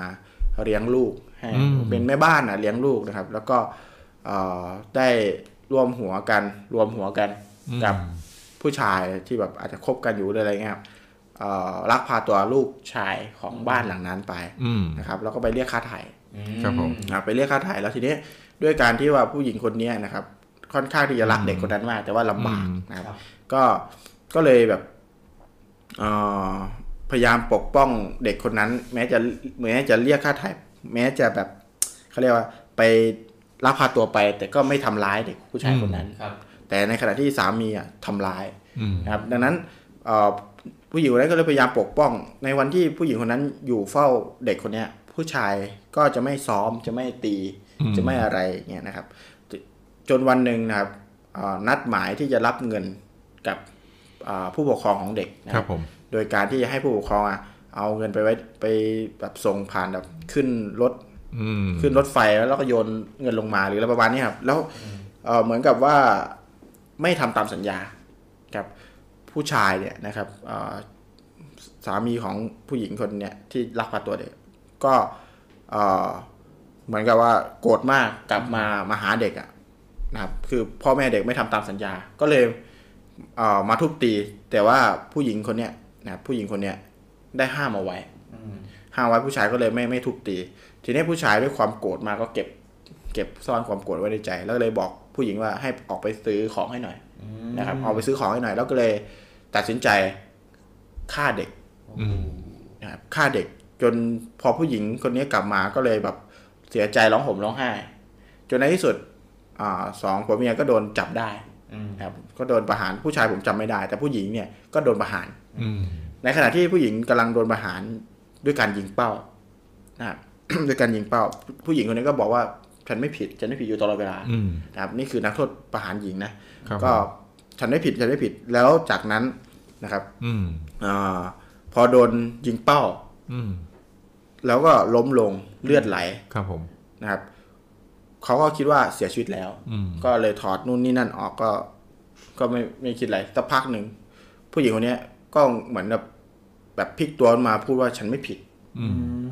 ในขณะที่เลือดก็กำลังไหลอยู่ทุกคนก็เลยคนที่แบบเพชฌฆาตอ่ะก็วิ่งกูกันเข้าไปกดให้เลือดมันออกเร็ว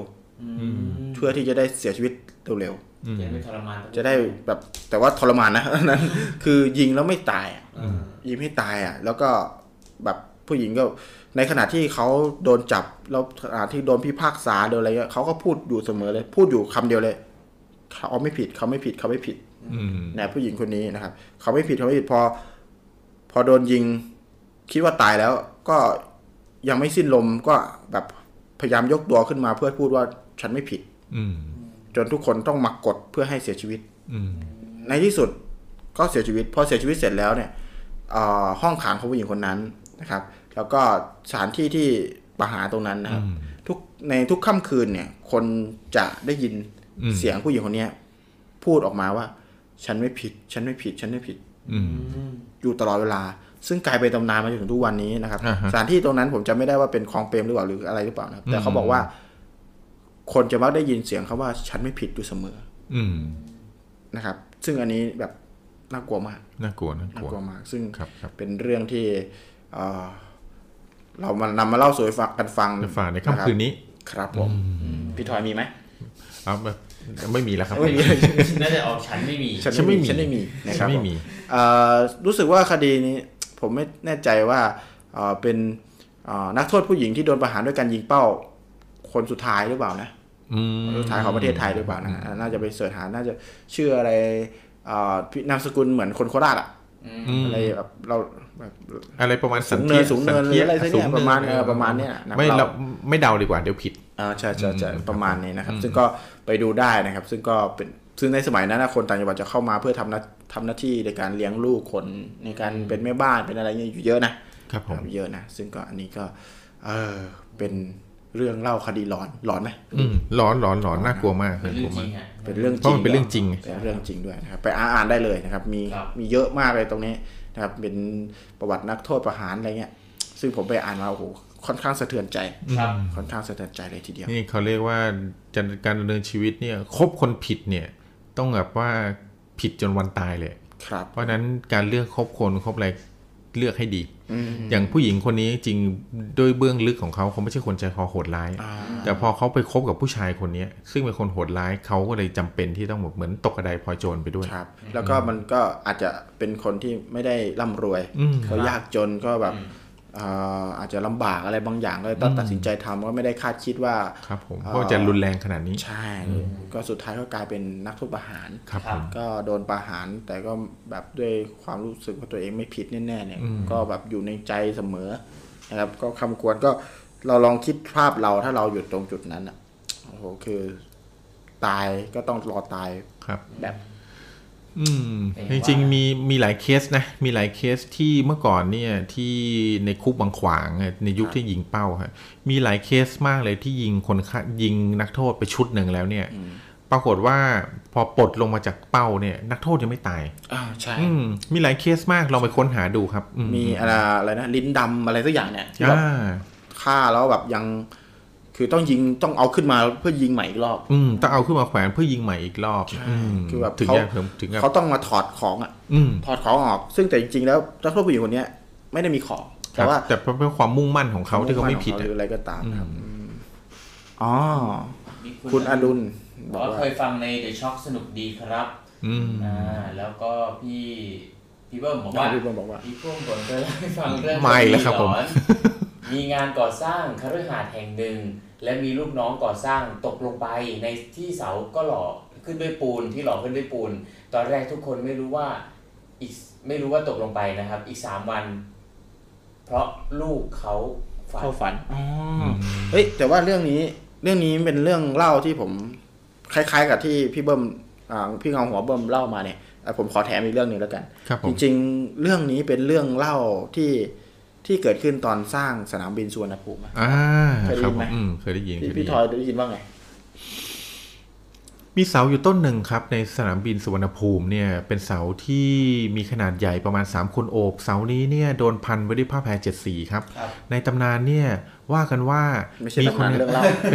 ตำนานขนาดนั้นตำนานมันจะนานเกินไปครับผมถ้าตำไม่นานก็จะไม่ละเอียดนะครับในเรื่องเล่าเนี่ยเล่ากันว่ามีคนงานก่อสร้างชาวพม่านะครับ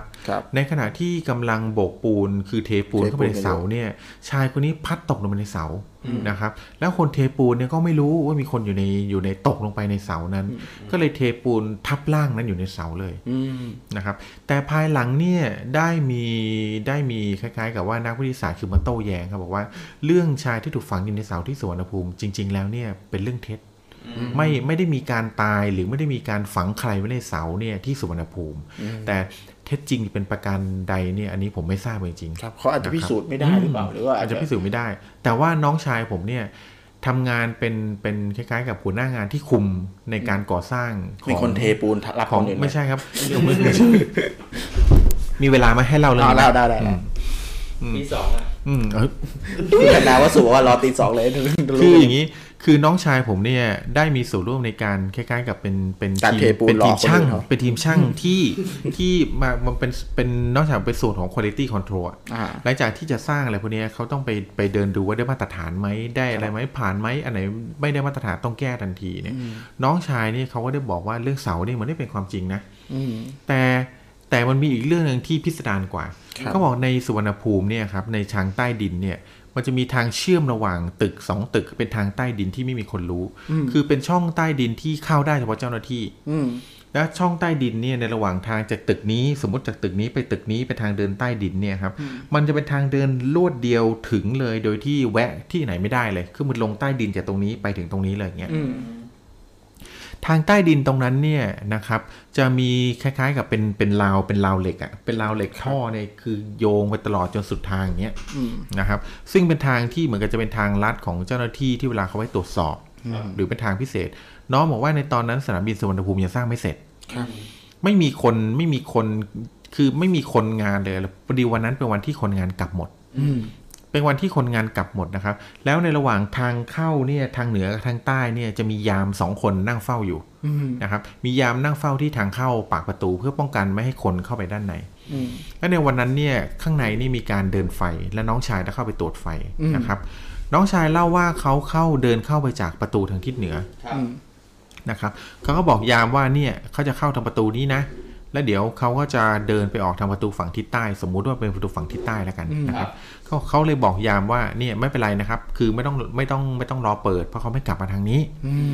ยามพอประตูทิศเหนือพอเปิดให้น้องชายลงไปแล้วเนี่ยเขาก็ได้ล็อกประตูและนั่งเฝ้าอยู่น้องชายว่าในขณะที่เขาเดินลงไปเนี่ยนะเขาไม่ใช่คนกลัวผีนะครับแต่เขาบอกว่าในระหว่างที่เขาเดินไปได้ประมาณครึ่งทางเนี่ยเขารู้สึกเหมือนกับว่าข้างหลังเขาเนี่ยมีคนเดินตามทั้งที่เขายืนยันว่าเขาเข้ามาคนเดียวเขาบอกว่าในระหว่างที่เขาเดินมาเขารู้สึกคนเดินตามเนี่ยเหมือนกับคล้ายๆกับลองนึกภาพดูนะถ้าคุณเดินทางอยู่ในอุโมงค์คนเดียวซึ่งเป็นที่กว้างๆที่มันที่แบบเสียงเอ็กโคแล้วมีคนเดินตามคุณมาข้างหลังพร้อมกับเอาแบบคล้ายๆกับท่อแป๊บเหล็กหรืออะไรก็ตามเคาะตามราวมาเรื่อยๆป้องป้องป้องป้องป้องป้องอย่างเงี้ยและเสียงที่เคาะตามทีแรกน้องชายก็หยุดฟังคิดว่ามีเจ้าหน้าที่หรือว่ามีเพื่อนร่วมงานเดินตามลงมาแล้วก็จะพยายามเดินมาให้ทันตนเขาก็หยุดรอ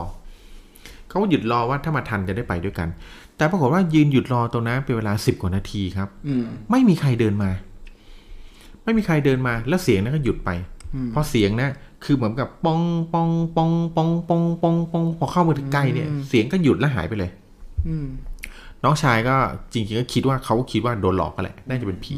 แต่เขาก็ไม่กลัวคือเขาไม่ใช่คนกลัวผีอยู่แล้วเขาก็ตัดสินใจเดินต่อพอเดินออกไปได้ปุ๊บพอเขาเดินห่างไปได้สักพักนึงเสียงเหล็กนั่นมาอีกแล้วก้องก้องก้องก้องก้องก้องก้องคือวิ่งตามหลังเข้ามาเรื่อยๆอย่างเงี้ยเหมือนกับยิ่งใกล้เข้ามาแต่คราวนี้น้องชายไม่สนใจละเพราะเขารู้ว่าแบบมันไม่มีใครมาแน่นอนเขาว่าตัดสินใจเดินปุ๊บจะไปถึงทางออกด้านทิศเหนืออย่างเงี้ยไปถึงทางออกอีกทางนึงอ่ะเขาก็ได้เคาะประตูปื้ดแล้วก็โทรบอกยามด้วยบอกเนี่ยเขามาถึงแล้วเปิดประตูให้หน่อยก็เปิดประตูแล้วเขาก็ออกมาพอเขาออกมาปั๊บประตูก็ถูกปิดลงแล้วปรากฏคือไม่มีใครเดินตามเข้ามาเลยเพราะนั้นไอ้เสียงเหล็กที่ตีมาคือเป็นเสียงใครเขาก็ได้ตัดสินใจคือแบบไปถามยามฝั่งประตูทางที่เขาเข้าบอกว่าหลังจากที่เขาเข้ามาแล้วอ่ะมีใครเดินตามเขาเข้ามาหรือเปล่ายามฝั่งนั้นนะว่าหลังจากที่คุณลงไปแล้วเนี่ยประตูเนี่ยก็ปิดแล้วไม่มีใครเดินตามเขาเลยคือยืนยันได้เลยว่าในทางเดินทางใต้ดินตัวนั้นมีน้องชายผมอยู่แค่คนเดียวเนี่ยเป็นเรื่องที่น้องชายมาเล่าฟังผมรู้สึกว่าโอ้โหเรื่องนี้โคตรน่ากลัวว่ะใช่ๆซึ่งมันไม่รู้ว่ามันจะไปเกี่ยวพันกับเรื่องเล่าของศพของคนงานที่อยู่ในเสาปูนหรือเปล่าอันนี้ผมไม่แน่ใจนะครับผมโอ้อันนี้คือต่อเนื่องจากที่พี่เบิ้มเล่าเรื่องนี้เลยเนาะเรื่องแบบว่ามีคฤหาสน์ที่กำลังก่อสร้างใช่ไหมแล้วก็มีลูกของคนก่อสร้างตกลงไปในเสาแล้วก็หล่อไปในปูนเลยนะครับตอนแรกก็ไม่มีใครรู้จนลูกคนนั้นมาเข้าฝันโอ้นี่ก็คือเป็นเรื่องที่น่ากลัวเหมือนกันนะครับผมนะครับก็เป็นเรื่องราวที่พี่ทอยหยิบมาฝากมาเสริมช่วงท้ายนะฮะก็จริงไม่จริงอันนี้ก็เก็บไว้เป็นแล้วแต่เรื่องพินิจแต่ละคนนะครับผมก็มันอาจจะเกิดได้หลายอย่างเพราะข้างในนั้นมันมีความกล้องมีลมมีอะไรอาจจะเกิดไม่มีลมมันเป็นช่องปิดตายก็นั่นแหละนะครับก็ไม่รู้เหมือนกันว่าเกิดขึ้นเพราะอะไรแต่ว่าจริงๆแล้วก็ให้ไปดูทาหอนสำหรับคนที่ก่อสร้างหรือมีไซต์งานหรือเดินทางไปตรงไหนเขากำลังเขาเรียกว่ากำลังก่อสร้างกันนะครับมันมีโอกาสที่เราจะตกไปเพราะว่าเสายิ่งใหญ่เนี่ยก็คือระบบการเทเสาเนี่ยต้องเข้าใจว่าพอเสาใหญ่ๆเนี่ยมันจะมีเครื่องปูนไหลออกมาคือมันหยุดไม่ได้ถ้ามีใครเผลอตกลงไปแล้วจมลงไปเนี่ยมันอาจจะมีใครแวบเดียวอาจจะมีใครมองเห็นใช่นึกออกไหมคือเพราะว่ามันมองไม่เห็นปุ๊บเนี่ยเสียงก็ดังแล้วก็เทมันใช้เครื่องปุ๊บเนี่ยมันเทเร็วมันอาจจะพอเราจมปุ๊บมันบู๊บขึ้นมาไปเลยหายเลยไม่มีใครรู้ดังนั้นมีโอกาสเป็นไปได้ดังนั้นมันอันตรายถือว่าฟังเพื่อที่เราจะได้ระวังตัวแล้วกันนะครับไม่ได้ให้ร้อนหรือให้เชื่อหรืออะไรเงี้ยใช้เป็นพินิจในการเชื่อแล้วก็ในการร้อนเอาเองแล้วกันก็ได้ทั้งความบันเทิงได้ทั้งอุทาหรณ์สอนใจเรานะครับขอจะไปเดี๋ยวเราประกาศนะมีใครได้ของบ้างวันนี้ใครได้ไหมมีพี่เบิ้มนะครับพี่เบิ้มบ้านเบิ้มให้น่าจะได้ความขยันเดียวเลยครับพี่เบิ้มในรางวัลเหรอครับพี่เบิ้มไปพี่เบิ้มเนี่ยส่งมาครับผมพี่เบิ้มส่งมาแล้วก็คุณมอสนะครับคุณมอสก็โทรมาเล่านะครับ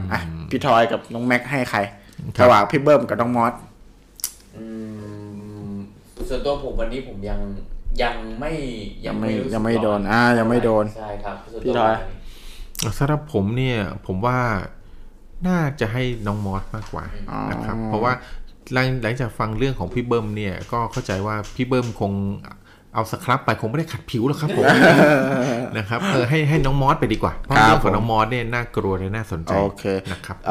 เอางี้ละกันนะครับสำหรับผมคือเรื่องของน้องมอสก็ยังไม่โดนเท่าไหร่เราจะเก็บเอาไว้เพื่อวีคหน้าแล้วกันเพื่อให้น้องมอสมาแก้ตัวความร้อนให้มันละอุไปจนถึงครับผมให้พี่เบิ้มมีโอกาสเข้ามาแก้ตัวด้วยนะครับอาทิตย์หน้าความกระชับของการเล่าความสมูทของเรื่องอย่างนั้นอาจจะหลอนแต่ว่าแบบงั้นตัดสินว่าอาทิตย์นี้ให้ผมก่อนดีกว่าเรื่องผมหลอนสุด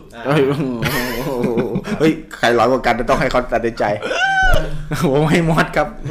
เพื่อหมอให้ผมให้มอสครับโอ้ยซื้อเสียงมาป่ะเนี่ยถือว่าเราเป็นที่สุดแล้วกันสองต่อหนึ่งคือตอนนี้ยังไม่หลอนพอนะครับพี่ทอยให้น้องมอสกับคิดเราคุณมอสผมทำดีที่สุดแล้วนะครับคุณมอสเอาเป็นว่าให้เงาหัวมอสนะครับกลับมาเล่าให้เราฟังแล้วก็ในคราวหน้าปรับปรุงอย่างที่น้องเงาหัวแม็กบอกว่าปรับปรุงเรื่องกระชับของเรื่องหน่อยนะครับเพื่อที่จะเราจะได้ไปถึงจุดความหลอนได้พร้อมๆกันนะเพราะว่าบางทีมันอาจจะสะดุดนู่นนี่นั่นเพื่อว่ามันยังไม่ได้มันฟังอาจจะยังไม่กระชับเท่าไหร่นะครับต่อเนื่องยังไม่ต่อเนื่องเท่าไหร่งั้นขอเป็นวีคหน้าคุณมอสดองยังเก็บอันนี้ไว้เพื่อที่จะให้โอกาสหลายๆท่านเข้ามาเล่าเรื่องแล้วก็มาแข่งกันอีกครั้งหนึ่งนะครับผมก็ถือว่าวันนี้นะครับก็ท่านก็ยังอยู่กับเราณตอนนี้นะครับก็ช่วงท้ายละทักทายเข้ามาก่อนทักทายเข้ามาสติ๊กเกอร์นะฮะได้เจอกันช่วงวันหยุดยาวเนาะใช่เดี๋ยวจะเจอเนี่ยเราก็อยู่2วันใครไปไหนบ้างปีนี้เราจะยังจัดอีกกี่วันนะอีกกี่ตอนนะ2ตอนใช่ไหมตอนหน้าเนี่ยผมว่าปีใหม่เนี่ยเราคงไม่มีโอกาสได้จัดเพราะเราแยกย้ายกลับบ้านไม่แน่ใจเดี๋ยวดูก่อนอาจจะเป็นการไลฟ์อะไรสักอย่างปีใหม่วันมาช่วงไหนวีคต่อไปจะเป็นวันที่19แล้วก็2626ก็ยังได้อยู่วีคสุดท้ายวันที่26เราน่าจะมาพูดถึงผีปีใหม่แล้วกันนะผีซานตาคลอสนี่ไงฉลองผีที่เกิดจากงานเฉลิมฉลองครับผมแต่ส่วนอาทิตย์หน้าผมคิดว่าผมสนใจอยู่2เรื่องแต่ว่ามีเรื่องนึงที่อยู่ในใจคือเรื่องความเขาเรียกว่าคำสาปแช่งเคยได้ยินไหมมีไหมมีเรื่องนี้น่าสนใจไหมคำสาปแช่งเนี่ยจริงๆแล้วคำสาปแช่งมันไม่เชิงเป็นเรื่องที่เกิดในพวกเอเชียอะไรพวกเนี้ยคำสาปเหรอคำสาปมันเป็นเรื่องเกี่ยวกับเวทมนต์คาถามากกว่ามันถึงจะเกี่ยวเรื่องคนในทวีปนี้ในภูมิภาคเนี้ยแต่คำสาปแช่งเนี่ยเหมือนกับเป็นทางญี่ปุ่นทางจีนที่เราเคยเล่าเรื่องพระนางมัตสุรีไงคำสาปแช่งที่แบบว่าแบบเลือดขาวอ่ะใช่ไหมครับสาปแช่งให้พื้นที่นั้นเจริญก้าวหน้าสาปแช่งอะไรแล้วก็มันมีคำสาปแช่งที่ทำให้คนตายครับแต่ก็พอมีนะในอินเดียเนี่ยเมื่อก่อนจะมีเรื่องเล่าเกี่ยวกับคำสาปแช่งนี่เยอะเป็นคำสาปที่มาจากฤาษี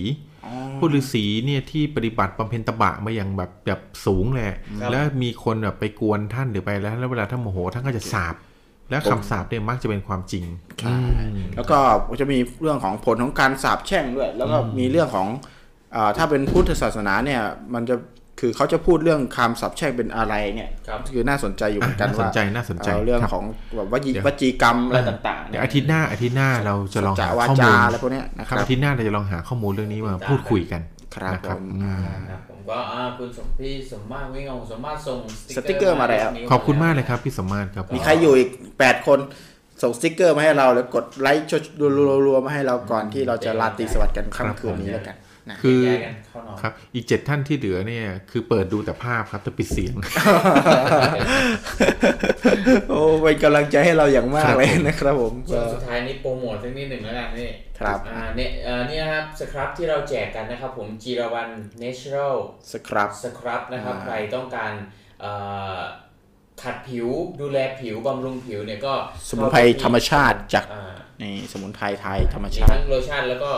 เป็นครีมสครับผิวเนาะครีมแล้วก็สครับเขาเรียกสครับสมุนไพรนะครับเหมือนเราไปสครับที่สปาให้มันแบบขัดผิวอะไรเงี้ย ก็ไปดูได้ที่เพจจิรวรรณ Natural Product ครับ Product นะครับผมฝากไปด้วยก็แล้วกันนะฮะแล้วก็เป็นผู้ที่แจกของรางวัลด้วยนะครับพี่ไลฟ์สไตล์พี่ไลฟ์สไตล์มีประมาณนี้ผมบอกว่าผมเคยโดนสาปแต่สุดท้ายผมสาปแช่งตัวเองจากอีกยุคนึงพี่จะบียอนไปไหนครับเนี่ยจริงๆพี่ทอยเนี่ยพี่เงาหัวทอยก็โดนสาปนะครับผมกลางคืนแกจะทำบางอย่างแล้วตอนเช้าตื่นมาแกจะสาบมากน้ำมันเป็นสาบเพราะไม่อาบน้ำเอาไว้แล้วดาวเดี๋ยวนี้คุณสมมาตรก็ให้สติ๊กเกอร์มาแล้วนะครับผมขอบคุณมากครับผมเริ่มก็ทักทายกันเข้ามาแล้วก่อนจะจากลากันไปในค่ำคืนนี้แล้วก็จะยังมีอีกหลายท่านที่ยังไม่กล่าวทักทายกับเรานะครับทักทายกันเข้ามาได้ไม่ว่าจะเป็นพี่เงาหัวอ่อนหลับไปหรือยังนะครับมาช้าแล้วก็ยังจะหลับไปอีกแล้วไม่ว่าเขาแซวๆหยอกหยอกหยอกหยอกนะครับหยอกหยอกนะครับเวลาสมควรแล้วครับผมก็คำคืนนี้นะฮะหวังว่าในหัวข้อเราคดีหลอนเนี่ยจะถูกใจทุกท่านนะครับแล้วก็ฟังสนุกสนานไปร่วมกันค่าเราล่วงเกินในเรื่องของข้อมูลหรือว่าชื่อไปคล้องจองกับใครนี่ก็ต้องขออภัยด้วยแล้วกันนะฟังให้เป็นความบันเทิงนะครับสำหรับคำคืนนี้ก็ขอให้ทุกท่านนอนหลับฝันดีเจอกันวีคหน้านะครับผมเราจะมีเรื่องอะไรความสนุกแบบไหนติดตามไปด้วยกันแล้วกันนะครับครับผมค่ำคืนนี้ทุกท่านนอนหลับฝันดีนะครับขอให้ปีกระตูทุกท่านนะครับผมราตรีสวัสดิ์ครับทุกท่านครับสวัสดีครับผม